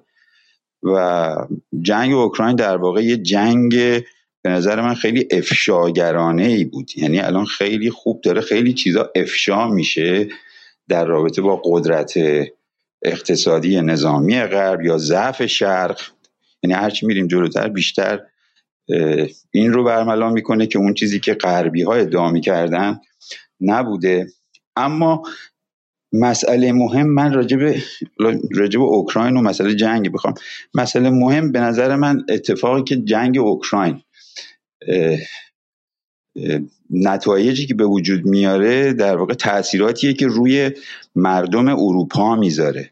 من این قضیه رو اینجوری می‌بینم. من فکر می‌کنم برای مدت بعد از مدت های طولانی سیاست به طور جدی وارد کف خیابان های اروپا خواهد شد. سیاست شکلی مردمی خواهد پیدا کرد. در واقع تو این جنگ اون چیزی که سرنوشت جنگ رو مشخص می‌کنه میزان تاباوری ملت ها در برابر عواقب ناگوار این چالش چالشی که به وجود اومده بین شرق و غرب. این که حالا ملت ها کدومشون می‌تونن تاباوری بیشتری بیارن سرنوشت این رویارویی رو رقم می‌زنه. اینکه غربی ها هیچ وقت دوست نداشتن مردم درگیر سیاست بشن. به نظر من جنگ اوکراین به شدت اروپ مردم اروپا رو سیاسی خواهد کرد. به خصوص با رسیدن فصل سرما و تاثیر مهم جنگ اوکراین اینه. میگن بیشتر یک افشاگری بزرگی بود. چین هم واقعا توی روندی داره حرکت می‌کنه که دهه هاست که همین روند رو داره پیش می‌بره. بعید می‌دونم بخواد این روند رو که اتفاقا نقطه قوتش هست بخواد به هم بزنه. و چینی هم کلا در رابطه با تایوان من فکر می‌کنم چین تایوان رو در دراز مدت حتما در جامعه خودش ادغام می‌کنه. نه اینکه تایوان رو بگیره. تایوان رو قرار نیست بگیره. تایوان جایی نرفته از دستش هم خارج نشده. مهم اینه که اینکه یه برنامه طولانی مدت داره روی داره روی نسل‌های جوانتر فکر می‌کنه. نسل‌های جوانتر قطعا آمادگی و پذیرش بهتری برای ادغام شدن توی اون جامعه بزرگتر دارن.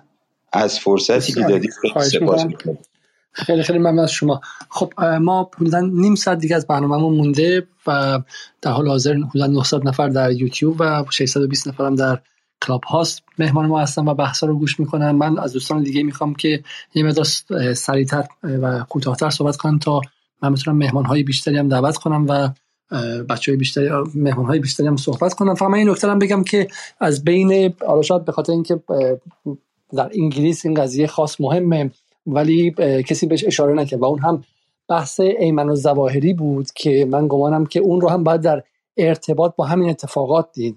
برای اینکه یک از چیزهایی که گفته می‌شد و در صحبت آقای فرنوش هم بود گفته می‌شد که چهره و اقتدار آمریکا رو به رو آورد. یعنی اقتدار آمریکا که شکسته بود رو در سطح نمادین رو هم نمادین هم این شکست رو به به شکلی جهان نشون داد. بحث خروج یک باره و واقعا تراژیک و اسفناک آمریکا از افغانستان بود با اون تصاویری که همه جهان دیدن. یعنی حکومتی که عملا فرار کرد از افغانستان.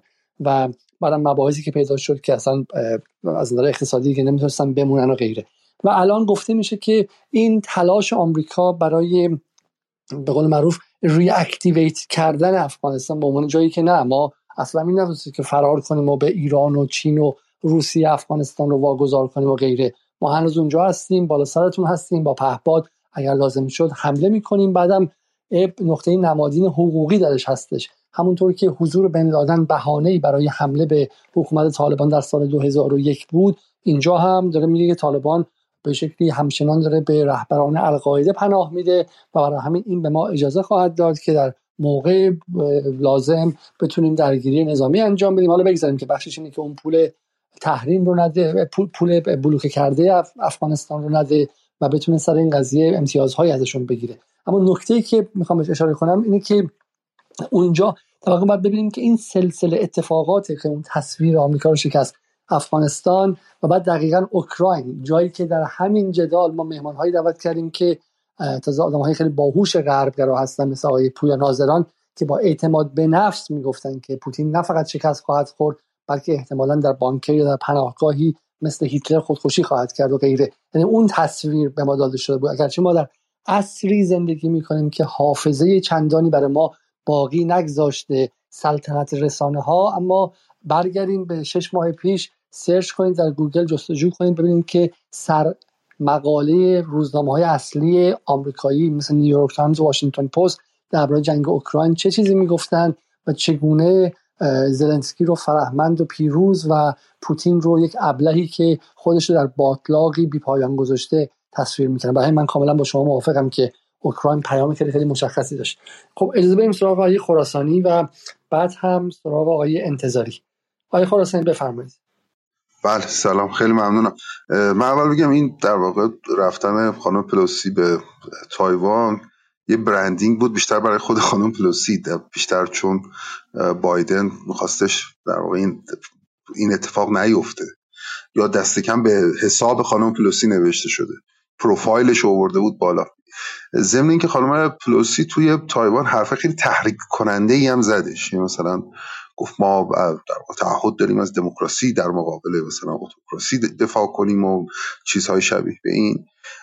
و این رو شاید بد نباشه. ما فکر کنیم که خواه ناخواه امریکا برای اینکه یه در واقع فشاری روی چین بذاره باید با در واقع غرب چین کره جنوبی ژاپن تایوان و چیز و کشورهای از این دست در واقع یا با اونا یه پیمانی ببنده یا یه کاری بکنه. اونجا جاییه که به نظرم امریکایی خیلی جدی دارن بهش فکر می‌کنن و براش احتمالا برنامه هایی داشته باشن.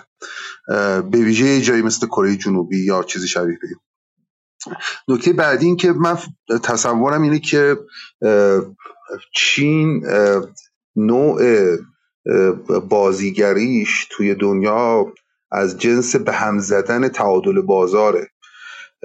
یعنی پیش از اون که چین به در واقع گزینه نظامی فکر می‌کنه الان انقدر قدرت داره برای اینکه بازارها رو بتونه به هم بزنه و مداخله جدی بکنه توی بازار.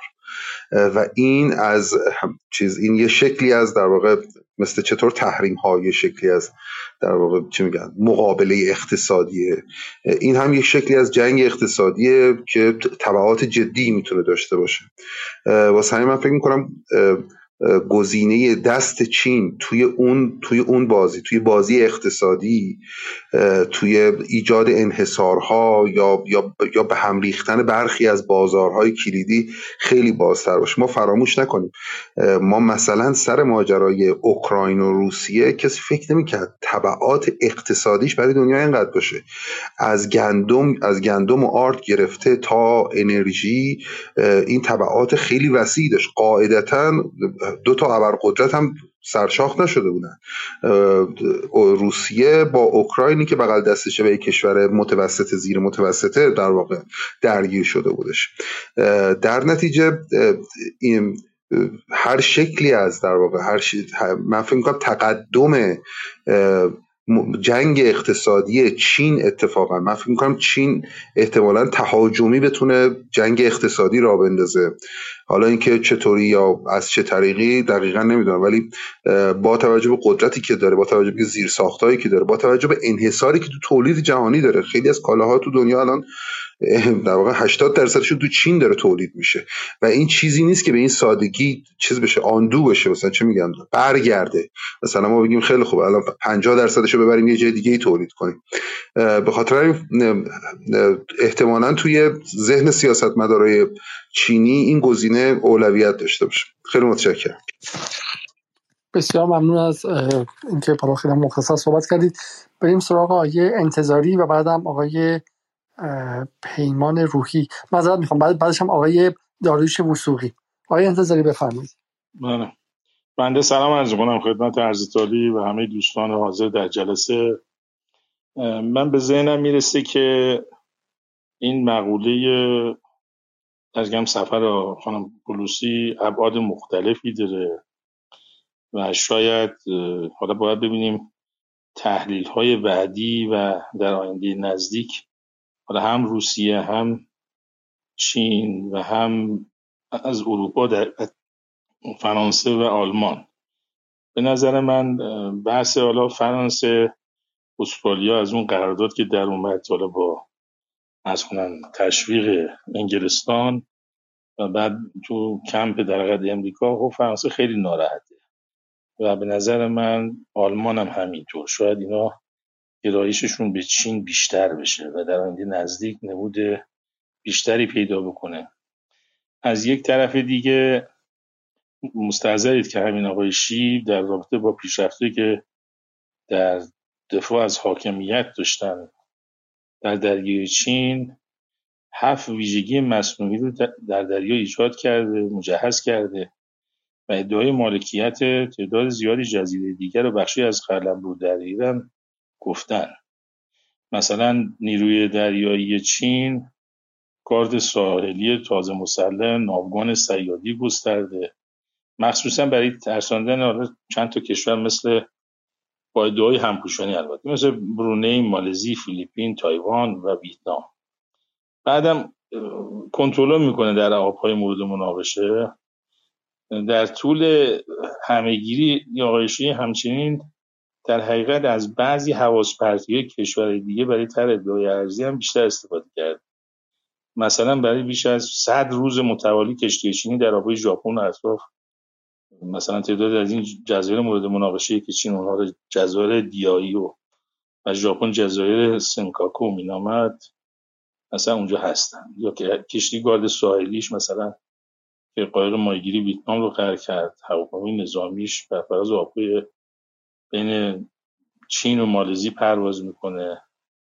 بنابراین یه مقدار زیادی اینها به نظر من چین آمادگی خودش رو تمرینات خودش رو شروع کرده و بازم می‌بینیم که در اکتبر 2017 خود آقایشی اعلام می‌کنه که برای در حقیقت با تایوان از یکی از 14 مورد ضروری و برای دستیابی با زعفرینی در حقیقت ملت بزرگ چین است. و نکته که اشاره می‌کنن عینا همین است که می‌گویند مردم در هر دو طرف تنگه یه خانواده هستند با خون مشترک. هیچ کس نمی‌تواند رکاری که ما را به هم پیوندی داد قطع کنه خب این تایوان رو اینگونه نگاه می‌کنه و اینگونه داره بهش فکر می‌کنه. اقتصاد تایوان رو مد نظر داره سمیکانداکتورها رو دقیقا می‌شناسن طراحی دارن روش می‌کنن. و به اعتقاد من با توجه به جمعی جهات ما باید منتظر باشیم که چین یک دو تا ضربی برق آسا رو به ارز کنم که به اجزای قدرتی تایوان که در حقیقت ارتش تایوان باشه به اعتقاد من وارد خواهد کرد منتها با یه واکنش سریع و به سرعت هم جمعش می‌کنه. که حالا دلیلش هم این است که خب غرور ملیش رو باید حفظ بکنه و این حرکت خانم پولوسی دیگه شما در ادبیات سیاسی در طول قرون حتی این گونه تح... در حقیقت تحقیرات رو خیلی کم می‌دونه برای کشوری مثل چین که حالا حالا بود گرفتاری چین کجاست؟ یه مقداری در حقیقت نگه میداره خودش رو ببینید چین در این این قدرت نمایی و قدرت اقتصادی نظامش هم خیلی بالاست اما درونش یه مقدار خاکستر آتش زیر خاکستر مسائل اجتماعی و دموکراسی رو داره. یعنی یکی از جایی که چین ممکنه یه حرکت بزرگی رو بیرون انجام بده درونش رو یه دفعه امریکایی ها مثل اون میدان جانامن سابق یه حرکتی انجام بدن یه مرتبه هنگ کنگ رو قلقلک بدن و یه فضایی براش ایجاد کنن که داخل و این به نظر من بیشترین نکته است که شاید حاکمیت چین خیلی روش داره فکر می‌کنه. ولی اگر این منظر رو یه مقداری ارز کنم که بتونه کنترل بکنه من تقریبا می‌تونم بگم حالا با تجربه من این خب سالها این چین جزء اداره خود من بوده سالهای سال. و با تجربه اشرافی که توی یه سری از مسائلش دارم. در این آرامش ولی حتما این غرور رو و این تحقیر غرور ملی رو یه جوری پاسخ خواهد داد. منتها به ارز کنم مرکز نظامی تایوان ولی حوزه اقتصادی خیلی داخل نمیشه چون خب خودش هم بهش وابستگی داره و براش مهم بسیار. خیلی خیلی خیلی ممنون از شما.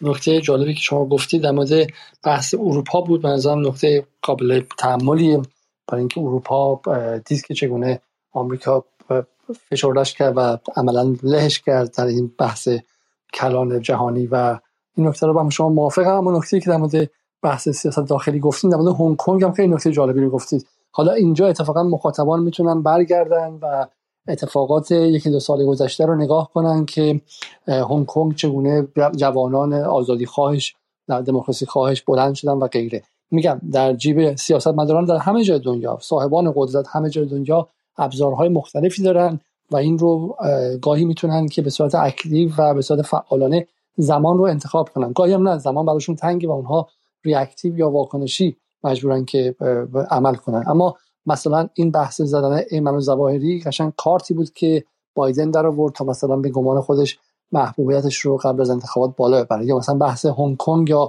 به شکلی تحریک جوانان هنگ کنگی به دموکراسی خواهی بیشتر و رفتن غرب پشتش دقیقا همین بالانسی بود که بین آمریکا و چین داشت انجام شد اما در مورد بحث مینلند یا خود سرزمین چین من با انتظاری موافق نیستم برای اینکه دقت کنید که ما با آمریکایی روبرو هستیم که نظرسنجی اخیرا می‌گفت 80 درصد مردم آمریکا از مسیری که کشور داره میره ناراضی هن.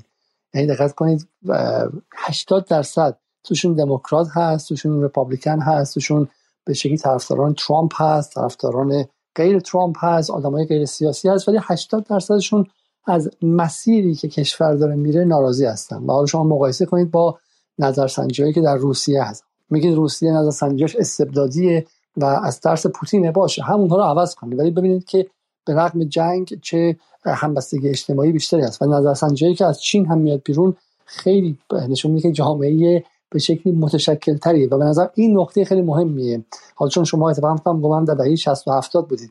اتفاقا خانش چین و تحلیل چین به واسطه اون تصویر قدیمی تیانانمن مثلا خطای تحلیلی جدیه. برای اینکه هنر حزب کمونیست چین این بود که توانست پس از میدان تیانانمن قرارداد اجتماعی جدیدی رو ببنده و توانست یک توافق اجتماعی دیگری رو خارج از اون دستور زبان syntax و قواعد و منطق لیبرالی حاکم کنه. یعنی نوعی توافقی که به شکلی بخشای اکثریت جامعه از وضعی که وجود داره از, از مسیری که کشور داره میره راضی هستن. اگرچه اون رو به واسطه رأی دادن و سیستم دو حزبی و سیستم روزنامه های آمریکایی و آقای مرداک پشتش و غیر اینها ابراز نکنن. و این رو با به شکلی مبادله اقتصادی که کرد و تبدیل حدودا 650 700 میلیون نفر از مردم چین به طبقه متوسط.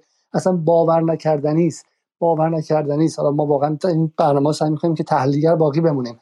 ما 650 700 میلیون نفری که الان باید روی زمین چکمه های آمریکایی ها رو لیست می‌زدن برای یک یوان 750 میلیون نفری هستن که سفر میرن ماشین دارن بچه هاشون دانشگاه میرن و در همین لندن دارن میان و بچه هاشون دارن آقایی می‌کنن. و معلومه که آمریکا عصبانیه معلومه که اروپا عصبانیه معلومه که این نظم عوض شده. کسایی که تا چل سال پیش غذای روزانهشون نداشتن دارن سرور آقا میشن درس می‌خونن لباس خوب دارن میپوشن به ابزار تکنولوژی خوب دسترسی دارن و دارن اون امکانات رو برای بقیه کشورهای جنوبی و فقیر رو به شکلی مستضعف نگه داشته شده هم میارن برای همینه که ما هم می‌دونیم که این چرخش چرخشی نیستش که آسان باشه بدون مانع باشه بدون مثل قصه شاه پریان و سیندرلا با یه چیز خیلی خیلی ساده اتفاق بیفته. درش جنگ هایی هست درش تضادهایی هست درش تنش های فراوانی هست. اما به مسیر که نگاه می‌کنیم بعد برمیگردیم به این دو قرن و نیم پر از کثافت و پر از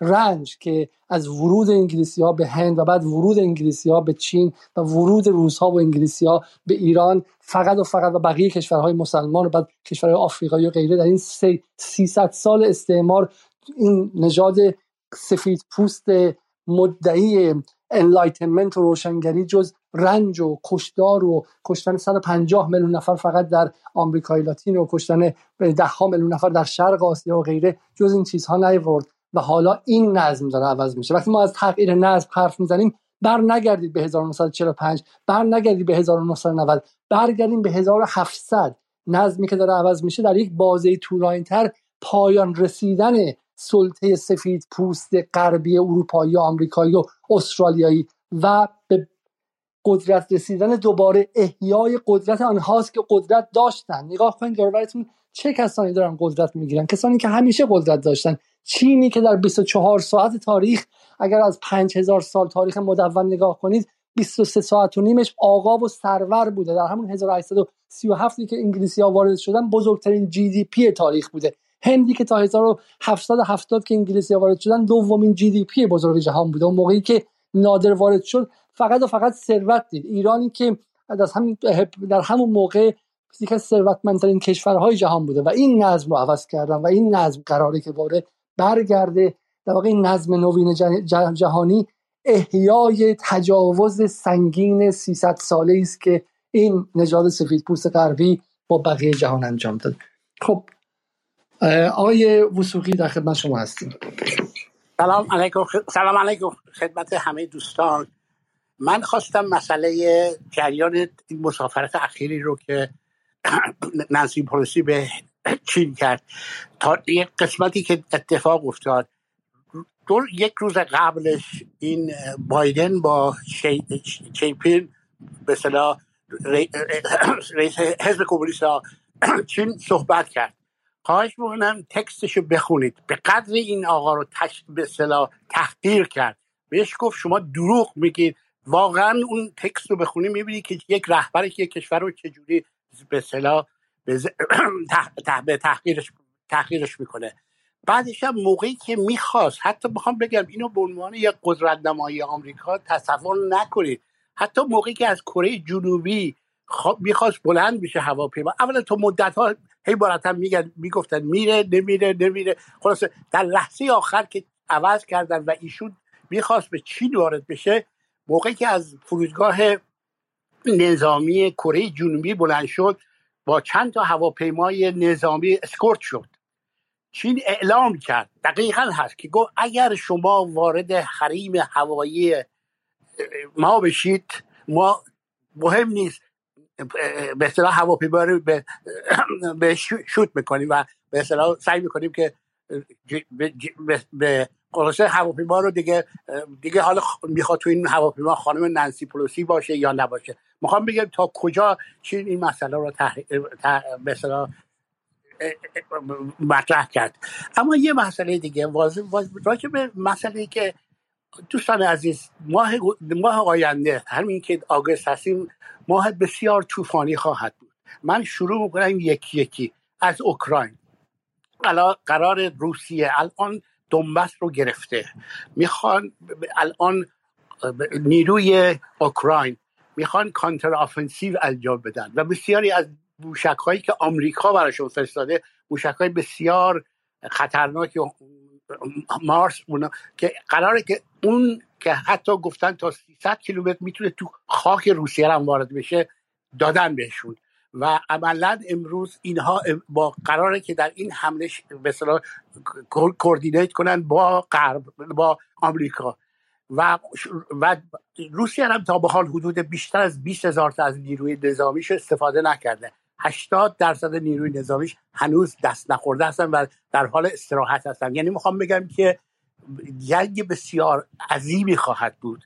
و متاسفانه متاسفانه می‌خوام بگم کشتار عظیمی هم اتفاق خواهد افتاد. این قرار تا آخر آگست این مسئله تمام بشه. چون هم به اصطلاح توی وسط اوکراین مسئلهش هم روسیه. به هر صورت اینو می‌خواستم فقط بگم که خیلی خیلی ممنون از شما. نه من تمام نکردم آیه. خیلی خیلی خلاصه چون که میگم یه رو بیشتر نمونده از اتاق. بفرمایید. نه من معتقدم تو کوزووا و الان مسائل چیز الان چیز اتفاق افتاده در مثل آذربایجان و با ارمنستان اختلاف افتاده. در رابطه با مسئله ایران. امروز تمام جهان نقطه به نقطه جهان امروز بحران وجود داره. یه چیزی هم می‌خواستم با خانم نصرآبادی و آقای یوسف عزیزی می‌خواستم بگم. واقعا سیاست, سیاست در آمریکا را به, به دموکرات و به صلاح چیز کرده به ریپوبلیکن چیز یه کمی به نظر من تا حدودی درست نیست. من معتقدم در این جنگ نئوکان ها نقش اصلی نئوکان ها به عنوان به دولت پنهان به یک شاخه از دولت پنهان در آمریکا دارن انجام میدن و اینا بودن و این آقایونی که امروز به عنوان در وزارت امور خارجهشون و پنتاگون و حتی در قسمت چیزشون اینها همشون دورانی که مسئله تزه های نوکان ها در مطرح در آمریکا بود همشون این آقایون بودن. بلینگتون آستین و به اصطلاح که خواستم بگم که یه مقدار اینو تبدیل کردن به این دموکرات و فلان نه. در دموکرات هم نوکان های بسیار قوی و بسیار چیز هستم. من خیلی خیلی ممنون از شما. من از دوستان دیگه تقاضا می‌کنم که این مقدار سریعتر و جمع جورتر که دیگه داریم به پایان اتاق می‌رسیم و در همین الان هم چون حدودا 850 نفر همچنان در یوتیوب هم هستم و گمانم دیگه نشه خیلی اون پخش یوتیوب رو ادامه داد. خب بریم سراغ آقای علادین فتح رازی و بعد هم آقای محمد محمد علی حسینی و بعد هم آقای احسان سپاهان. آقای فتح رازی بفرمایید. خیلی متشکرم خسته نباشید. ممنون که بنده وقت دادید. اولا به نظر من خیلی خلاصه ارز کنم این جنگ جنگ زرگری است بین گلوبالیست های امریکایی و چین و در ادامه اون بحثی است که اون مسافرتی است که آقای بایدن به خاورمیانه کرد. ببینید دوستان امروز در دنیا نه دعوا بین شرق و غرب نه بین راست و چپ دعوا بین دو بخش از سرمایه است. یکی بخش راست و دیگری راست افراطی این رو در مسائل و مشکلاتی که پیش اومد و همینطور رشد به اصطلاح افرادی مثل ترامپ بولسوناریو در ایتالیا در فرانسه شما به خوبی می‌بینید و در انگلستانی که من زندگی می‌کنم.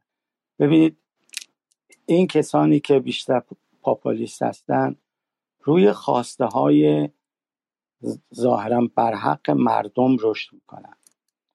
نظم جهانی گلوبال در سال 2008 شکست خورد و قرار بود بحران اقتصادی با رد نئولیبرالیزم روبرا بشه که نشد و به یک بحران سیاسی انجامید به چه شکل به این شکل که مردم کشورها از این نظم گلوبال ناراضی بودند به دلایل مختلف به خاطر آمدن کارگرها از اروپای شرقی و خیلی مسائل دیگه.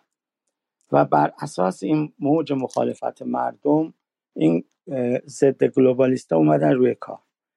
خواسته هایی که اینا مطرح کردن مشخص بود. مثلا شما دقت بکنید که آقای ترامپ در واقع خیلی نزدیکی داشت با پوتین در روسیه و مخالف اصولا چین بود. نظم گلوبال نظمی است که چین در مرکز اون قرار داره. نظمی است که یک طرف تولید می‌کنن مثل چین و هند و غیره و یک طرف مصرف می‌کنن. در این چین در این نظم گلوبال حالت مرکزی داره و به هیچ وجه مخالف یا در برخلاف این نظم گلوبال حرکت نخواهد کرد. همینطور که دیدیم بر سر مسئله اوکراین کنار موند و رأی نداد بر ضد روسیه در شورای امنیت. به خاطر همین هم هست که این چیزهایی که ما می‌بینیم ترسی است که نظم گلوبال و نمایندگان اونها مثل بایدن و غیره از مخالفین خودشون دارن. و می‌دونین مثلا آقای ترامپ اومد از WTO اومد بیرون از WHO اومد بیرون از پاریس به اصطلاح اکورد اومد بیرون.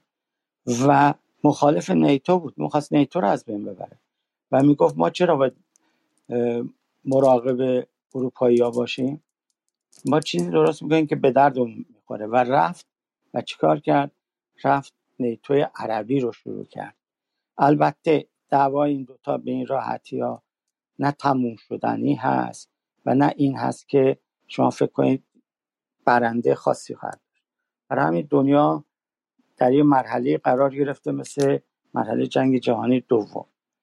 برای همین هم گلوبالیستا از ترس انتخابات دو سال دیگه که همین حالا آقای ترامپ 45 درصد آرای مردم رو داره. شوخی نیست. شروع کردن در ادامه بازسازی اون نظم گلوبال رفتن دوباره بازسازی WTO و بقیه تشکیلات و نیتو اصلا جنگ اوکراین به خاطر نیت بازسازی نیتو. ببین دوستان نیتو یک تشکیلات نظامی صرف نیست.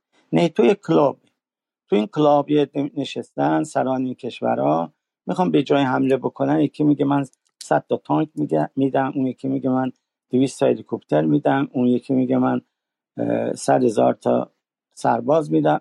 نیتوی همچین وضعیتی داره. فقط اون اواخر جنگ سرد بود که می‌خواستن یه نیروی درست کنن نیروی به اصطلاح ببخشید خب بسیار حالا این این گلوبالیسم ها چه فایده از افزایش تنش با چین می‌برن؟ خب اجازه بدید همینو میگم. این به نظر من یک نعل وارونه کلرک مرغابیه. اینا می‌خوان به تمام مردم نشون بدن.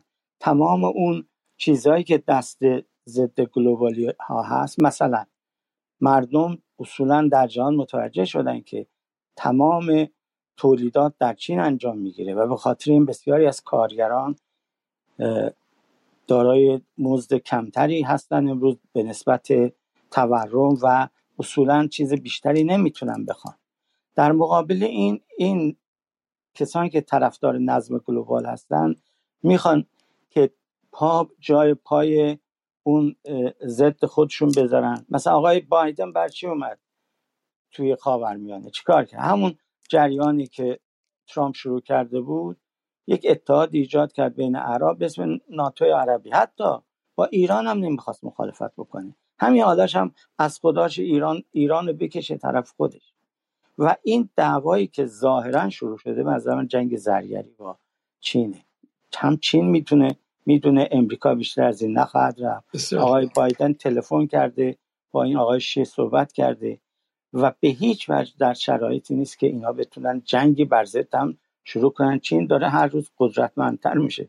چه مرضی داره که بسیار ممنون در خیلی خیلی ممنون. آقای خیلی محمد حسینی بفرمایید در خدمت شما هستیم. لطفا دیگه مجبوریم که کوتاه کوتاه دو دقیقه حد از همین از همین جمله آخر جناب رادیو شروع می‌کنم که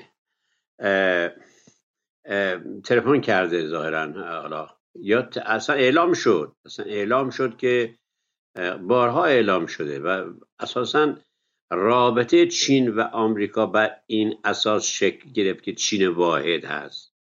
یعنی آمریکا رسم به رسمیت شناخته و تا کنون هم هیچ چیزی علیه آن که مهم باشه که یعنی فرض کنید که اعلام کرده باشه که ما خواهان استقلال تایوان هستیم اصلا نیست همچی چیزی.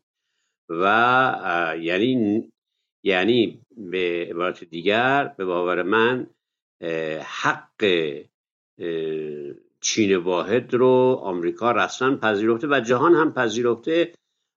اما بحث یک مقدار حالا بحث حالا یه خانم پروسی رفته اونجا ما یه سخنی هم از جورج بوش ما دیدیم دیگه اون زمانی که 300 میلیارد دلار اولین بار اعلام شد که در مازاد بازرگانی داره چین نسبت در با ببخشید صدای من نیست نه؟ صدای شما عالی هستش بفرمایید.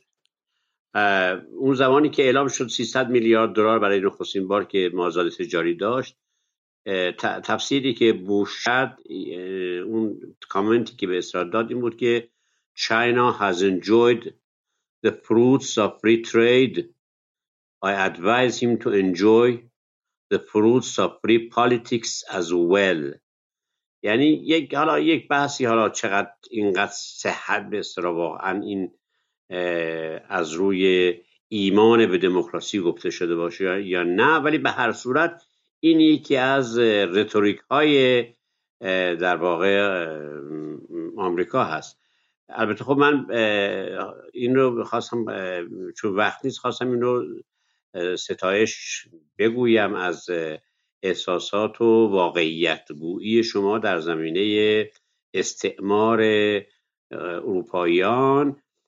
اما به هر روی خب ما می‌دانیم که توسعه کنونی جهان در واقع به دنبال انقلاب صنعتی است.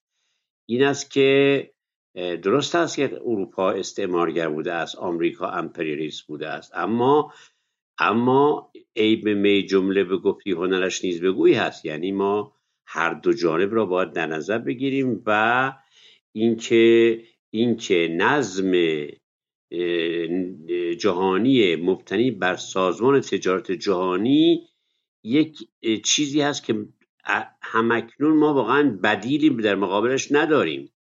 این است که تلاش دموکراسی خواهان و آزادی خواهان به باور من باید در جهت تقویت هم دموکراسی باشد هم هم جریان هایی که سازمان تجارت جهانی رو تقویت می‌کنن ببخشید چون وقت هست من خیلی بسیار ممنون از شما. خب جمله ای به من جمله بگفتی هنرش نیست بگو. اونایی که می‌خوان هنرش رو بگن خیلیشون زیر خاکن. مثل مثلا اون یه نفر مردم عراق یا 400 نفر مردم افغانستان یا تو همین ایران کسانی که به واسطه آمریکا این سالها رنج کشیدن یا توی مثلا شیری از دست دادن جانشون و غیره یه مقدار از زیر خاک صداشون ممکن نرسه که بخوان هنرهای فراوان آمریکا رو بگن. و یا از شوخی گذشته و از کلکل سیاسی گذشته اتفاقا نکته ای که هست اینه علی حسین یعنی که آمریکا این ام... نه نه ستایش می‌کنه ولی آمریکا این امکان رو داشتش که مثلا در ایران یارگیری کنه از کسانی مثل شما و به صورت عجیبی این نکته خیلی نکته دقیقیه. که آمریکا اتفاقا تو جاهایی مثل ایران توی این 25 سال 30 سالی که این همه لیبرال های مثل شما براش به شکلی همین هنرهاشو گفتید شما رو زیر چرخه خودش له کرد. دوره خاتمی دوره روحانی با برجام الان شما می‌تونید سروری کنید در ایران و تو دهن امثال من بزنید که انتی امپریالیست هستیم. خب ولی ببین با خودتون چی کار کرد این دوستی که شما دارید شما رو در واسطه به واسطه برجام جلوی اصولگراها جلوی تندروها انداخت تا له شید به عنوان یک نیروی شکست خورده و نابود شده و فراموش شده تاریخی باشید. همون کاری که با یلسین کرد همون کاری که با غربگراها تو روسیه کرد. و این خیلی نکته جالبی که این غربگراها چقدر وفادارن. با اینکه آمریکا در 25 سال گذشته توف جلوشون انداخت و نابودشون کرد به عنوان یک نیروی تاریخی باز هم همچنان همچنان مت ارباب میگن و نگرانن که در اینجا خدای نکرده این ارباب به شکلی جابجا شه با کسی دیگری یا اینکه به شکلی حقش درست ادا نشده باشه. یه یه جمله اجازه است عزیزم مگه این توسعه چین جز جز در سایه رابطه با رابطه منطقی و معقول به آمریکا بوده؟ بله. مقدمه اون مقدمه اون توسعه این بوده که تونسته چین از منظری برابر با آمریکا رابطه برقرار کنه. فرق اینو شما اگر نبینید خب میگه اصلا قابل گفتگو نیست. دارم. بله درست میفرمایید. کاملا درست میفرمایید. که با این مخالفتی ندارم که از منظر برابر کاملا درست میفرمایید. مگر قطر هم با آمریکا رابطه داره جیبوتی هم با آمریکا رابطه داره. آیا به توسعه انجامید؟ خب بحث بحث فکر کنم گسترده از شما میفرمایید وقت نیست بنابراین من فعلا می‌ذارم برای فرصت خب بریم سراغ آیه گمانم آیه احسان سپاهان و بعدم آقای پیمان روحی و بعدم در نهایت آقای ظریف آیه محسن ظریف.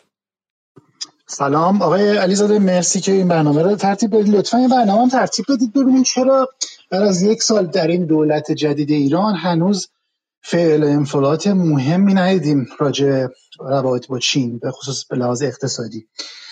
من یه, یه،, یه چیز یه در واقع چیز بگم درباره صحبتی که آقای عزیزی کردن که آمریکا این حربه استخوان لای زخم خیلی خوب استفاده می‌کنه که این قضیه تایوان و چند تا عزیزم من دیدم گفتن که آمریکا در واقع حاکمیت چین روی تایوان رو به رسمیت می‌شناسه. در واقع این نیستش. آمریکا اگه برید مطالعه بکنید.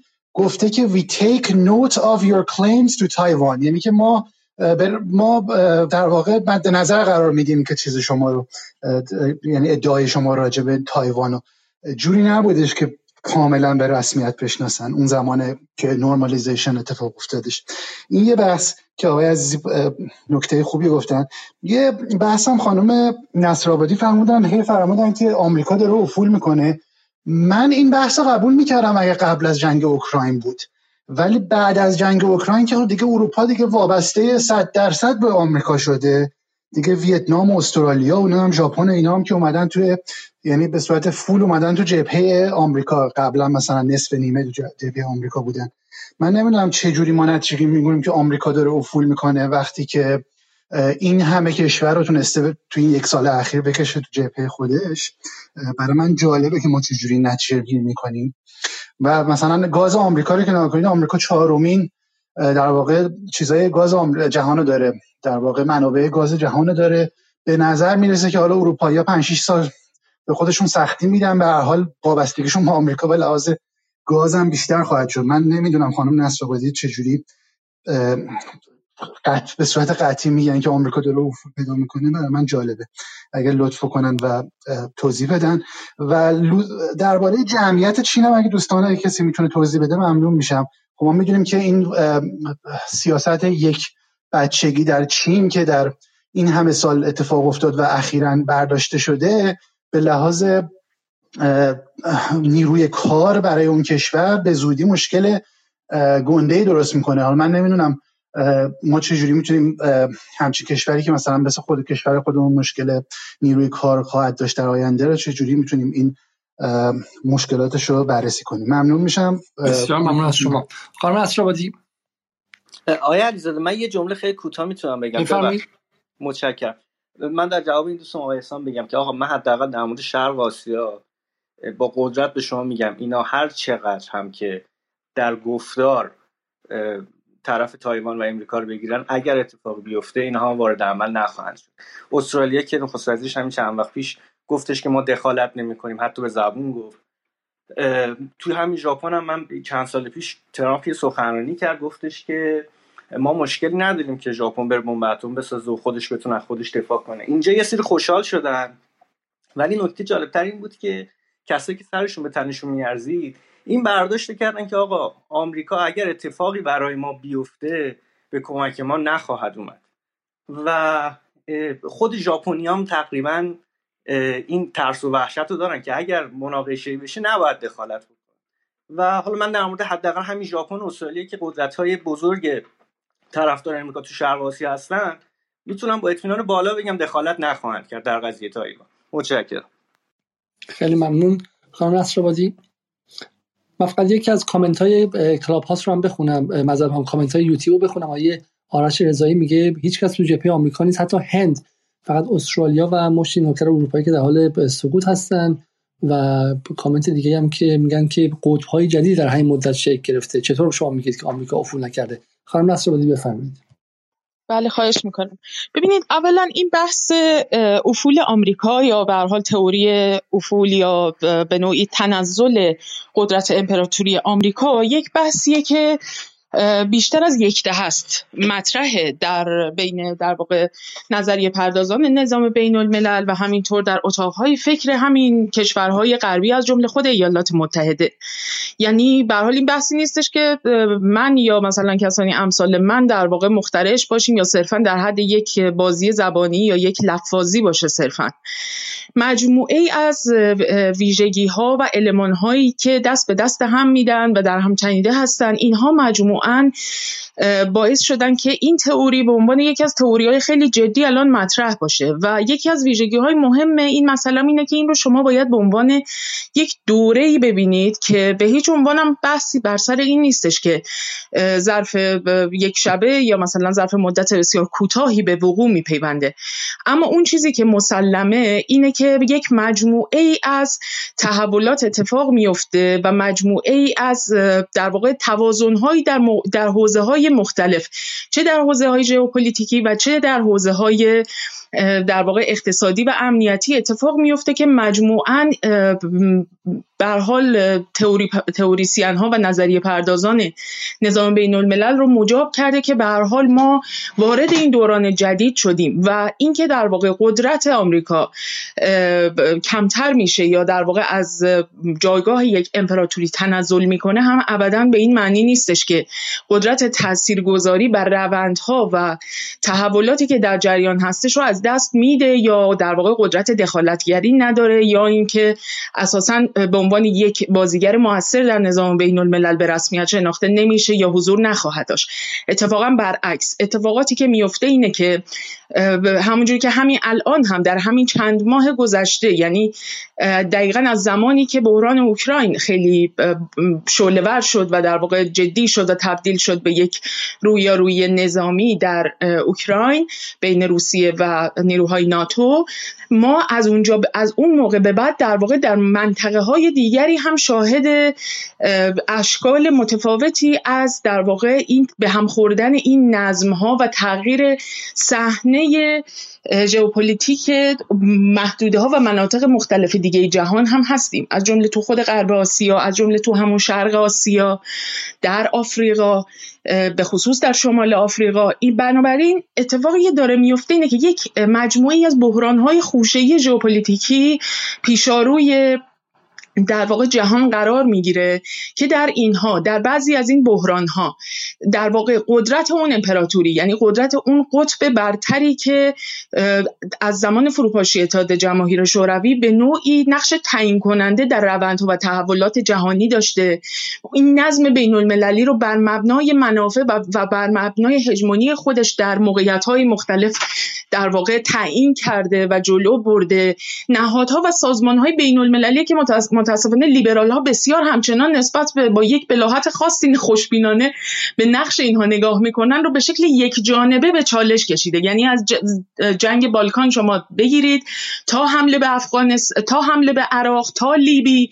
در موقعیت های مختلف در واقع تا جایی که دست از دستش بر اومده و قدرتش رو داشته به شکل یک جانبه حتی اون نهادهای بین المللی که سمبل اجماع جهانی و سمبل در واقع یک شکلی از سازش و تعادل بوده در از دوره‌ای که در واقع جهان دو قطبی بوده اینها رو یک تنه زیر سوال برده بود. ولی از یه جایی به بعد دیگه نتونست این کارو بکنه.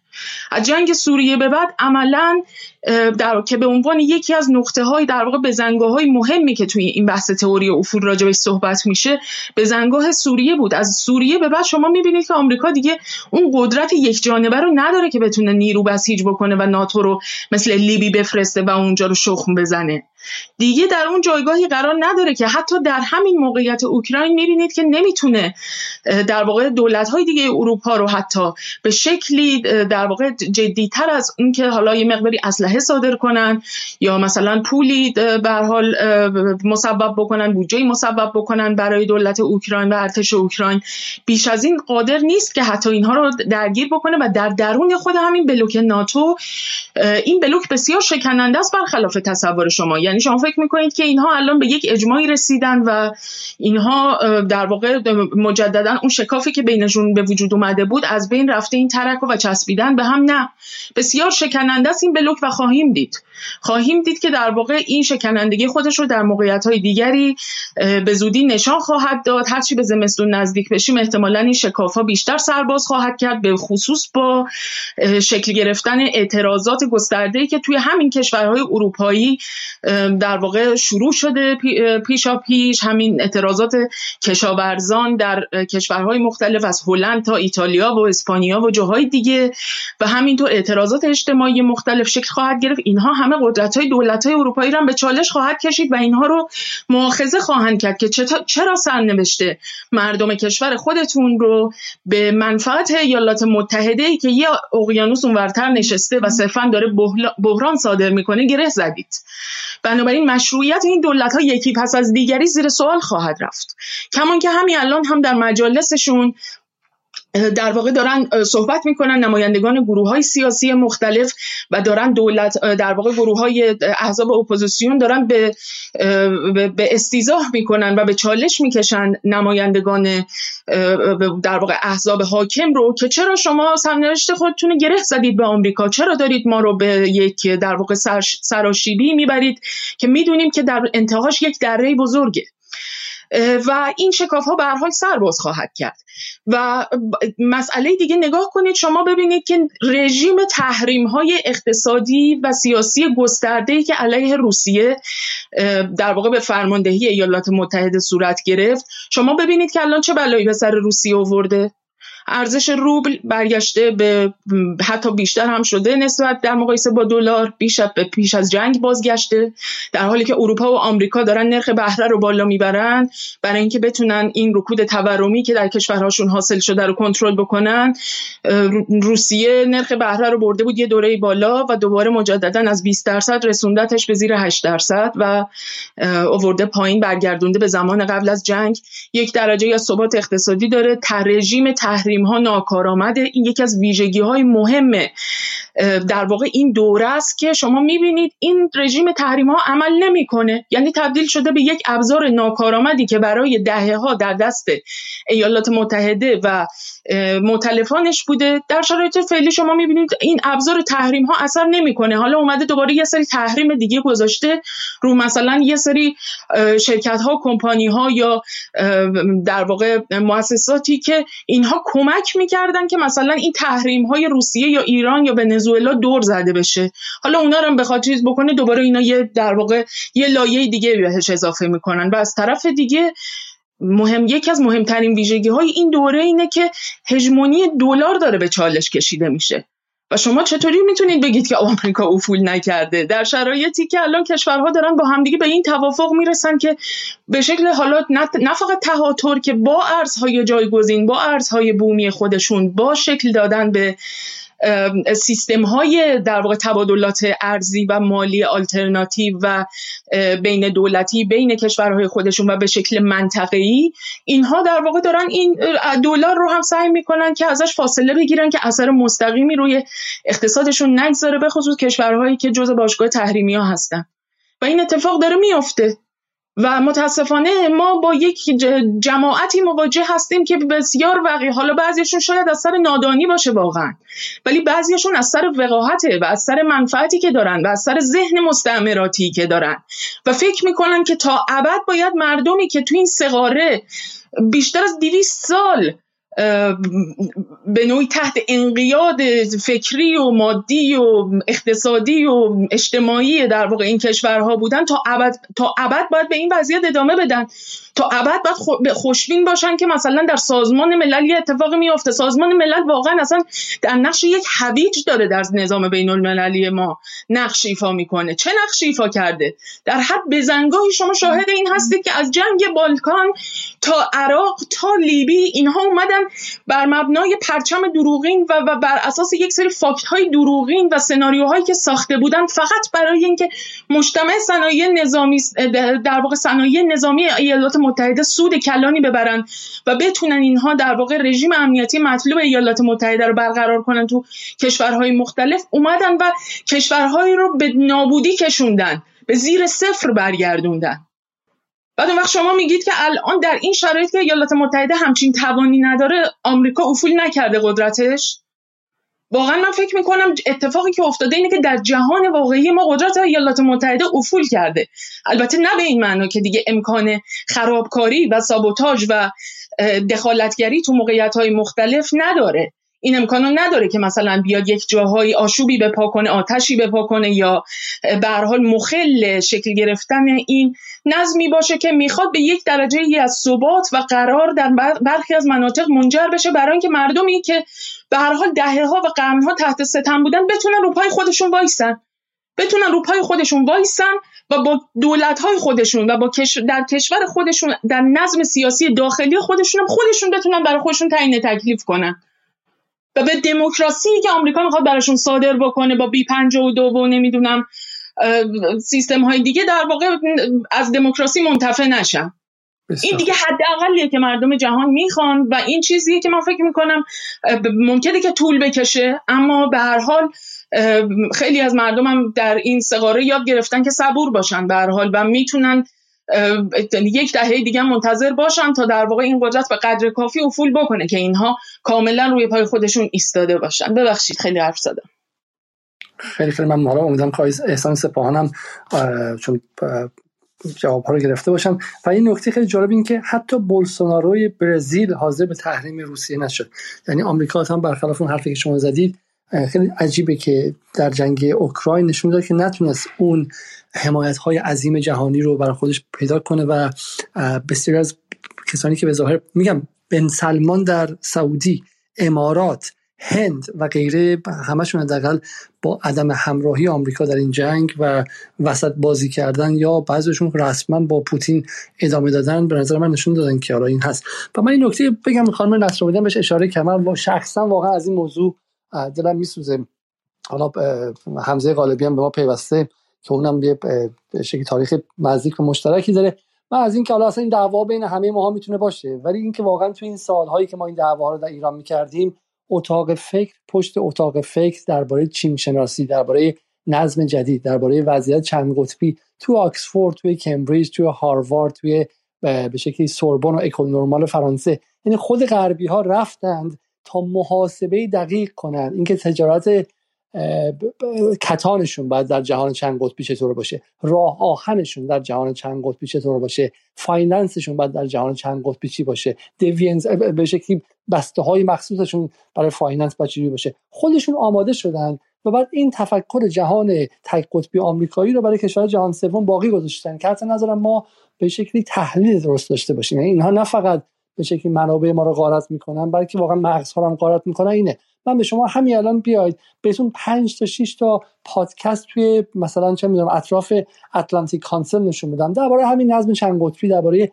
محاسبات نظم چند قطبی رصد کردن چین در آمریکای لاتین که حداقل 5 سال 6 سال از عمر این پادکست ها از عمر این فروم ها از عمر این اتاق فکر ها میگذره. یعنی این حرف ها به قول قانون نصرالدین میگه ما اختراع کردیم ما داریم به شما حرفی رو می‌ذاریم که توی کمیسیون های مجالس غربی داره به شکلی روش تحقیق میشه گروه بندی داره. اگه توی ایران کمیسیون سیانت دارن سالهاست توی انگلیس کمیسیون به شکلی جهان مثلا پس آمریکایی و چینی و غیره دارن که محاسبه کنیم که چین چه تأثیری خواهد گذاشت و غیره. و همین واقعا شما می‌تونید با سالها این رو به یک کلکل غربگرایی و شرقگرایی تبدیل کنید. و از منظر واقع گرایی معتقدیم که این ساختار جدید جهانه. حالا چه دوست داشته باشیم چه دوست نداشته باشیم. و بحث ما این نیستش که آمریکا وضعش داره بد میشه و بی قدرت داره میشه. خیر حرف ما اینه که مثل کسیه که 300 سال چاپیده و خورده و رانت گرفته و باباش چه می‌دونم تو حکومت بوده آقازاده بوده و چم دلالی گرفته و غیره. حالا الان مثلا چم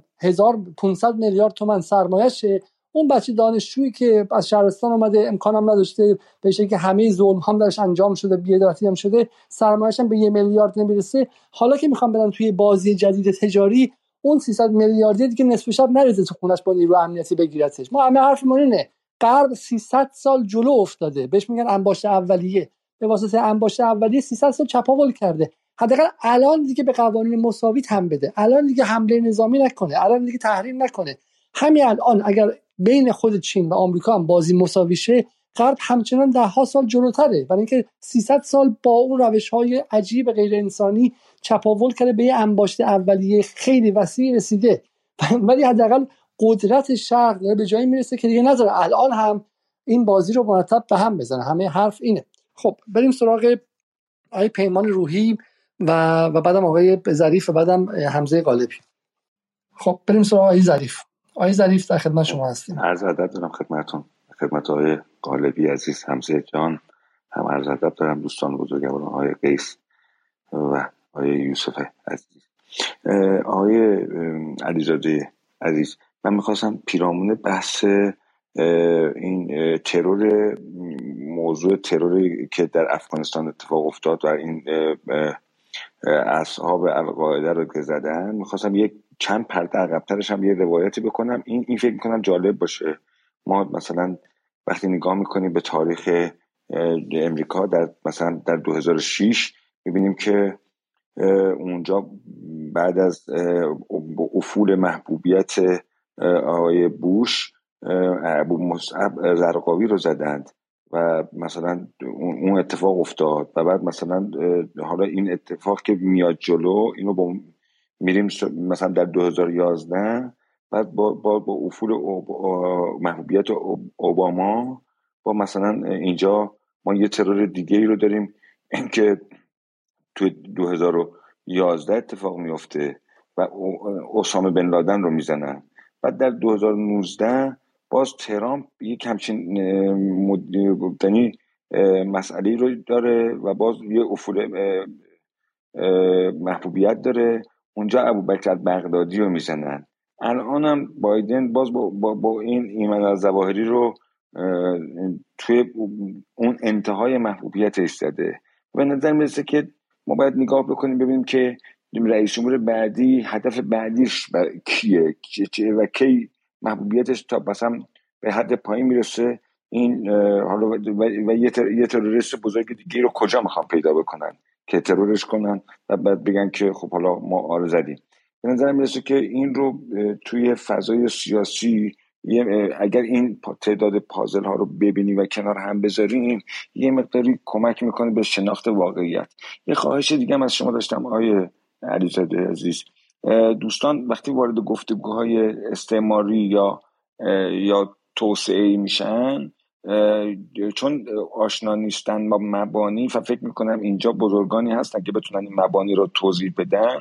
مبانی اجتماعی توسعه رو اگه ورود کنید مثلا وابستگی رو نظام جهانی رو نوسازی رو مکاتب اکلا رو اینها رو که تو ایران چه بلایی سر ما با نظامات توسعی آوردن؟ یعنی توسعی که مثلا از 1300 20 یا 26 که مثلا آقای ابتهاج کار کرده تو ایران و اون اساتید هارواردی که آمدن تو ایران و بعد اون مدل های توسعه رو تو ایران راه انداختن که فقر رو ایمپلنت کنن تو فضای اجتماعی ایران. و بعد تا به امروز که مثلا شاگردان اینها در برنامه بودجه همون مدل های توسعه رو که پدرانشون نوشتن مثل این نیلی حالا الان جدید داره اینجا برنامه های توسعه می نویسه اگر رو این هم ورود کنید و حالا اساتید اینجا هستن آقای امیر خراسانی هستن از بزرگان جامعه شناسی هستن. وارد این گفتگو بشن به نظرم می‌رسه که موضوع جالبی باشه. یعنی یه فاز دیگه از این متد گفتنی اینجکت انسان غربی در قالب توسعه توی فضای اجتماعی کشورهای آسیایی هستش. سپاس گذارم نه خیلی ممنون. و ما اتفاقا حالا میگم حالا این بحث سیاست خارجی به نظر من دیگه تا حد زیادی جا افتاد و واقعا این زبان به نظر من دیگه جای خودش رو باز کرده و ما هم در جدال سعی می‌کنیم که جلودار باشیم و مسیرهای نرفته رو بریم و واقعا سعی می‌کنیم که بحث اقتصادی داشته باشیم. بسیار دنبال افراد رفتیم واقعا دستمون بسته از پیدا نکردیم. حتی سراغ اقتصاددانان نولیبرال من سراغ آقای جوادی جواد سال اصفهانی رفتم سراغ دوستان دیگه رفتم. ولی در داخل سراغ فرشاد مؤمنی و غیره رفتیم. ولی این بحث توسعه و در واقع رابطه توسعه و کلونیالیسم و پست کلونیالیسم رو همونطور شما گفتین دنبالش خواهیم گشت. اگر شما هم مهمان هایی دارید معرفی کنید. حتما رو جدال روش بازه به همه کسانی که بتونن در واقع سویه های استعمار رو ما استعمار امر تاریخی نمی‌دونیم. امر می‌دونیم که سازنده چیزهای واقعا موجود جامعه به شکلی صنعت صنعت نگاهمون به مسئله آب محیط زیست همه اینها در فضای موجود ایران همشون گره خورده است با بحث استعمار و ما استقبال می‌کنیم که کسانی بیان و اینها رو برای ما تحلیل کنن و واشه کافی کنن و اجازه بدن به ما و مخاطبان ببینیم که چقدر از ما چیزهایی که باور داریم و برای بدیهیه محصول همین برخورد با استعماره. آیه روحی شما برگشتید بفرمایید نکته بگم خدمتتون. فقط این قالب توسعه رو بعد از منظر جامعه شناسی به قضیه نگاه کردن اقتصاد یکی از ساعت های توسعه توسعه پنج ساعت داره. اجتماع یعنی اجتماع فرهنگ سیاست اقتصاد و انسان این یک ساعتش اقتصاد. اگه بریم سراغ اقتصاددانی یه مداری مخفول میمونه دیگه ای ساعت هاش لذا به نظر میسه که جامعه شناسان می‌تونن اجتماعی تر و جامعوی تر رو فضای توسعه گفته کنن و بزرگان توسعه مثلا از زمانی که تودارو و اینها وارد گفتگو شدن اینا, اجتماعی هم تا اقتصادی. بیشتر یعنی بزرگان مثلا مثل مارکس هم که نگاه می‌کنید باز یه فیلسوف اجتماعیه. البته گویه های اقتصادی داره ولی مبانیش اجتماعی سپاسگزارم جناب خواهش می‌کنم. آقای روحی بفرمایید گمانم دیگه بلنگوی شما درست شده باشه. میکروفونتون. ممنونم. علی جان سلام می‌کنم خدمت همه سربران اول حمزه صحبت بکنم و خیلی هم ندارم. حمزه جان شما من حمزه رو دعوت کرده بودم خیلی دیر رسیدش حمزه و بحث حالا دیگه بیشتر بحث منعقد شده. ولی من دیدم که توییتی زد حمزه که گفته بود که چین ورودش به تایوان پیشکش بیاد و به شکلی از حقوق ایران در مقابل تحریم های آمریکا دفاع کنه. برای همین چون نگاهش متفاوت من فکرم که می‌تونه بحث جالبی در بگیره. حمزه جان تو بالا نگاهت به بحث تایوان چیه و معتقدی که میگم واقع معتقد بودی که چین در مقامی نیستش که بخواد مثلا مقابل آمریکا وایسه؟ ببین در مقامی نیست که الان منافعش اقتضا نکته اینه که نظم فعلی جهانی اگه ادامه پیدا کنه به نفع چینه.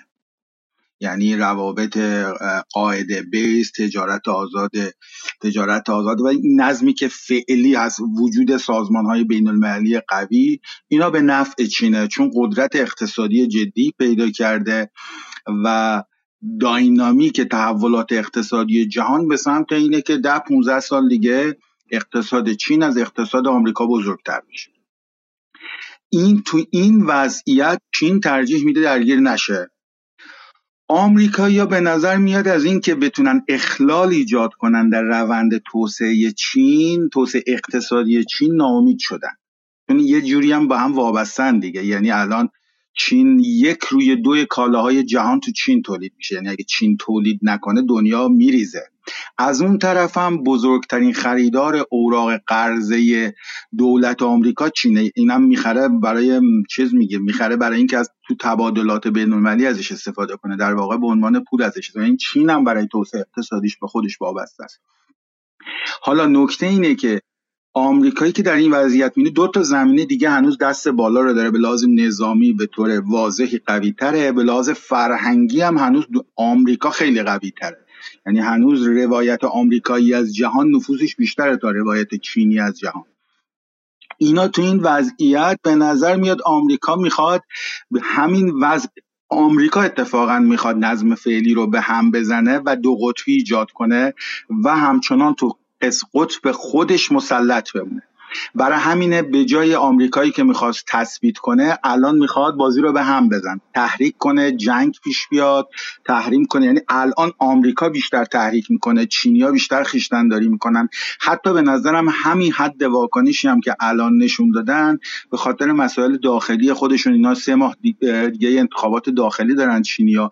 چین الان نفعش اینه که بذاره لایسی اینا یه بخش ماجراست. الان برای همینه که آمریکا دنبال توی و به نظر من تو پروژه اوکراین متاسفانه البته اوکراینی ها آمریکایی ها موفق بودن تو این جنگ. یعنی اسم مستحلک کردن روسیه رو اروپایی ها رو بیشتر به خودشون وابسته کردن. پیوندهای اقتصادی اروپا و روسیه رو کم کردن. اونا در پروژه خودشون موفق بودن. اگر چنین اتفاقی هم برای چین بیفته که حضور چین توی اقتصاد متحدای آمریکا کمتر بشه به نفع آمریکاست. برای همینه الان آمریکا دنبال اینه که سازمان های بین المللی رو اتفاقا تضعیف کنه. از خلیش نیست. الان دیگه یه نظامی که سازمان های بین المللی موفق باشه یعنی چین کم کم دست بالا رو پیدا کنه. برای همین اینا اصلا دنبال این نیستن. این اقتضا می‌کنه که چین درگیر نشه. من به عنوان ایرانی دوست دارم درگیر بشن چون آلردی ایران از بازار مالی جهانی حذف شده. در نتیجه اگه چین درگیر بشه یه فضاهایی بر روی ما باز میشه. ولی اینجا ما یعنی منافع ایرانی با یه منافع چینی فرق می‌کنه. من وقتی ویشفول تینکی آرزو اندیشی می‌کنم خب دوست دارم چین به واکنشی نشون بده. ولی در واقعیت اینه که بعید می‌دونم چنین اتفاقی بیفته. حالا توی ارزیابی اینا به نظرم میاد یه ذره از هر دو طرف اقراق می‌کنیم. درسته چین داره میشه یه غول اقتصادی. که حالا تو فرهنگ و نظامی هنوز خیلی جا داره. ولی آمریکا هم غول میمونه. یعنی آمریکا اینجوری نیست که این افول آمریکا به این معنایی نیست که آمریکا غول نمیمونه. ولی یه غولی داره کنارش سر باز می‌کنه. الزامن هم تسلط یکی از این غول به نفع ما نیست. یعنی چینیا تا دعوا دارن تا مسلط نشدن برای ما خوبن. وقتی مسلط شدن بازی همین میشه که الان هست. یعنی خیلی فرقی نمی‌کنه. دعوای اونا به نفع ماست. مسلط شدن هر قدرت بزرگی خیلی منافع ما رو تامین نمی‌کنه.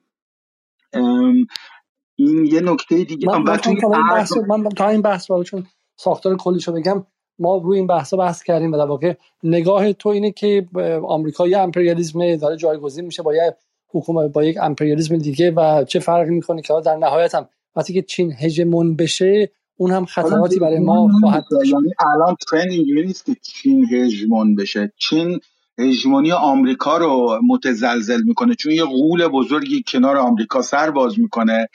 آمریکایی هم الان نمی‌تونن توسعه اقتصادی چین رو مختل کنن چون خودشون مختل میشن.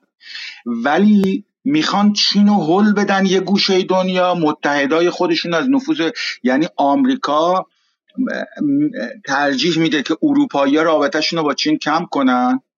چین و روسیه و ایران و اینا با هم ببندن و جدا بشن از اون قسمتی که متحدای آمریکاست. این در لانگ ترم تو این وضعیت که اینا نمی‌تونن رونق اقتصادی چین رو مختل کنن به نفعشون بسیار خانم ما با این بحث آشنا هستیم چون تو این بحث های مختلف جدال در مورد این صحبت کردیم که آیا چین در واقع جایگزین آمریکا خواهد شد و ما معتقدیم که این اتفاق نمیفته و ماهیت چین و ماهیت قدرت چین اصلا متفاوته غیر از اینکه چین در تمام تاریخش هم دولتی درونگرا بوده و دولتی توسعه طلب به معنی زمین گشا و جهان گشا نبوده و همینطور هم جنس روابطش همین الان در مثلا برنامه که در مورد آفریقا با پریسا نصرآبادی داشتیم یا در مورد همین برنامه در مورد آمریکای لاتین داشتیم و هنوز پخش نکردیم. توضیح دادیم که جنس روابطش با کشورهای پیرامونی رابطه به شکلی چپاول از جنس مثلا به غرب در آفریقا و در خاورمیانه و غرب آسیا نبودش و سعی کردی که اونها رو هم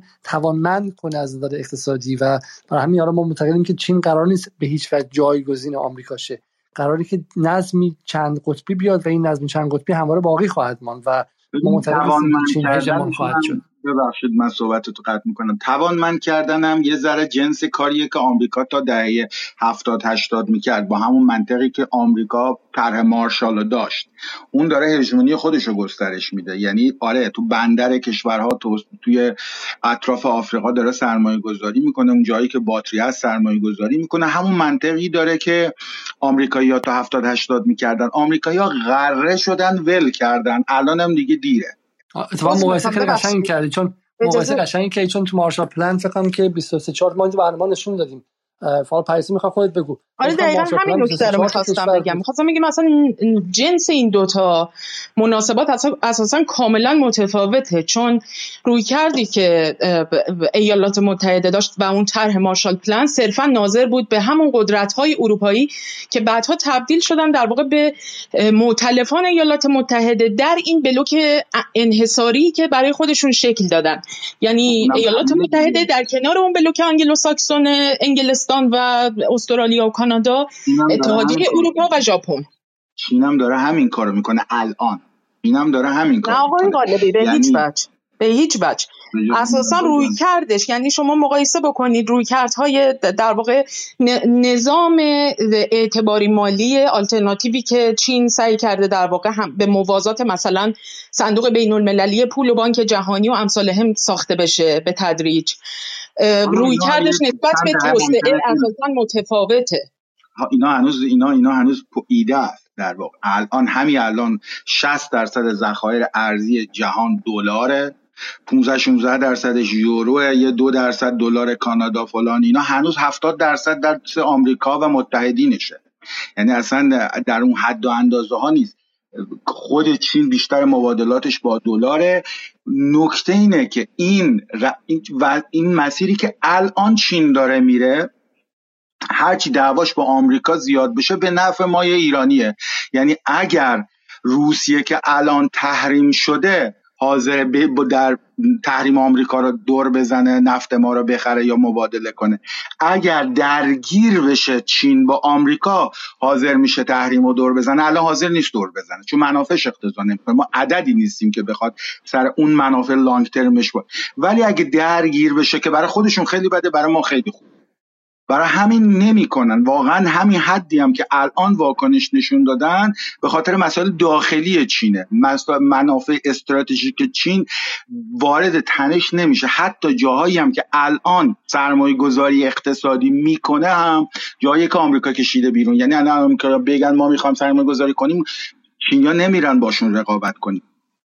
این که پس حضور چین در آمریکای لاتین چیه؟ حداقل این documentary مستند مثلا آتلانتیک که نگاه می‌کنین تمام سناتورهای آمریکایی میگن که چین چین داره در داره در نیکاراگوئه موازی با پاناما درست عددهای بزرگ از مهمترین سرمایه گذاری یا اولا تو این مسیر راه ابریشمه. یعنی اتفاقا بیشترش تو همون منطقه آسیا و اروپا است ما بقیه توی آفر... توی آمریکا خیلی کم عدد خیلی کمه. یعنی عددش نمادین باشه. عدد عمده تو این مسیریه که که ما ما ایرانی ها هنوز نتونستیم استفاده کنیم. یعنی به نظرم میشنوسیم بیشتر استفاده کنیم.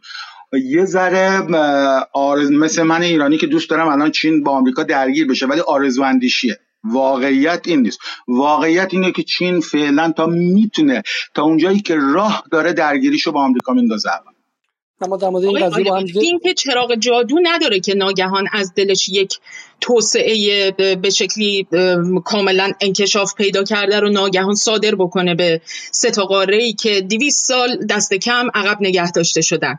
شما همین الان برید ببینید در 48 ساعت گذشته یک قلم قرارداد 5 میلیارد دلاری برای احداث یک خط راه آهن ریلی که کنیا و سودان و یه مجموعی از اون کشورها رو در آفریقا در کرانه شرقی می‌خواد به هم دیگه وصل بکنه. شما برید ببینید که چه به چه, به چه وضعیتیه. 200 سال استعمار کشورهای مختلف اروپایی تو آفریقا بودن. حتی چهار تا جاده تو این قاره درست نکردن آقای غالبی. و شما انتظار دارید کشوری که تازه ده سال که در واقع من اصلا انتظاری ندارم. من دارم توصیف می‌کنم. خب. خب بس شما باید متناسب ببینید توصیف شما توصیف شما باید متناسب باشه با ظرفیتی که در واقع آزاد شده. یعنی شما در نظر با واقع باشه. من تو من آرزوهامو می‌تونم بگم. من دوست دارم چین با آمریکا درگیر بشه و تا تحریم آمریکا رو هم دور بزنه و بیاد تو ایران سرمایه گذاری کنه. اینا آرزوهای منه. خب. مسئله زمانم فاکتور زمانم شما باید لحاظ بکنید دیگه. یعنی وقتی بحث افول میشه بحث که من من که که به آقای قالبی گفتم یه لحظه من جمله‌مو تموم کنم آقای علیزاده. می‌خوام من گفتم که بحث رو در پایانش درست جایی باز می‌کنه که باید ابتدای بحث باز شه. در واقع سه ساعت پیش و مقصر کسی نیست جزای قالبی که سه ساعت بحث ما دیر رسیده. برای همین اجازه بدید من اینجا بحث ببندم. فقط یک نکته رو بگم. من جدا بعد من خواهش می‌کنم. برای اینکه سه ساعت خوری از بحث گذشته همه خستم و من هم یک انسانم مثل شما من باید برم به منزلم برسم و به شکلی مسائل خودم.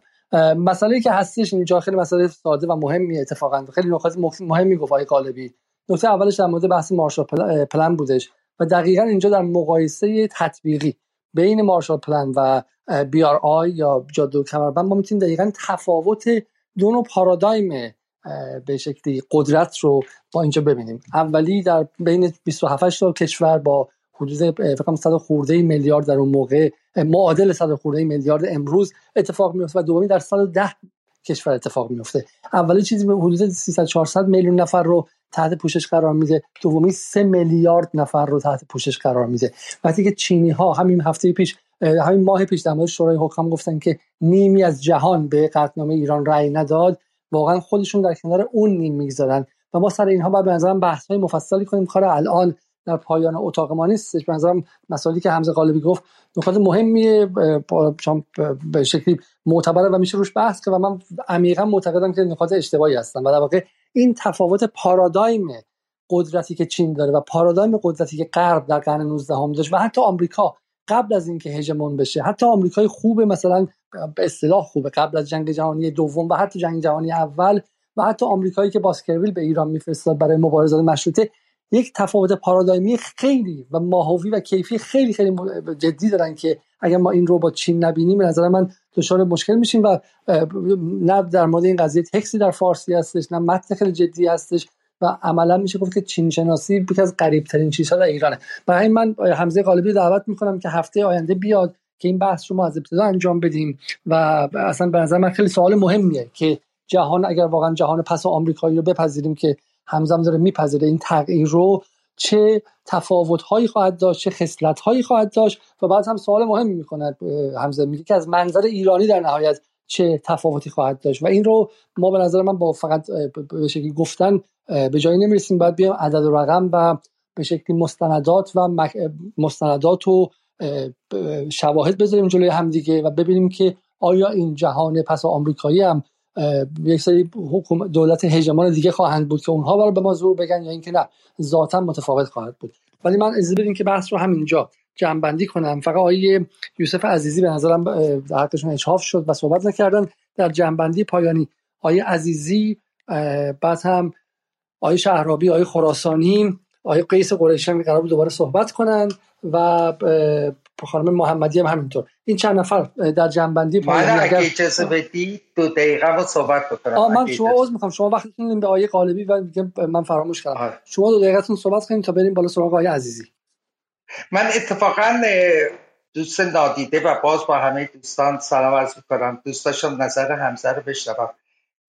دو تا نکته ای که و بهش اشاره می‌کنم اینه که یک حتی ما سر داده ها با هم مشکل داریم. مثلا خیلی از نکاتی که احسان گفت خود داده هاست و این تسلط رسانه‌ای باعث شده داده های دیگه میده. همین همین دو سه روز پیش اتحادیه اروپا و انگلستان دو تا تحریمشون رو عملا زیرش زدن. گفته بودن ما تمام نفتکشایی که نفت روسیه رو جابجا می‌کنه بهش بیمه نمیدیم.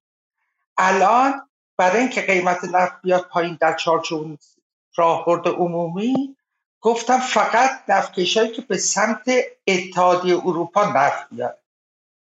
دومین نکته نکته ای بود که علی بهش اشاره کرد یعنی تغییر پارادایمه حتی دموکراسی لیبرال به آخر خط رسیده. یعنی منی که سی و پنج سال تو سوئد زندگی کردم دیگه بهترین نمونه که در تاریخ سرمایداری بوده به عنوان یک لیبرال دموکراسی عدالت به دولت رفاه. و این به جای رسیده که اصلا باور مایی که تو اونجا سالا زندگی کردیم نمیشه که به این سرعت تغییر کرد. سومین نکته اینه که راجع به ایران من فقط یه جمله یک دو جمله میگم برای بحثی که قرار هفته دیگه باشه. ایران به نظر من غلطه که فکر می‌کنیم باید حتما یا غربی باشه یا شرقی. ایران یکی از ستونهای نظم جدید جهانیه. که توش اتحادهای منطقه‌ای و چند قطبگرای همینطور که علی گفت رواج پیدا خواهد کرد. ولی می‌خوام بگم ایران خودش بازیکره اصلا نمی‌تونن کنارش بذارن. چون می‌تونه بازی رو به هم بزنه. در این حال که به رو تو بازی باشه بهترین امکانات هم داره. مرسی. خسته نباشید. من هم از بحثایی که حمزه باز کرد هم از بحثایی که روحی باز کرد استقبال می‌کنم برای اینکه نظر من ما اگر اون واقعیت رو بپذیریم از اون توهمات حالا به غرب درانه بیایم بیرون بعد اونجا واقعا میشه حالا میگم با مستندات میشه صحبت کرد که چه چیزی برای ایران می‌تونه بهترین سناریو باشه یا نباشه. و به نظر من اینجا ما میگم با همدیگه اختلافات داریم و اختلافاتی که سعی می‌کنه روی پاش روی واقعیت باشه برای همین من از همینجا وعده میدم که هفته آینده ما این بحث رو به این شکل ادامه خواهیم داد و در واقع حالا بحث مقایسه مارشال پلان و غیره اونجا ما خودمون باز می‌کنیم. بریم سراغ آقای عزیزی که گمانم آماده باشن. بعدش هم آقای شهرابی شما آماده کنید گمانم تا اینکه باشه اتاق ببندیم. خانم محمدی شما همینطور. آیا عزیزی. خب آیا عزیزی نیستن. خانم محمدی. آیا عزیزی اومد. من نفر بعدی صحبت کنم. نفر بعدی اگه میشه صحبت بسیار خب خانم محمدی شما بفرمایید. خب خانم محمدی هم مثل که نمی‌تونن صحبت کنن. خانم دانشگری شما می‌خواین صحبت کنید؟ خب خانم دانشگری هم مثل که براشون سخته. آقای بله بله من, می‌خوام یه من یه جمله می‌خوام بگم. بله بفرمایید. جمع بندی کنید. بله. ببینید من خواستم اینو بگم که جهان آینده فقط جهان چند قطبی نخواهد بود. به نظر من با توجه به اون همون اشاره که خود شما داشتین به به اصطلاح تفاوت جنس این قدرت هایی که الان هستن جهان آینده رو به تقسیم عادلانه ثروت خواهد داشت و از به صلاح این دنیای لیبرالیزم و دموکراسی بورژوایی رد خواهد شد و سمتش به طرف بیشتر عدالتخواهی اقتصادی و اجتماعی خواهد بود. من اینجوری می‌بینم جهان آینده رو. بسیار ممنون از شما. منم بگم که خانم محمدی بله. کوتاه در واقع من صحبت همو کردم فقط می‌خواستم یه نکته ای رو شاید اونم صحبت های آقای غالبی باعث میشه که بیام روی این تاکید. ببینید همه توجه ها به کجاست همه تعملی که ما می‌کنیم چرا برانگیخته میشه؟ جهان نوعی نظم نوعی همه میگیم در حال ایجاد هست. مسئله این نیست که آمریکا امروز و فردا شکست می‌خوره. مسئله اینه که این مسیر رو همه دارن می‌بینن آمریکایی ها هم دارن می‌بینن یعنی راهیه که گشوده شده. اینکه هنوز هفتاد درصد دلاره و اینا یعنی هنوز وقتی شما به کار می‌برید و هفتاد درصد به کار می‌برید و یک نوع آگاهی یک نوع بیداری جمعی جهانی پراکنده واقعا در تمام جهان. که مثلا در بعد از جنگ دوم یا حتی قبل از جنگ اول در زمان پیدایش مارکسیسم ما همچون نداشتیم که یک اجماع که نمی‌تونم بگم ولی یک انتشار جهانی نارضایتی از وضع موجود هر یک از کشورها رو در پی چاره برانگیخته. و این به نظرم یک کیفیت جدیدیه که دیگه پایه هاش زده شده و باید منتظر تغییرات آینده بود. بسیار ممنون. آقای قریشی شما رو نگه داشتیم که اگر صحبت شما هم درباره این مسائلی که مطرح شد و یه مدارم دیگه حالا گسترده و باز داشتید بفرمایید و اون رو هم بشنویم. بفرمایید. ممنونم. خیلی سعی می‌کنم خلاصه بگم اگر زیاد شد که ببخشید. ببین یه گزارشی سال 2020 من خوندم به زبان عربی ترجمه شده بود مرکز پژوهش های استراتژی فقط یه فاصله بگید میکروفون صداتون به شکلی خشخش خوبه الان؟ بله بهتر شد. الان خوبه؟ بله. آره یه گزارش 2020 من خوندم مرکز پژوهش های استراتژیک چین نوشته بود که نیروهای مارینز توی سه سال گذشته یعنی از سال 2017 تا 2020 از 130 هزار نفر در دریای چین به 370 80 هزار نفر رسیده افزایش پیدا کرده. تقریبا 65 درصد ناوهای آمریکایی توی دریای چین مستقره.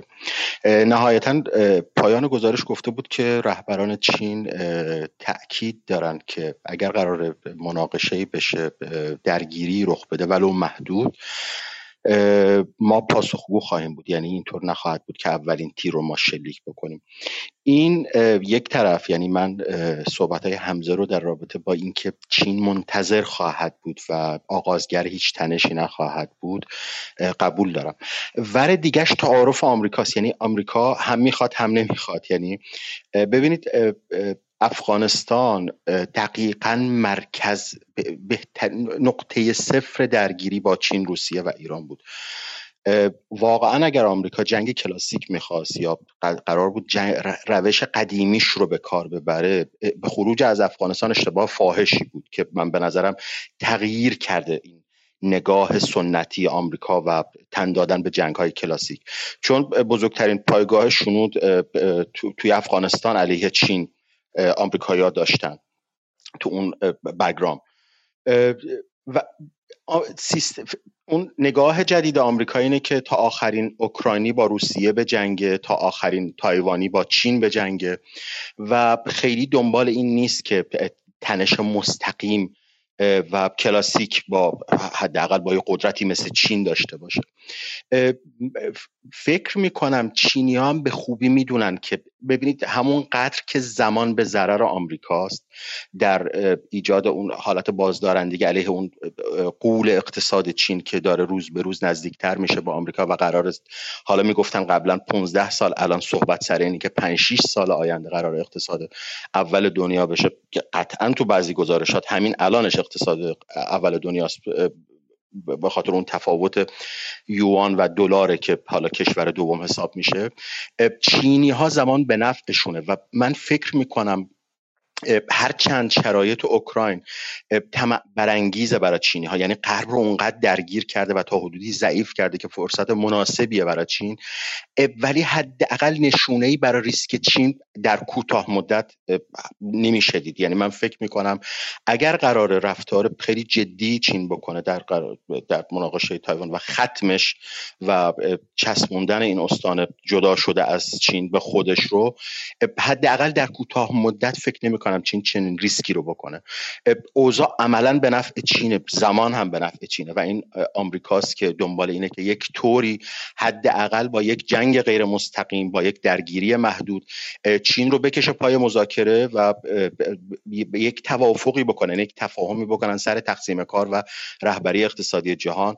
و اینکه به هر حال این که چین تا امروز تن نداده به هیچ توافقی با آمریکا برای آمریکا خودش یک چالشه و آمریکا فکر می‌کنه که بدون همچین توافقی عملا مزیت رهبری مزیت رهبری دلار رو هم داره از دست میده. حالا بله قطعا به این زودی نخواهد بود ولی در بلند مدت چون 1988 بود که اولین گزارش. حالا من متاسفانه این لحظه حضور ذهن ندارم از کدوم؟ فکر می‌کنم از کنگره آمریکا بود که می‌گفت چین توی سال 2000 تا 2020 چین عمده ترین و بزرگترین خطر برای آمریکا و این اتفاق افتاد. فکر می‌کنم هم آمریکا علاقه داره که یک درگیری محدودی بشه و ای کاش که چین شروعش بکنه و از اون طرف چین زمان رو به نفع خودش می‌دونه و بعید می‌دونم دنبه بتله بده. حداقل توی این فرصت زیر این یکی دو سال آینده. ولو میگم شرایط اوکراین شرایط خیلی وسوسه برانگیزیه به خاطر اینکه غرب رو واقعا درگیر کرده و ما امروز توی اروپا داریم زندگی توی انگلستانی داریم زندگی می‌کنیم که یکی از بهترین کشورها از لحاظ رفاهی بود. ولی خب می‌دونید دیگه گاز فکر می‌کنم پنج برابر شده و این زمستون حتی طبقه متوسط واقعا به بحران خواهد خورد. یعنی صحبت سر اینه که فیش گاز توی زمستون امسال به 500 پوند برسه و این شما می‌دونید بهتر می‌دونید یعنی چی برای یک خانواده ای که کارمندن و طبقه متوسطن در انگلستانی که از لحاظ رفاهی نسبت به اروپا با باز جزو کشورهای پیشرو است. ممنونم بابت وقتی بسیار ممنون از شما آقای قریشی. خیلی خیلی لطف کردید. من از آقای شهرابی اگر کوتاه جمع بندی می‌خوام بکنن دعوت می‌کنم وگرنه برم سراغ آقای آقای شهرابی. بله هستم خدمتتون. والا دیر وقت جلسه هم خیلی طول کشیده. صحبت هم شده. من قصد ندارم تکرار کنم ولی یه نکته فقط در رابطه با روی کردی که آیا قالبی مطرح کردن اتفاقا تو صحبت خود ایشون هم به نظر من این تفاوت نگرش رو آدم می‌تونه ببینه نسبت به در مثلا وقتی که مقایسه بین چین و آمریکا مطرح میشه. حالا اگر من درست متوجه شده باشم شما توییتی که گفتی نشون زده بودن انتظار ایشون رو نشون می‌داد از چین که به, کمک ایران بیاد. حالا اگر اشتباه نکنم یه همچین روی کردی. خب خود خود همین نشون میده دیگه. بچه تمایز یه وقت شما یه دشمن مهاجر دارید مثل آمریکا و بعد وقت دنبال متحد میگردید برای مقابله و وایستادن جلوی این تهاجم. یه موقع هستش که اینجاست که وقت جایگاه چی مطرح میشه.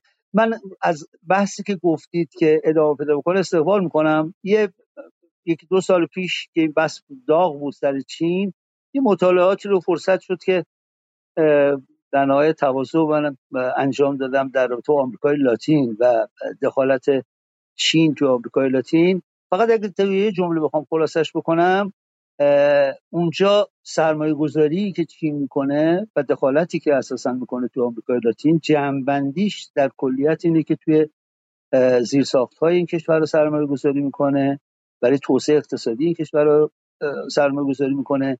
رویکرد حاکمین این کشورها هم این نیستش که به استعمار و استثمار کشیده شدن توی دو به نوع روابطی که با چین داشته. ولی فرصت هستش که اینا رو صبورانه تر صحبت بکنیم توی جلسات بعدی. متشکرم. بسیاری من از اینکه بحث چین بالاخره در ایران مسئله شد به قول انگلیسی پرابلماتایز شد تبدیل به یک مسئله شد واقعا خوشحالم. یعنی به جای اینکه مسئله ما همچنان مسئله برجام باشه اتفاقا این پرسش پرسش درستی است که با چین باید چه کنیم و در جهان پس آمریکایی باید چه جایگاهی برای خودمون داشته باشیم. آقای خراسانی شما کم صحبت کردین دفعه قبل. برای انصاف اگر می‌خواید یک یک دقیقه جنبندی کنید تا اینکه بریم سراغ عزیزی. بعد من خیلی کوتاه بگم. ببینید با با آقای قریشی موافقم که در واقع زمان به نفع چین داره سپری میشه. و یه چیزی حالا اینجا در واقع آقای غالبی گفتن من اینو می‌خوام بگم. می‌خوام بگم که اصلا فرض کنید اصلا درگیری نظامی و اینها به ضرر چین باشه که احتمالا باشه. دست کم در میان مدت. و شتاب چین رو بگیره به قولی. اما این وابستگی متقابل با سرعت ای داره تبدیل میشه به وابستگی یک جانبه. و اون وقت دیگه چین نیاز به درگیری نظامی نداره نیاز به هیچ کاری نداره. یعنی هر کاری دلش بخواد می‌تونه بکنه. یعنی اگر اگر این فرایند همینطوری پیش بره و وابسته و وزن چین توی در واقع این وابستگی بیشتر باشه اون وقت نه, نه نیاز به نیروی نظامی داره نه نیاز به مداخله مداخله تو جایی مثل مثلا تایوان یا چیزایی مثل این داره نه و, و به راحتی به هر کشوری که مثلا تحریم باشه می‌تونه کمک کنه چون هزینه تنبیه کردن چین برای نادیده گرفتن اوامر امریکا خیلی زیاد میشه. اون وقت اساسا به نفع هیچ کشوری نیست که فکر تنبیه کردن چین باشه. جمله آخرم این که همین امروز سخنگوی وزارت خارجه چین گفتش ما هم در واقع تحریم هایی رو این جملهش جملهش برای ما جالبه. هم تحریم هایی رو برای تایوان در نظر گرفتیم. چون خب بالاخره خیلی عمده کالاهای تایوان وارد چین میشه از میوه و ماهی و اینها گرفته تا بسیار از لوازم الکترونیکی. و حتی اقلامش رو اسپورت و هم برای امریکا حالا در این حد گفتش و این جمله برای ما ایرانی های مقدار دلالتمنده که کشوری جز امریکا در واقع بگه ما ما بند می‌کنیم ما محدودیت ها و ممنوعیت های قائل میشیم. خیلی متشکرم مرسی. بسیار ممنون. آیا عزیز شما می‌تونید صحبت کنید الان؟ بله بله. بفرمایید در خدمت شما. من خیلی کوتاه دوست دارم جواب سوال دقیقا این تیتر برنامه کمی بلندتر فقط. ولی قبل صدای من الان میاد بله بله. خود بلندتر. بله. بله. ببینید فقط قبل از اینکه من جواب تیتر اتاق رو بدم به آقا احسان میگم که ببینید مطالعاتی که من از چند نفر از کسانی که مال طیف های مختلف فکری آمریکا هستن. جوزف نای، گراهام الیسون و مثلا در واقع جان میرشایمر و خیلی های دیگه. این در مورد اینکه قدرت آمریکا و اون در واقع هژمونی آمریکا داره کاهش پیدا می‌کنه و چین داره در واقع به قول اینا rising power هستش این دیگه برای تمام طیف های مختلف آمریکایی مسلمه. حالا در مورد اینکه data هاشو بیایم صحبت کنیم و اون روندش چگونه هست در مورد اون حالا میشه جدا صحبت کرد ولی نمی‌خوایم وقت رو بگیریم الان من در مورد این سوال در واقع روم بخوام بگم. ببینید تو مطالعات استراتژیک و حالا امنیتی حالا امنیت انرژی هست. امنیت غذایی هست اینها. یه نکته ای که ما داریم این بحث diversification هست دیگه. این بحث تنوع بخشیه.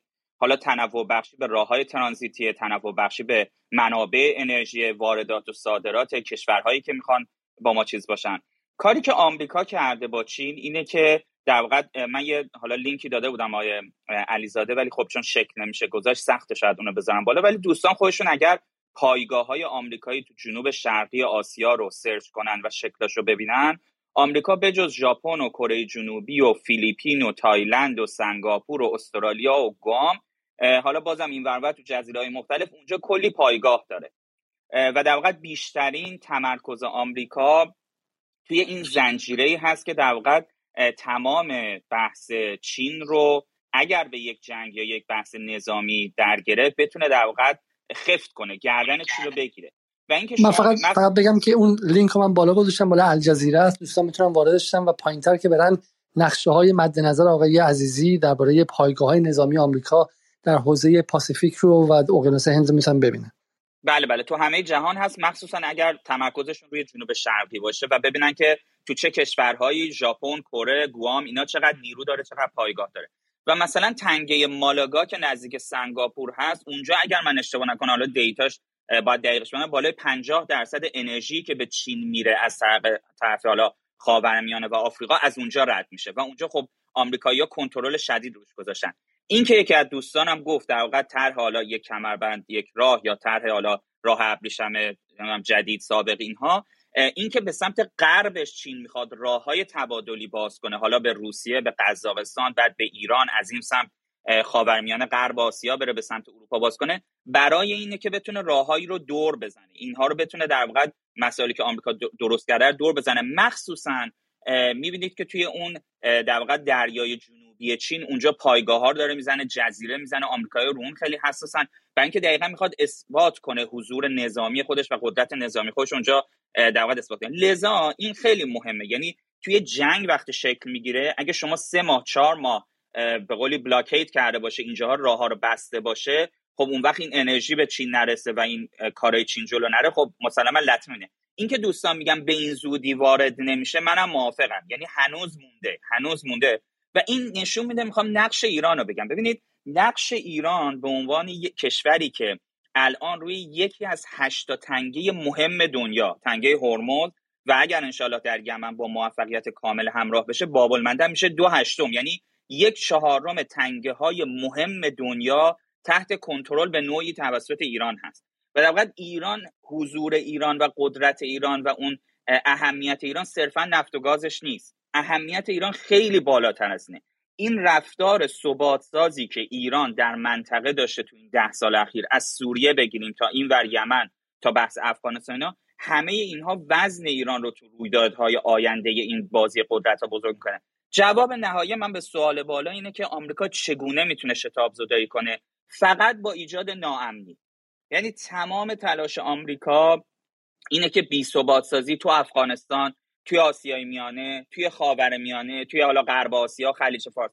بی ثبات سازی که آمریکا بکنه همه این پروژه های عمرانی پروژه های ثبات ساز پروژه هایی که چین رو می‌تونه در واقع به کشورهای دیگه متصل کنه رو عقب میندازه. من نکته آخر فقط ببینید اون راه های ترانزیتی شمال جنوب و شرق و غربی که ایران باید ایجاد می‌کرد در این چه می‌دونم 20 سال اخیر و واقعا هنوز عجیبه که مثلا راهن چه می‌دونم رشت و آستارا رشت و نمی‌دونم انزلی مثلا ایجاد نشده اینا جای تعجب داره. و این فقط تنها نکته نهایی که این هر کاری ما می‌کنیم باید اینجوری باشه که وزن خودمون رو در بازی های آینده بیشتر کنیم. به هر طریقی که امکان داره. خیلی ممنون.